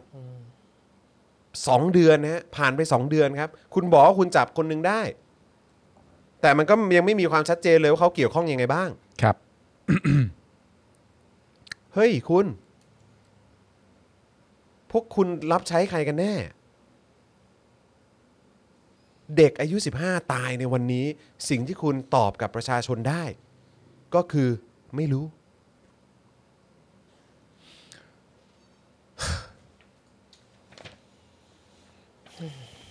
แต่สิ่งที่เราทำได้นะครับ ครับ ในฐานะประชาชนที่เอ่อเรียกร้องประชาธิปไตยเนี่ยนะครั ครับ บ เพราะว่าน้องวาริศเนี่ยก็เป็นอีกหนึ่งคนนะครับ เป็นหนุ่มวัย15 ปี ที่ถูกยิงที่เรนดินแดงเนี่ยนะครับ ครับ ก็คือว่าเราจะไม่ลืมนะครับ ว่ามีเด็กที่เสียชีวิตเพื่อเรียกร้องประชาธิปไตย ครับ แล้วผู้ที่รับผิดชอบเนี่ย ในวันที่คุณจองเคยพูดไว้ว่าในวันที่เราได้มีโอกาสได้เช็คบินเนี่ยนะต้องมีผู้รับผิดชอบนะครับ ครับ เราจะไม่ปล่อยเรื่องพวกนี้ไปเปล่าๆเฉยๆนะครับนะฮะต้องมีคนรับผิดชอบกับเรื่องนี้นะครับ แล้วก็เอ่อไม่ไม่ต้องออกมาพูดว่าเนี่ยถ้าเขาอยู่บ้านเฉยๆ ก็ไม่เจอหรอกอะไรแบบนี้เนี่ยสิ่งที่ต้องตั้งคำถามเนี่ยก็คือว่าอะไรทำให้เขาอยากจะออกไปเรียกร้องในประชาธิปไตย ประเทศเรามันเป็นยังไงหรอ อนาคตของเขาประเทศที่เขาอยากจะฝากชีวิตฝากความหวังฝากอนาคตไว้เนี่ยมันเป็นยังไงหรอเขาถึงอยากจะให้มันดีขึ้นน่ะเพราะตอนเนี้ยมันมีปัญหาอะไรอยู่เข้าถึงออกมา ตั้งแต่แรกเขาออกมาชุมนุมมันก็ไม่ ค ใช่ รับ เรื่องผิดอยู่แล้วครับ แล้วการที่เขาชุมนุมและที่ผ่านมาประชาชนทุกคน ครับ นะครับ ที่ผ่านมาตั้งนานแล้วอ่ะเอาเอาตั้งแต่ตอนนี้ก็ได้ฮะคือจริง ๆ แล้วหลังรัฐประหารคนก็ออกมาชุมนุมโดยสันติ ก็โดนจับโดนดำเนินคดี ใช่ โดนขึ้นศาลทหาร ใช่ครับ โดนคดีเยอะแยะมากมาย ล่าสุด คดีที่เขาโดนกันเมื่อปี 58 และโดนขึ้นศาลทหารกัน เพิ่งจะย้ายมาเป็นศาลพลเรือน อืม ครับ แล้วก็ล่าสุดนี่เดี๋ยวก็ต้องขึ้นศาลกัน อืม นั่นคือชุมนุมกันโดยสันติโดยสงบนะครับ แล้วถ้าพูดถึงปีที่แล้ว ปี 63 เนี่ย ครับ ที่มันมีการชุมนุมเยอะแยะมากมาย เขาชุมนุมกันโดยสันติทั้งนั้น ครับ ความรุนแรงที่เกิดขึ้นมาจากฝั่งภาครัฐทั้งนั้นนะครั ใช่ครับ เพราะฉะนั้นคืออย่าพูด ว่าเออถ้าเกิดไม่ออกมาก็ไม่ไม่โดนไม่อะไรหรอก เพราะตำรวจยังการันตีความปลอดภัยให้กับประชาชนไม่ได้เลย ใช่ครับ ทั้งทั้งที่มันเป็นสิทธิเสรีภาพตามรัฐธรรมนูญที่จะชุมนุมกันโดยสันติ ใช่ แสดงออกทางประชาธิปไตยกันโดยสันติ แล้วเขาก็ทำกันมาอย่างนั้น ใช่ ครับ พวกคุณไม่ฟังเลย อืม เจรจาตั้งแต่ปีที่แล้วอ่ะ เจรจาพูดคุยอ่ะมีตัวแทนของภาครัฐมาพูดคุยกันอ่ะมีไหม อืม ผม ครับ เห็นที่ใกล้ชิดที่สุดที่จะได้คุย คือรัฐมนตรียุติธรรมไปนั่งคุยกับแกนนำในคุก อืม อืม อันนั้นคือไปคุยนะ อืม ครับ ไปถามความคืบหน้าว่าเป็นยังไงบ้างนู่นนั่นนี่แต่มันนำไปสู่การเจรจา มันนำไปสู่การเปลี่ยนแปลง มันนำไปสู่การปฏิรูปการแก้ไขปัญหาไหมล่ะ อืม ครั ไม่ บ มี แล้วจนเขาทนกันไม่ไหว อืม เขาจะไปกันหน้าบ้านประยุทธ์ อืม ซึ่งเป็นบ้านหลวงด้วยนะ อืม เป็นเงินภาษีประชาชนด้วยนะ ประชาชนจะไปกัน พวกคุณก็เอาคอนเทนเนอร์ไปตั้ง ใช่ พวกคุณก็เอารถจีโน่มา อืม พวกคุณก็เอาเจ้าหน้าที่มาอาวุธครบมือ ใช่ แล้วพอเขาโดนเขาโกรธ อืม เขาไม่พอใจเขาโต้กลับ อืม ครับ ด้วยหนังกระติกด้วยก้อนหิน อืม ด้วยพลุ อืม คุณก็แบบโอ้โหเอาต้องจัดการหนักแล้วเพราะนี่อาจจะไปเหมือนแบบอะไรนะ พวกผู้ก่อกะก่อเหตุอะไร ค นะ รับ จลาจลอะไรแบบนี้ ก็ไปบอกเขาเป็นเป็นอย่างนั้น อืม เฮ้ย คือคุณไม่ต้องตั้งคำถามตั้งแต่แรกก็ได้นะครับ ครับ ว่าใครเริ่มก่อนไอ้ใครเริ่มก่อนเนี่ยมันชัดเจนตั้งแต่แรกอยู่แล้วแหละครับ ถูกต้องครับ ในเมื่อการชุมนุมมันไม่มันไม่ได้ผิด อืม และเขาได้รับสิทธิ์ตามรัฐธรรมนูญด้วย ครับ ครับนะฮะโอเคครับ เรามาต่อกันที่อีกหนึ่งประเด็นดีกว่านะครับ อันนี้เอ่อต้องรบกวนครู ครับ ทอง ผม ครับ เดี๋ยวเราต้องช่วยกัน ครับ โอเค อันนี้ ครับ รายละเอียดค่อนข้างเข้มข้นอยู่นะครับ โอเค นะก็เลยอยากจะให้คุณผู้ชมลองติดตามกันดีๆนะครับ เพราะว่า ครับ อันนี้เกี่ยวกับประเด็นของการเก็บภาษีน้ำมันนะครับนะฮะประเทศไทยเก็บภาษีน้ำมัน 45%น ครับ ะครับซึ่งทางโฆษกกระทรวงการคลังบอกว่าอ้าวถ้าเกิดเทียบกับพื้นที่อื่นในอาเซียนเนี่ยถือว่าอยู่ระดับกลางๆนะครับ ผม อืมนะครับ นี่แหละครับโฆษกกระทรวงการคลังนะครับ ชี้แจงกรณีกระแสข่าวประเทศไทยเก็บภาษีน้ำมัน 45%ว่าหากวิเคราะห์เทียบกับพื้นที่อื่นในอาเซียน ถือว่าอยู่ระดับกลางๆนะครับ อย่างที่ได้บอกไปนะครับ หลังจากมีประเด็นเรื่องประชาชนออกมาเคลื่อนไหวร้องเรียนเรื่องราคาน้ำมันสูงขึ้นนะฮะอย่างที่เหตุอ่าอย่างที่ได้เห็นการออกมาของม็อบรถบรรทุกกว่าพันคัน ครับ ที่ประกาศตัวสู้เรื่องราคาน้ำมันแทนประชาชนทั้งประเทศ โดยอยากให้รัฐบาลกลับมาสนใจ และให้ความช่วยเหลือผู้ประกอบการรถบรรทุกและรถสิบล้อ ช่วยตรึงราคาน้ำมันดีเซลที่ลิตรละ 25 บาท ลดภาษีสรรพสามิตลง 5 บาทต่อลิตร และยกเลิกการเก็บเงินเข้ากองทุนพลังงานเป็นระยะเวลา 1 ปี ล่าสุดครับเมื่อวานนี้เลยมีรายงานว่านายอภิชาติไพรรุ่งเรือง นายกสมาคมขนส่งทางบกแห่งประเทศไทยได้ออกมายกระดับการเรียกร้อง เพราะรัฐยังเพิกเฉย นี่ขนาดว่าเขาออกมากันขนาดนี้นะครับ คนที่เดือดร้อนจริงๆออกมา รัฐยังเพิกเฉยนะครับ ก็ ก็นี่ เรา ฮะ เราถึงพูดไงว่าออกกันมาแบบสันตินะ ครับ ใช่ มายื่นหนังสือขับ ใช่ รถมายื่นหนังสือแล้วก็กลับ อืม เนี่ยก็ยังเพิกเฉย ครับ อืม คุณอภิชาตินะครับ กล่าวว่าตั้งแต่วันที่ 1 พฤศจิกายนนะครับรถบรรทุกทั่วประเทศราว 20%หรือ 80,000 คันนะครับ จากจำนวนรวมทั้งหมด 400,000 คันทั่วประเทศเนี่ยจะทำการหยุดวิ่งให้บริการ เพราะผู้ประกอบการขนส่งไม่สามารถแบกภาระขาดทุนจากราคาน้ำมันแพงได้อีกต่อไปแล้ว อืม โห น่าเห็นใจมากนะฮะ คือ 20%นี่ก็ไม่ใช่น้อยนะครับ 80,000 คันเนี่ย นอกจากมอบรถบรรทุกที่กล่าวมาแล้วนะครับ ขณะเดียวกันก็ยังมีกระแสว่าด้วยการเก็บภาษี และเงินกองทุนของภาครัฐที่สูงถึง 45%ของราคาน้ำมันต่อลิตรที่ประชาชนต้องจ่ายด้วยครับ ซึ่งประเด็นนี้นะครับ นายพรชัยธีรเวชผู้อำนวยการสำนักงานเศรษฐกิจการคลังในฐานะโฆษกกระทรวงการคลังได้ออกมาชี้แจงแล้วครับ เขาบอกว่าปัจจุบันโครงสร้างราคาขายปลีกน้ำมันเชื้อเพลิงนะครับ แบ่งออกเป็น 6 องค์ประกอบนะครับ มีอะไรบ้างมาดูกัน อย่างแรกครับ ราคาหน้าโรงงาน ซึ่งเป็นต้นทุนการผลิตของผู้ประกอบการ อืม 2. ภาษีสรรพสามิตที่อัตราประมาณ 0.975 หรือ 6.5 บาทต่อลิตร อืม ขึ้นกับประเภทน้ำมัน ซึ่งจัดเก็บบนหลักการด้านสิ่งแวดล้อมนะครับ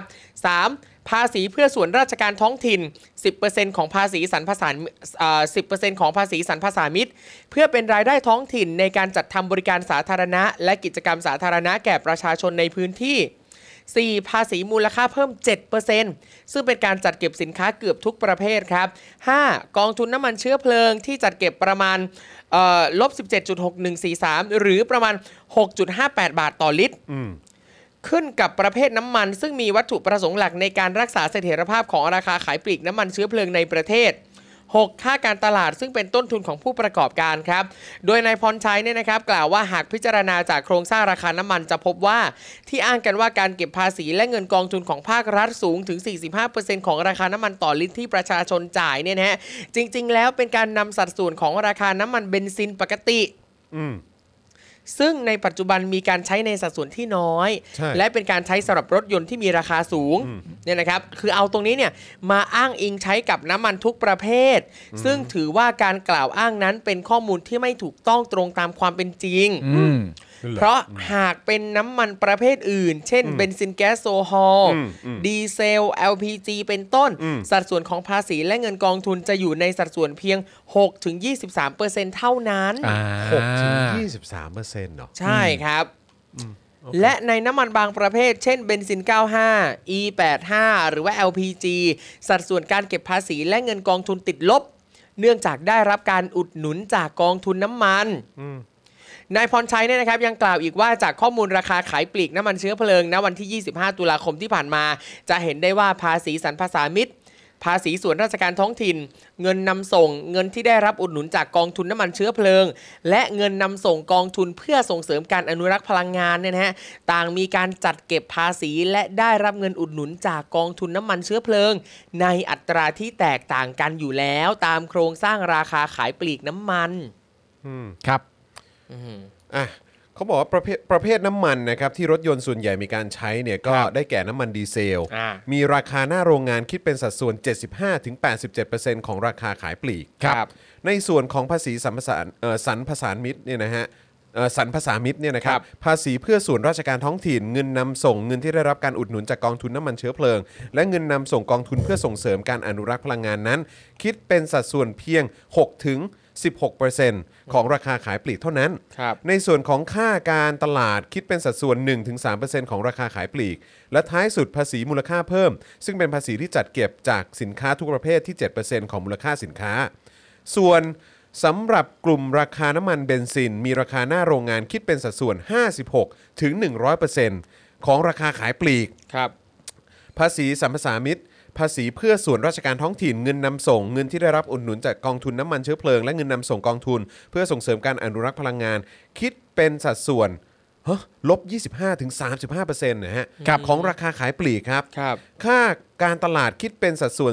2-18%ของราคาขายปลีก และภาษีมูลค่าเพิ่ม ซึ่งเป็นภาษีที่จัดเก็บจากสินค้าทุกประเภทที่ 7%ของมูลค่าสินค้าอ่ะก็คือจะบอกว่าโอเคก็มีภาษี 7%เนี่ยนะค ครั รับ บ ทั้งนี้การจัดเก็บภาษีสรรสรรพสามิต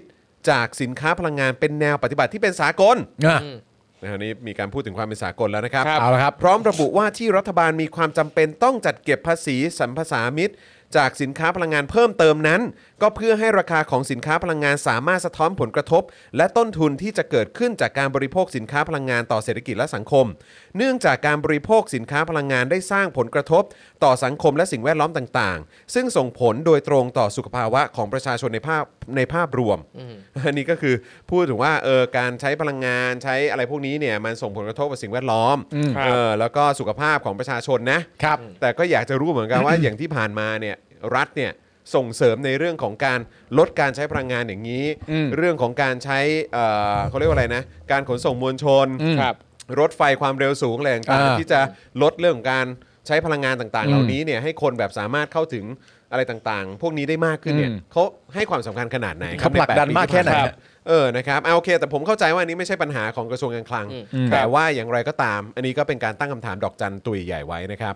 โดยระบุอีกนะครับว่าเมื่อเทียบกับเพื่อนบ้านในภูมิภาคอาเซียนแล้ว ถือว่าราคายังกลางๆ อืม เพราะเกือบทุกประเอ่อเพราะเกือบทุกประเทศเนี่ยต่างมีการจัดเก็บภาษีสรรพสามิตจากสินค้าพลังงานทั้งสิ้น ซึ่งส่งผลให้ราคาสินค้าพลังงานของประเทศไทยอยู่ในระดับกลางๆ เมื่อเทียบกับประเทศในภูมิภาคเดียวกันนะครับนะฮะก็คือเขาบอกว่าอ่ะถ้าเกิดว่าดูอย่างเอ่อน้ำมันดีเซล ครับ ใช่ไหมฮะบรูไนเนี่ยเขาเก็บภาษีเอ่อสรรพสามิตเนี่ยอยู่ที่ 7.1 บาทต่อลิตร ครับ อืม เออ7.71 บาทต่อลิตรครับมาเลเซีย 17.42 บาทต่อลิตร คอะรับ ไรแบบนี้นะครับเอ่ออินโดนีเซีย 27 บาท อืม นะฮะต่อลิตร เมียนมา 26 บาทต่อลิตร ไทยอ่ะ29 บาทต่อลิตร ครับ นะครับถ้าเป็นน้ำมันเบนซินนะครับเอ่อบรูไนอ่ะ13 บาทต่อลิตร อืม มาเล 16 บาทต่อลิตร ครับ อินโด 28 บาทต่อลิตร เวียดนาม 33 บาทต่อลิตรนะฮะไทย 31 บาทต่อลิตรครับ ครับ ซึ่งจริงๆ อั ถ้าน นี้อันนี้เป็นเป็น ดู เป็น ดูจาก เป็นต้นนะฮะ ครับผมดูจากตรงนี้เราก็จะเห็นว่าไอ้คำว่าราคากลางๆก็คือว่าเอ่อถ้าพูดถึงความแพงเนี่ยนะครับแพงสุดคือสิงคโปร์ถูกสุดคือบรูไนของไทยเนี่ยอยู่อันดับที่หก อืม อืม มันก็กลาง ก็ ๆไง กลางๆอยู่อันดับที่หก แล้วก็นอกจากนี้ยังชี้แจงว่าในด้านภาษีมูลค่าเพิ่มเนี่ยอัตราภาษีมูลค่าเพิ่มของประเทศไทยอยู่ที่ ครับ 10%ของมูลค่าสินค้าและบริการ แต่จัดเก็บจริงที่ 7%ของมูลค่าสินค้าและบริการ ทั้งนี้เพื่อลดภาระแก่ประชาชน และเมื่อพิจารณาเปรียบเทียบกับต่างประเทศแล้วเนี่ยพบว่าประเทศไทยมีอัตราภาษีมูลค่าเพิ่มต่ำที่สุดในภูมิภาคครับ อืม รวมทั้ง เมื่อพิจารณาเปรียบเทียบกับประเทศในกลุ่ม OECD จะพบว่าอัตราภาษีมูลค่าเพิ่มเฉลี่ยของกลุ่ม OECD สูงกว่าอัตราจัดเก็บจริงของประเทศไทยเกือบ 3 เท่า ครับ หรืออยู่ที่ 19.3%ดังนั้นการจัดเก็บภาษีมูลค่าเพิ่มที่ 7%ของมูลค่าสินค้าและบริการ จึงอาจไม่เป็นการสร้างภาระแก่ประชาชนที่สูงเกินกว่าประเทศอื่น ๆ ในโลก ในพรชัยกล่าวว่าการจัดเก็บภาษีนะฮะทั้งเอ่อภาษีสรรพสามิต และภาษีมูลค่าเพิ่มต่างเป็นแหล่งรายได้ที่สำคัญของรัฐ โดยในปีงบประมาณ 63 เนี่ย สัดส่วนของภาษีสรรพสามิตและภาษีแวดเนี่ย คิดเป็นเกือบ 40%ของรายได้รัฐบาลรวมนะครับนะฮะดังนั้นการจัดเก็บภาษีสรรพสามิตและภาษีมูลค่าเพิ่มจึงเป็น ครับ แหล่งรายได้สำคัญ ที่รัฐบาลจะสามารถนำมาใช้ในการบริหารประเทศ และแก้ไขปัญหาทางเศรษฐกิจและสังคมต่างๆ ได้ค ค รั รับ บ ก็อย่างที่บอกไปครับ ยุคสมัยของยิ่งลักษณ์กำลังจะกู้เท่าไหร่นะสามล้านล้านบาท ครับ ใช่ไหม ใช่ เพื่อมาทำในเรื่องของการขนส่ง ใช่ นะฮะที่บอกว่า เออขนเอ่ออะไรนะเออเออพูดอะไรนะสามเมื่อกี้ผมพูดอะไรส ที่คุณพูดสาม อ๋ออ๋อสองล้านล้านใช่ไหม อืม มันสองล้านล้านหรือสามล้านล้าน สองล้านสองล้านล้านล้านใช่ไหมอ่ะ ครับ โทษทีสองล้านล้านบาทเพื่อทำรถไฟความเร็วสูง อืม นะฮะเพื่อทำความ รถไฟความเร็วสูง ใช่ ที่จะมาขนผักอะไรที่แซวกันอ่ะ เออ เออขนผักขนเอ่อของสดอะไรต่างๆ เหล่านี้ เออ เออ ก็เขาก็เตรียมกันไว้อ่ะ เออ ก็จะมาดูแลการแก้ปัญหาตรงจุดนี้ ใช่ เออ เตรียม ครับ ทำการให้ทุกอย่างมันเป็นระบบ เออ ใช่ไหมฮะ แล้วก็เชื่อมต่อกับเรื่องของการคมนาคมอะไรต่างๆ คุณชัดชาติก็เตรียมการอะไร อืม แบบนี้แหละใช่ไหมฮะ แล้วก็น่าจะถ้าเกิดคุณชัดชาติยังอยู่เนี่ย ผมก็คิดว่าเรื่องของการปรับเรื่องของระบบการขนส่งมวลชน ทุก เออ อ อย่าง ก็น่าจะมีประสิทธิภาพมากยิ่งขึ้น อืม มากกว่าที่เป็นอยู่ในปัจจุบันนี้อย่างแน่นอน แน่นอนฮะ นะฮะรถบรรทุกรถบรรทุกอะไรต่างๆ ก็อาจจะมีการปรับตัวอะไรกันก็ว่ากันไป เออครับ ใช่ไหมฮะ คือพอมันเป็นแต่ว่ามันโดนตัดตัดแบบตัดวงจรอ่ะ ใช่ตัดแทบจะทุกเรื่องอะฮะ แล้วหลังจากนั้นใน 8 ปีที่ผ่านมาเนี่ย ครับ มันมีอะไรพัฒนาและเกิดขึ้นบ้าง ใช่ แล้วตอนนี้พอน้ำมันมันราคาสูงขึ้นมันมีความ ครับ ต้องการที่จะใช้มากขึ้นหลังจากโควิดอะไรต่างๆ ด้วยเนี่ย อืม พอคนที่เขาขับรถบรรทุกที่เขาต้องแบบคอยขนส่งขนของอะไรต่างๆ ให้คนทั้งประเทศได้ใช้กันเนี่ยเขาแบกราคาน้ำมันไม่ไหวเนี่ย ครับ เออ แล้วเราจะยังไงต่อครับ แบกค่าน้ำมันไม่ไหว ก็แปลว่าสินค้าที่จะมาพร้อมกับรถบรรทุกนั้นเนี่ย โอ้โห มันก็ไม่ได้เดินทางเช่นเดียวกัน ถูกต้อง ใช่ ก็ในเมื่อเขาแบกค่าน้ำมันไม่ ครับ ไหว เขาเติมน้ำมันไม่ไหว มันก็ต้องหยุดตรงนั้น ครับ แล้วประเทศมันจะรันยังไงล่ะครับ ใช่ ใช่ไหม แล้วมึงจะยังไงต่อ เออ แล้วพอถึงวันที่เท่าไหร่ฮะวันที่หนึ่งใช่ไหมฮะ วันที่หนึ่ง อืม พฤศจิกา วัน ค ที่ รับ หนึ่งเขาจะหยุดวิ่งกัน ใช่ เขาจะหยุดวิ่งกันครับ และที่เขาหยุดวิ่งกันเนี่ยคือเท่าไหร่ ยี่สิบเปอร์เซ็นต์นะครับ ใช่ ก็คือประมาณ 8 0,000 คัน แปดหมื่นคันครับ อืม ที่เดี๋ยวเขาจะหยุดวิ่งกันเนี่ยนะค ครั รับ บ เดี๋ยวก็รู้ครับ แปดหมื่นคันแต่ละคันน่ะมีสินค้าที่ตัวเองต้องส่งต้องเดลิเวอร์เนี่ยเท่าไหร่ แล้วคุณก็มาพูดว่าเฮ้ยมันไม่ได้แปลกมันอยู่กลางๆ ใช่ไหมเพราะว่าเอ่อเอ่ออย่างที่ครูทอมบอกไป ครับ คือบรูไนที่หนึ่ง ครับ เอ่อในในแง่ของความถูกอะนะฮะ ถูกสุด ส่วนสิงคโปร์นี่แพงสุดไทยอยู่กลางๆ แต่เขาก็ ครับ มีการวิเคราะห์กันว่าคุณคุณตั้งต้นจากเอ่อจากเบนซินอะ อ่า แล้วมันอาจจะไม่ใช่การวิเคราะห์ที่ถูกต้องนะ เออ ครับเพราะว่าเพราะว่าน้ำมันเนี่ยมันมีทั้งเบนซิน ซึ่ง อืม แพง ครับ แล้วก็ใช้สำหรับรถที่เอ่อหรูๆหน่อย แต่ส่วนเบนซ์เอ่อโซฮอลหรืออะไรต่างๆกันานาเนี่ย ดีเซล ราคา อะไร ดีเซล เนี่ยคมันรับ ก็ราคาถูกกว่า แล้วถ้าเอามาวิเคราะห์รวบกันเนี่ย มันก็ไม่คลุมใช่ไหมฮะ ครับ เออ แล้วอีกอย่างเนี่ยนะ ผมอยากจะได้คำอธิบายที่แบบไม่ง่ายมากๆได้ปะ คือ คือแบบว่าเออ ที่แบบหลาย ๆ คนตั้งคำถามอ่ะแล้วผมก็อยากจะเออแบบอยากจะทำความเข้าใจจริง ๆ นะ เพราะผมรู้สึกว่าเรื่องราคาน้ำมันนี่เป็นอะไรที่แบบ ที่มันพิศวงอ่ะ ครับ ราคาน้ำมันบ้านเราเป็นอะไรที่มีความพิศวงมาก แล้ว ครั ก็ บ จริง ๆ แล้วก็เหมือนแบบเจาะข่าวตื้นก็เคยมีความพยายามทำไป ครับ นะฮะ อืม แต่ว่าอันนั้นก็คือเมื่อนานมาแล้วเอ่อเข้าใจว่าไม่ใช่ตอนรัฐบาลนี้ด้วย เออ ครับ เราก็เคยพูดประเด็นนี้ไปแล้วด้วยเหมือนกัน แล้วก็มีพูดไปถึงเรื่องปตทพวกอะไรพวกนี้ด้วย อืม ครับ แล้วก็พูดนะครับ แต่ว่าจนทุกวันนี้ผมก็ยอมรับว่าก็ยังเป็นเรื่องที่พิศวงอยู่ครับ ใช่ครับ ครับ ผม สำหรั อบ ยาก สำหรับผมนะคือมันอาจจะมีคนที่แบบว่า เออแบบ เข้าใจง่าย ๆ ก็ได้แต่ ครับ ว่าผมรู้สึกว่าสำหรับผมเองว่าโอ้โหมันแบบมันหลายอย่างมากเลยนะ เออ ผมอยากให้รายการนี้ทำมากเลยอะ ครับ รายการที่อยู่ใน Netflix ที่ชื่อว่า explain อะ รา ที่ คา มัน น้ำมันไทยอะไร เออ ครับน่า นึก ส อน อก ใจ ปะคือมันมีแบบว่า ครับ เอ่อกัญชาว่ากัญชานี่คืออะไร เออ ล่าสุดมีหมาด้วยนะเฮ้ยเออว่าสุนัขนี่คืออะไร อ่าครับใช่ใช่ แล้วก็ ใช่ มีผู้หญิงมีการคลอดลูกมีอะไร ครับ ต่างๆนานานู่นนี่เขาน่าจะทำในเชิงแบบราคาน้ำมันไทย เออ และให้เราแบบเข้าใจง่าย ๆ ว่า หน่วยงานที่เกี่ยวข้องการขึ้น ครับ ลงของมัน ไอ้บทจะลงลงเพราะอะไรบทจะ ครับ ขึ้นเนี่ยควบกับประเทศไหนบ้าง เออ ใครจามฮัตชิวขึ้นมาสักคนหนึ่งค่าน้ำมันเราขึ้นแล้วลดเลยหรือเปล่าหรือยังไงอะไรอย่างเงี้ยทำให้หน่อยได้ไหมฮะ อืม เออ อยากรู้อยากรู้ ทำตอนประยุทธ์ก็ได้เออปทำระยุทธ์คืออะไร ประยุทธ์คืออะปไรระยุทธ์คืออะร ไม่เมื่อกี้เห็นพูดถึงว่าเขาเคยทำตอนหมาอะไรเงี้ย อ๋อ อ๋อ ประยุทธ์เป็นคนนะ อ๋อ เป็นคน เหรอ เป็นคนเป็นคน ครับ แต่ออกออกคนกับมีความเป็นมนุษย์มันต่างกัน เออครับ ใช่ ผมถูกต้องครับ สองเรื่องนี้ต้องแยกกั เอน อใช่ ครับผม ค ครับบนาง ผ คน ม ก็ไม่มีความเป็นมนุษย์อ่ะโอเคโอเค ใช่ เรื่อง ใช่ นะฮะ นี่ต้องมีที่ที่ภาษาไทย อะไรนะ นะ ต้อง เอ มี อ คน จำเป็น ที่ต้องมีผู้เชี่ยวชาญ อ๋อ ต้องมี จำเป็น ผู้เชี่ยวชาญ ครับ เ คุณอธิพัฒน์ถามว่ารายการอะไรนะครับ รายการ explain นะครับ explain นะฮะ Explain เออนะฮะ explain อ่ะคราวนี้มาอีกหนึ่งเรื่องดีกว่านะครับนะฮะ ครับ ก็คือประเด็นของคุณแหวนนะครับนะฮะคุณแหวนนัทนัทธิดา ครับ มีวังปลานะครับนะ ครั ฮะ บ พยาบาลอาสานะครับนะฮะเมื่อช่วงบ่ายวันนี้เนี่ยใน Facebook ของคุณแหวนนะครับ ก็มีการโพสต์ข้อความนะครับที่บอกเล่าเรื่องราวความยากลำบาก จากกระบวนการของรัฐที่ซับซ้อนครับในเรื่องของการยื่นเยียวยาคดีม .112 ที่ศาลยกฟ้องครับ ครับ โดยเนื้อหาเอ่อมีดังนี้นะครับลอง ครับ ฟัง ผ กั ม นดู อัปเดตเรื่องยื่นเยียวยาคดีม .112 ที่ศาลยกฟ้อง เรื่องนี้โลกต้องรู้ ครับ ความคืบหน้าที่โทรตามเรื่องจากเจ้าหน้าที่วันนี้ปรากฏว่าเรื่องมันยาวมาก อ้าว นะฮะคืออย่าลืมนะครับว่านี่คือสารยกฟ้องแล้วนะครั ครับ นะฮะหนึ่งเตรียมเอกสารคดีทั้งหมด ยื่นที่กระทรวงยุติธรรมนะฮะตรงแจ้งวัฒนะเมื่อวันที่ 26 สิงหาคม 64 ครับ และมีหนังสือตอบรับขอเบอร์ ขอเบอร์โทรคำสั่งให้รอ 45-60 วัน อ่ะโอเค อ่าโอเคสองครับ วันนี้เลยกำหนด 60 วันแล้ว อืม โทรตามที่กระทรวงยุติธรรมแจ้งวัฒนะ แต่ทางเจ้าหน้าที่แจ้งว่าได้ส่งเรื่องไปยังต้นสังกัดที่พิจารณาคดีและจับกลุ่ม แล้วมันยังไง ก็นั่นนะสิ สามแหวนได้แย้งกับเจ้าหน้าที่กระทรวงยุติธรรมแจ้งวัฒนะไปว่าแหวนถูกจับในยุคคอสช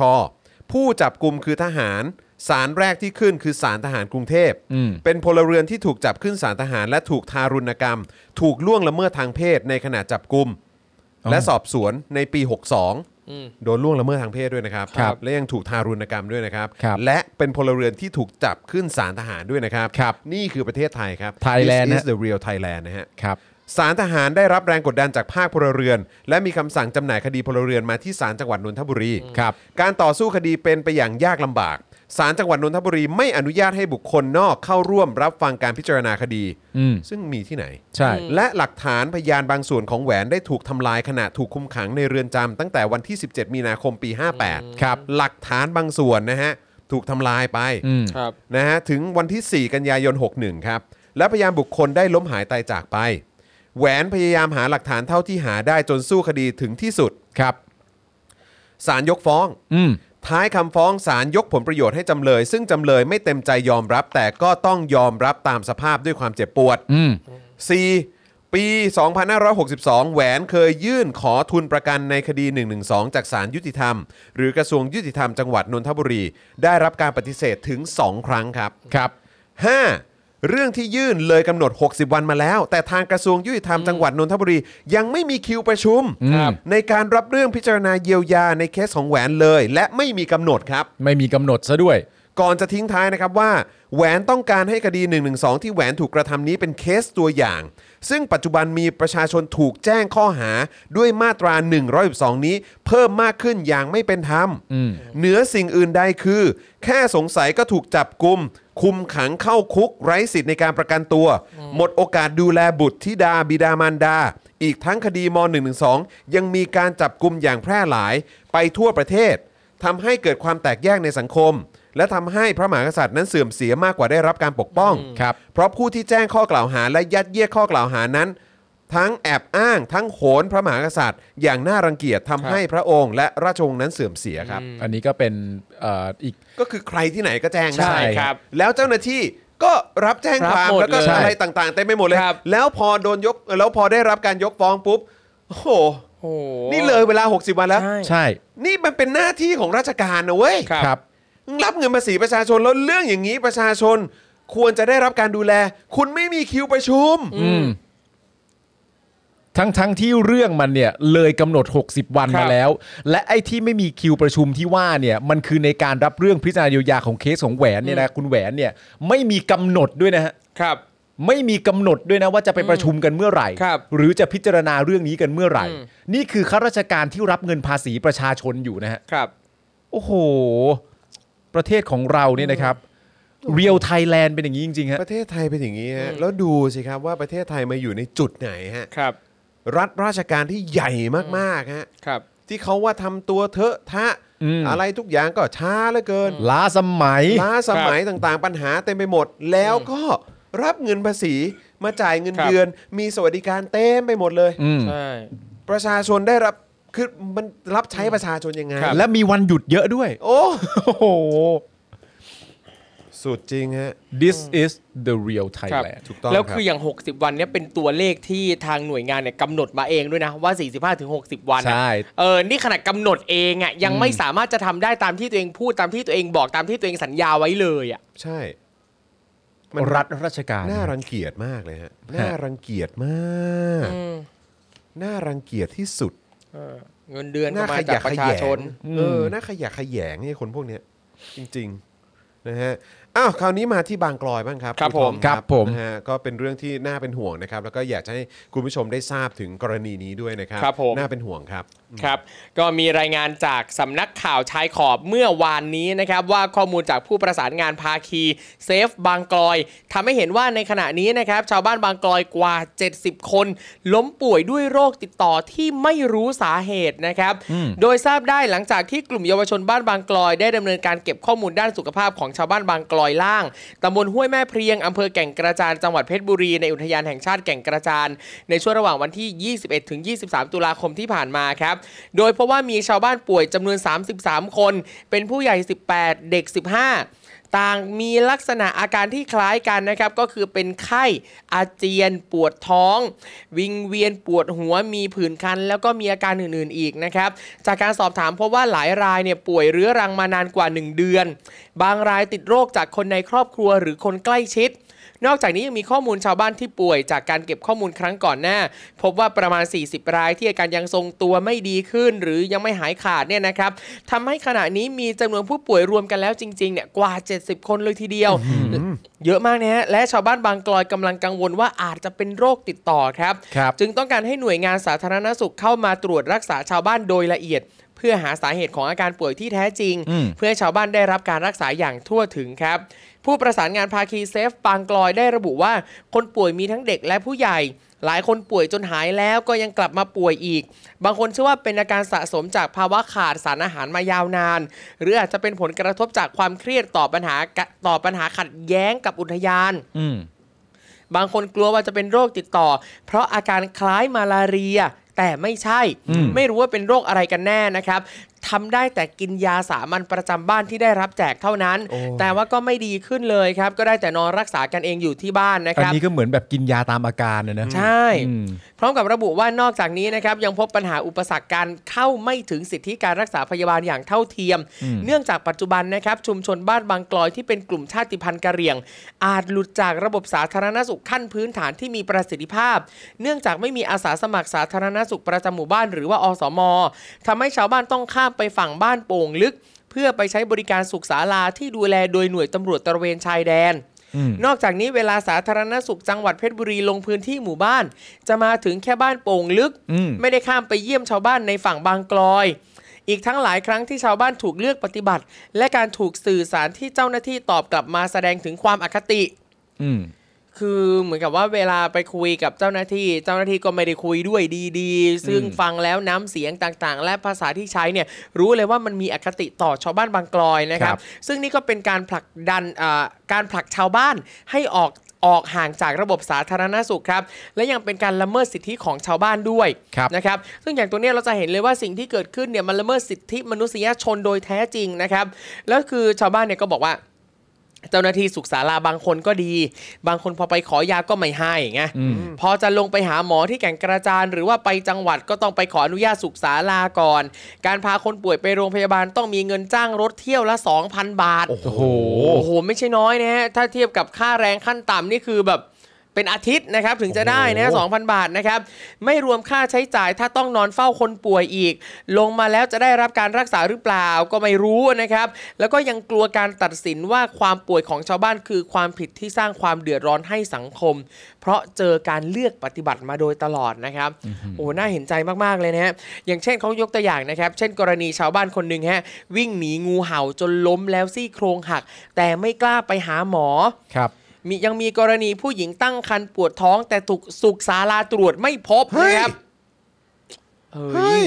ตรวจไม่พบว่าตั้งครร เอ ภ์เนี่ย อ เหรอ สุขสาราที่ตชดนะฮะตรวจไม่พบนะครับ จนต้องมาตรวจข้างล่างเองแล้วพบว่าคันเป็นพิษ อืม หรือกรณีของน้องผู้หญิงคนหนึ่งครับ ที่มีการปวดท้องจึงไปตรวจ เจ้าหน้าที่กลับพูดว่าเป็นเพราะมีเพศสัมพันธ์บ่อยไง แต่ตอนหลังตรวจเจอว่าเป็นเนื้องอกในมดลูกครับ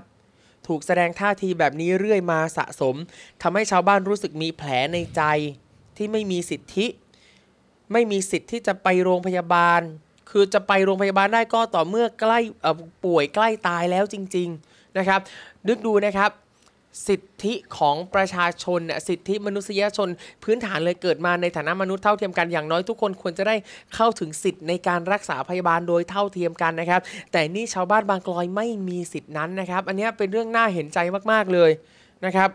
ซึ่งอย่างประเด็นต่างๆ เหล่านี้นะครับ นายนิรันดร์พงเทพครับ ผู้ใหญ่บ้านบางกลอยกล่าวว่า แจ้งข้อมูลต่อสาธารณสุขจังหวัดเพชรบุรีรับทราบแล้ว และมีการประสานกลับมาใน 2-3 วันครับ ว่าจะส่งทีมเข้ามาตรวจอาการชาวบ้านในพื้นที่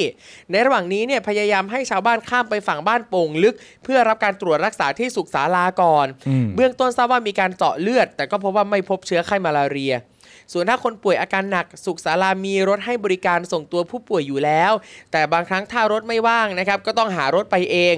ส่วนเรื่องโควิดที่หมู่บ้านนะครับ ตอนนี้ยังไม่มีนะ วัคซีนได้ทยอยฉีดได้มากกว่า 100 คนแล้ว แต่ก็ยังมีบางคนไม่ยอมฉีด เพราะว่ากลัวผลข้างเคียง อืม ทั้งนี้นะครับ ปัจจุบันชาวบ้านบางกลอยล่างมีอยู่ราว 600 คนครับ ครึ่งหนึ่งเป็นเด็ก ทั้งนี้ชาวบ้านบางกลอยถูกอพยพจากป่าใหญ่ 2 ระลอก โดยครั้งเมื่อปี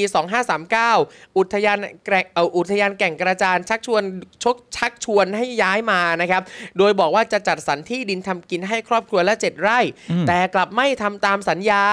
จนชาวบ้านส่วนใหญ่ย้ายกลับไปอยู่ถิ่นเดิมในป่าใหญ่ครับ แล้วก็ในครั้งที่2นะครับตอนปี 54 ครับ ภายหลังจากเจ้าหน้าที่สนที่กำลังกันในยุทธการตะนาวสี ซึ่งมีการเผายุ้งฉาง แล้วก็บ้านของชาวบ้าน เพื่อกดดันให้ชาวบ้านออกจากป่าใหญ่ ทำให้ชาวบ้านบางกลอยทยอยเดินทางมาอาศัยอยู่กับญาติพี่น้องในหมู่บ้านบางกลอยล่าง โดยที่ชุมชนมีคุณภาพชีวิตที่ย่ำแย่มาโดยตลอดครับ โอ้โห โหดมากเลยนะครับ ใช่ เจ็บปวดเหลือเกินนะครั คือบ ยิ่งอ่านยิ่งรู้สึกว่ามันมันมันสะเทือนใจมากเลยอ่ะเพราะว่าคือคือพอพูดถึงเรื่องสิทธิในฐานะที่เป็นมนุษย์คนหนึ่งอ่ะ อืม แต่นี่เขาไม่ได้อ่ะ อันนี้คือเราอันนี้เป็นจริง ๆ นะครับ คือเราอยู่ในสังคมที่ที่มองคนไม่เท่ากันจริงๆ ครับ นะ ใช่ครับ แล้วแล้วแล้วผมว่าก็คือมันมีการเรียนการสอนที่เป็นระบบนะครับ ที่ ครับ ทำให้คนรู้ว่าประเทศนี้คนไม่เท่ากัน อืม แล้วมันมีมันแม้กระทั่งแบบว่า คือการได้คนไม่เท่ากันที่ว่าเนี่ยมันคือการไม่จับความรู้สึกและไม่จับประเด็นน่ะ ครับ คือณตอนนี้สิ่งที่มันเกิดขึ้นคือก็ก็พยายามที่จะส่งไปให้ทางสุขศาลา ได้ดูแลได้ตรวจได้อะไรต่างๆกันานานั่นนู่นนี่ แต่ประสบการณ์เนี่ย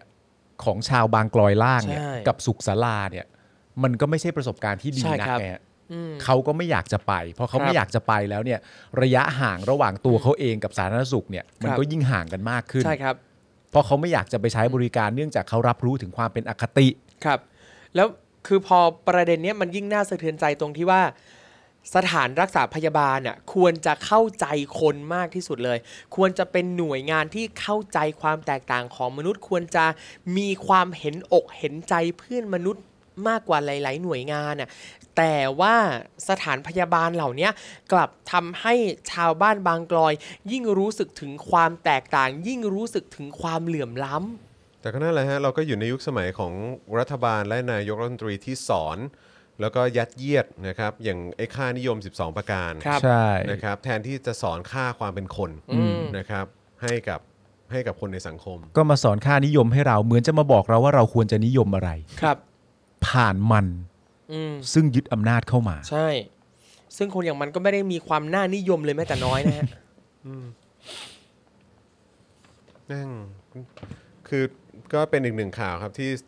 สัมผัสได้ถึงความน่ารังเกียจและความน่าขยะแขยงข ใช่ อง ครับ รัฐราชการไทยนั่นแหละครับ คุณผู้ชมครับ เลือกตั้งครั้งหน้าเนี่ย ต้องเอาหน่อยนะฮะ ครับ เพราะว่าคือแต่ละเรื่องนี่มันมีเรื่องให้เช็คบินเพียบเลยฮะคุณ จริ ผู้ ง ชม ครับ แต่หมายถึงว่าก่อนที่จะไปถึงประเด็นเรื่องการเช็คบินสำหรับผมเนี่ย ครับ มันคือประเด็นก็คือว่าภาวะพวกนี้มันต้องหลุดนะฮะ อืม แล้วมันก็ต้องหลุดผ่านภายใต้การดำเนินงานที่ดีของรัฐบาล ครับ นะครับ ที่ใส่ใจฮะ อืม และที่มองคนเท่ากัน ซึ่งโดยปกติการมองคนเท่ากันมักจะเกิดขึ้นในรูปแบบการปกครองระบอบประชาธิปไต ค ย รับ อะไรที่เป็นเผด็จการเนี่ย มันจะทำให้เรื่องเหล่านี้ไม่เกิดขึ้นอย่างแน่นอน ก็ ครับ ต้องรีบเอาออกไปฮะ ใช่ครับ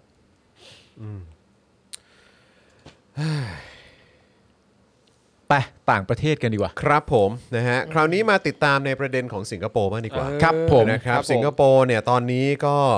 เอ่อดูเหมือนว่าจะหนักเหมือนกันนะครับ ครับ นะคือทางกระทรวงสาธารณสุขของสิงคโปร์เนี่ยนะครับมีการแถลงข่าวเมื่อวันจันทร์ที่ผ่านมานะครับว่าจำนวนผู้ป่วยนะฮะที่ติดเชื้อโควิด -19 เนี่ยในสิงคโปร์เนี่ยเพิ่มขึ้นอย่างมากเลยนะครับ จนตอนนี้เนี่ยทำให้จำนวนเตียงในแผนกผู้ป่วยวิกฤตของโรงพยาบาลรัฐ ในสิงคโปร์เหลือเพียง 60 เตียง ครับ จากทั้งหมด 366 เตียงครับ อันนี้โรงพยาบาลรัฐนะ ใช่ แล้วก็อันนี้ต้องไม่ลืมด้วยนะครับว่าคือคือประเทศเขาก็เล็กกันนะครับ ครับ นะฮะส่วนเตียงที่มีคนป่วยรักษาอยู่ 306 เตียงนั้นเนี่ยแบ่งเป็น 171 เตียงสำหรับผู้ป่วยโควิด และ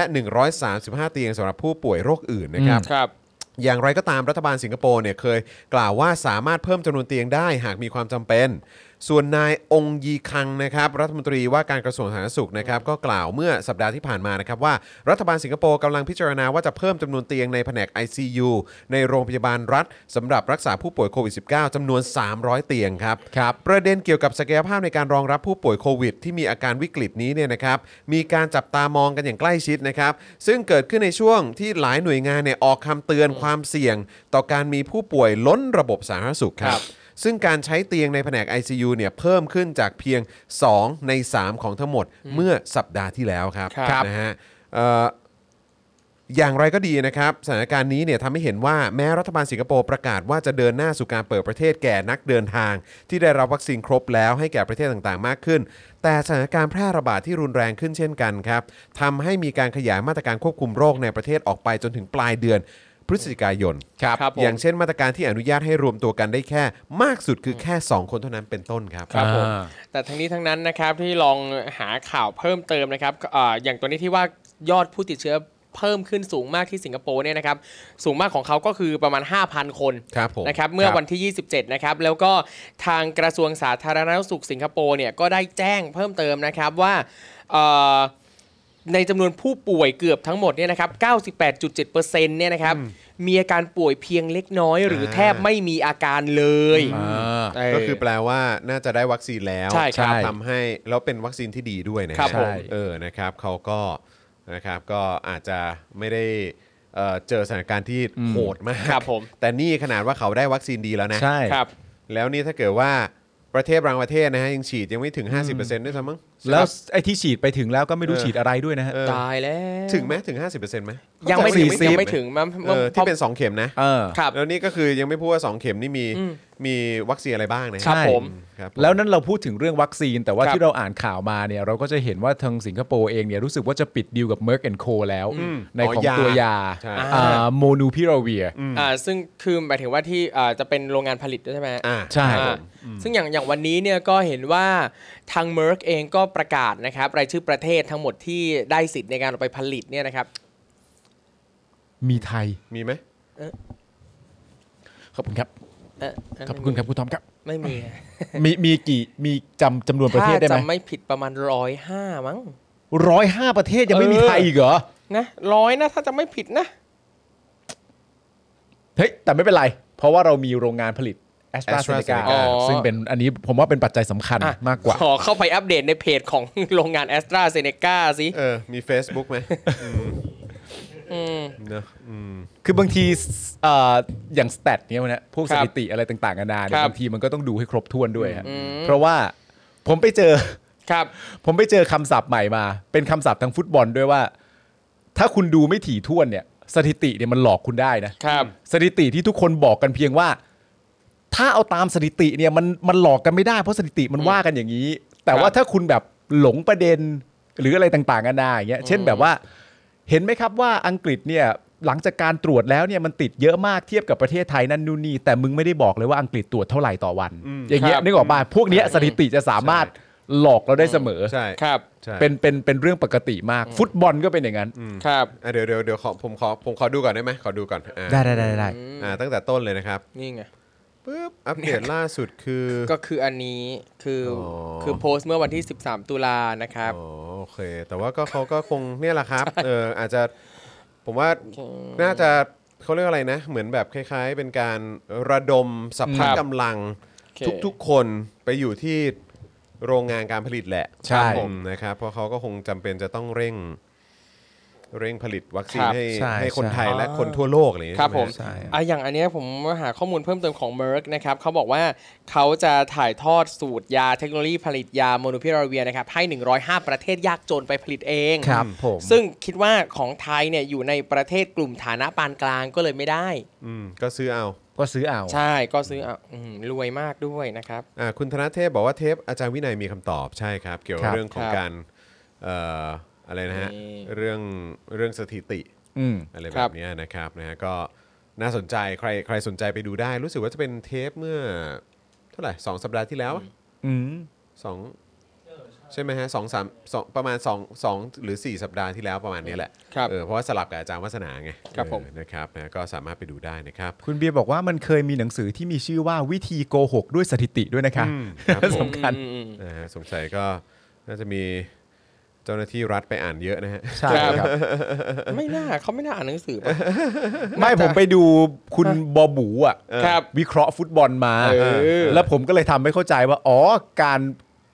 การที่สถิติหลอกคุณน่ะ เออ มันหมายถึงว่าสมมติว่า ครับ คือณตอนนี้คุณบอบูเขาเชียร์แมนเชสเตอร์ยูไนเต็ดใช่ไหม ครับผม แล้วเขาก็เป็นอีกหนึ่งคนที่ส่งเสียงเยอะมากในการแบบว่าพอแล้วกับโซชา อ่า คือโซชาไปได้แล้ว ในขณะเดียวกันเนี่ยเขาก็ต้องทะเลาะเบาะแว้ง ครับ กับคอมเมนต์ของผู้เชียร์แมนยูคนอื่น อืมครับ ที่ยังคงต้องการให้โซชาอยู่ต่ออ ครับ แล้วคนที่ต้องการให้โซชาอยู่ต่อเนี่ย ก็จะบอกว่ามันมีช่วงหนึ่งอะตอนที่แบบว่าเชลซีสะดุด อืม แมนซิสะดุดลิเวอร์พูลสะดุด ครับ แล้วแมนยูเนี่ยก็สะดุดด้วย ครับผม เพราะฉะนั้นเนี่ยเขาก็บอกว่าเฮ้ยไม่เห็นต้องรีบไล่เลยตอนนี้แต้มมันก็ห่างกันแค่สองแต้ม ครับ แต่ถ้าไปดูจริงๆอ่ะในระยะเดียวกันน่ะที่เชลซีสะดุดลิเวอร์พูลสะดุดแมนซีสะดุดเนี่ยมันเจอกันเอง ครับ แต่แมนยูเนี่ยไปสะดุดกับอะไรก็ไม่รู้ อ่า แล้วพอถึงเวลาที่แมนยูต้องมาเจอทีมพวกนี้บ้างล่ะนึกออกไหมว่าเฮ้ยมันก็สะดุดเหมือนกัน ครับ หมดนั่นแหละ แต่เขาสะดุดแต่เขาเจอกันเอง อ่า แต่พอแต่พอมันเป็นแบบนี้ขึ้นมาปั๊บเสร็จเรียบร้อยเนี่ยพอถึงเวลาพอปุ๊บยุคนึงแล้ว พวกนี้เขาเลิกเจอกันเองเสร็จเรียบร้อยเขาก็ไปจัดการทีมที่เล็กกว่านั่นนู่นนี่ ครับ แล้วแมนยูก็ถึงเวลาปุ๊บตัวเองก็รวดเดียวก็ปึกจากสองก็กลายเป็นแปดแต้มเลย ครับ ใช่ไหมอันนี้คือสถิติหลอกเรา อ่า หลอกว่าใกล้เคียง แล้วมีอีกอันหนึ่งที่แม่งตลกมากก็คือว่า ณตอนนี้มีแฟนแมนยูบางส่วนกำลังโทษ ซึ่งเป็นเรื่องที่น่าตกใจมาก ครับ ไม่ได้โทษโซชาถึงความเสียหายของแมนยูแต่โทษว่าความผิดเนี่ย มันเกิดจากคริสเตียโนโรนัลโดนั่นแหละ อ้าวทำไม ไปไป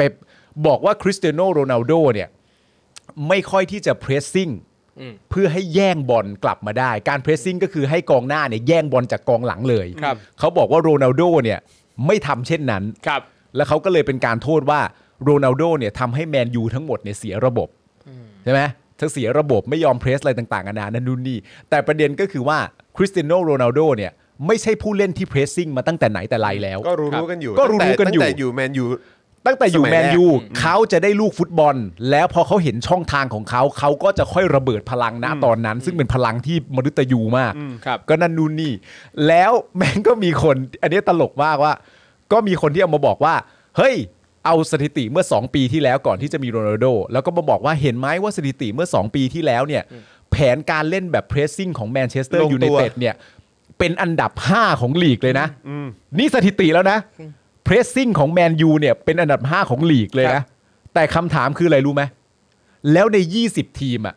มีทีมที่เล่นแผนเพรสซิ่งกี่ทีม เออ อืม เข้าใจปะ เออ ถ้าเอาแค่สถิติมาวัดเนี่ยมันก็บอกได้ว่าแมนยูเพรสซิ่งเป็นอันดับ 5 แต่ในเมื่อในความเป็นจริงมีทีมที่เล่นเพรสซิ่งจริง ๆ แค่ 2 ทีม แล้วแมนยูอยู่อันดับ 5 แล้วมันจะเป็นบวกยังไงอ่ะเข้าใจไหมทีมที่เล่นเพรสซิ่งได้ต้องแปลว่ามีนักเตะที่แข็งแรงพอที่จะเหมือนเหมือนเอากองหน้าตัวเองไปเป็นกองหลัง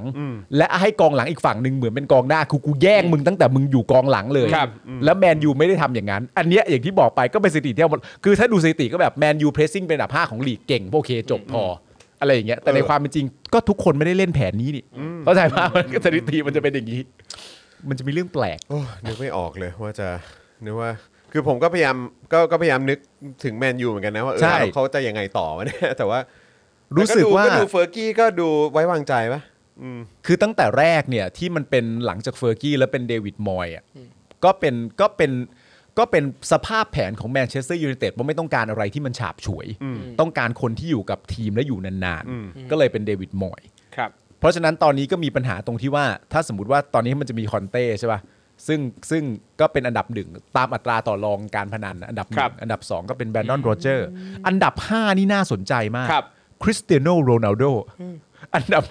5 โดจะเป็นผู้จัดการทีมแมนยูซะแล้ว โอ้โหย อันดับ 5 นะฮะ เออนะ อ่ะ ฮะเขา คุณ ก็ ผู้ บ ช อ ม กว่าก็สำหรับกรณีแมนยูนี่ไม่ได้ผิดที่โอเล่นะฮะผิดที่โอชา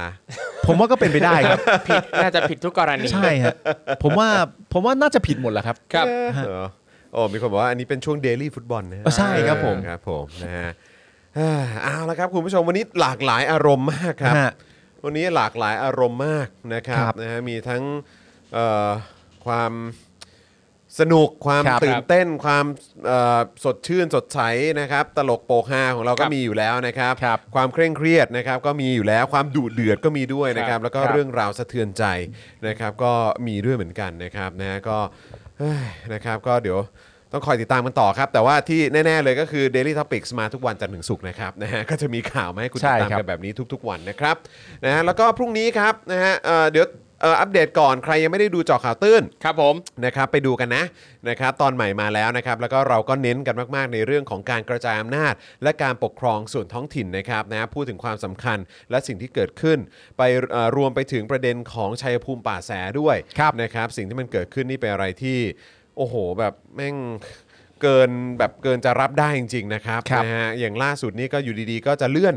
เรื่องการอ่านคำพิพากษาอะไรต่างๆอืม ออกไปด้วยนะครับโชคดีโชคดีนะครับที่ทางครอบครัวไม่ได้ลงมา ครับ ไม่งั้นลงมาก็คือโดนเทฮะ อืม เออนะครับแล้วก็งบประมาณเอ่อเงินค่าเดินทางอะไรต่างๆ ก็ตามนั้นนะครับก็รู้ๆกันไปนะครับนะฮะก็ลองไปติดตามไปได้ครับ รับรองว่าเจาะข่าวตื้นเทปนี้เนี่ยนะครับเอ่อคุณผู้ชมน่าจะได้ข้อมูลอะไร อีกเยอะแยะมากมายนะครับแล้วก็สามารถติดตามได้นะครับไม่ได้ยาวจนเกินไปด้วยนะครับรับรองว่าเอ่อคุ้มค่าครับนะฮะ ครับ แล้วก็พรุ่งนี้นะครับ 10 โมงนะครับก็เจอกับโค้ชแขกได้กับเมนูอะไรนะเอิ่ม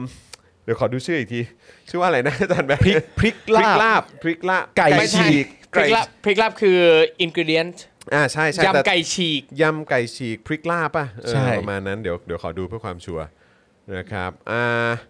โอเคยำไก่ฉีกพริกลาบ อ่าครับ หมูน้ำตกพริกลาบ แล้วก็ยำเส้นหมี่ยูนนานพริกลาบด้วย ครับผม นะครับนะฮะใครที่อยากจะเอ่อตุนไว้ก่อนนะฮะสำหรับพริกลาบนะฮะตามสไตล์ของพี่แขกเนี่ยก็สามารถส่งเอ่อข้อความมาสั่งซื้อได้นะครับในอินบ็อกซ์นะครับของ Daily Topics ก็ได้ หรือว่าไปที่โค้ชแขกก็ได้ด้วยเหมือนกันนะครับ ครับผม รับรองว่าแซบโดนใจแล้วก็เป็นมาตรฐานที่พี่แขกเขาเช็คมาแล้วนะครับเพราะฉะนั้นจะเป็นเอ่อพริกลาบที่คุณภาพแบบอื้อหือสุดยอดมาก ครับ เรียกว่าเอ่อเป็นคุณภาพที่ได้รับการเอ่อการันตี หรือว่าได้รับการแบบเอ่อโอเคผ่านอ่ะ อ่า โดยพี่แขกคำปากา ครับผม นะครับนะซึ่งเอ่อสุภาพสตรีท่านนี้นี่แหมนะฮะสแตนดาร์ด ที่สุด นี่สุดยอดจริง ครับ ๆนะครับนะแล้วก็เอ่อ10โมงครึ่งก็เดี๋ยวเจอกับ e x c l u s i v e นะครับกับอาจารย์วินัยวงศ์สุรวัตรนะครับ ครับ กับหัวข้อวิธีแบ่งงานกันทำตามหลักเศรษฐศาสตร์ครับ เออ นี่คุณสบายใจได้แล้วนะ คุณรู้หัวข้ออะ ก็รู้หัวข้อ เออ แต่ผมก็ไม่รู้ว่าจะเจอคำถามอะไรอืมจองคิดว่าไงล่ะแล้วก็ เออ เอ่อโอ้โห อ่ะ ไปไม่เป็น ครับ ต้อง คุณผมผม ต้อง กลั หั ว นมามองอาจารย์แบงค์อะอาจารย์แบงค์ช่วยด้วย ผมกลัวว่าคุณจะเจอคำถามนี้ว่า จอห์นรู้สึกยังไงถ้าหัวข้อนี้เราจะไม่พูด โอ้โหอย่าโหด เอ้า เอ้า เออ ยังไงก็ดีเลยครับ นี่ไงเราก็ต้องมาใช้หลักเศรษฐศาสตร์ แบ่งงานกันแบ่งงานแบ่งกันจะแบ่งหัวข้อยังไงวะจะเกี่ยวข้อยังไงวะ น่าจะเป็นหัวข้อนี้แหละ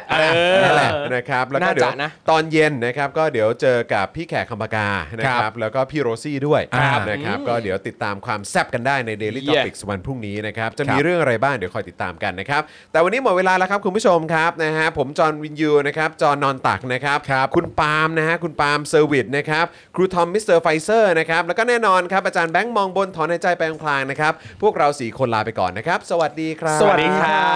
บ บ๊ายบาย Daily Topics กับจอห์นวินยู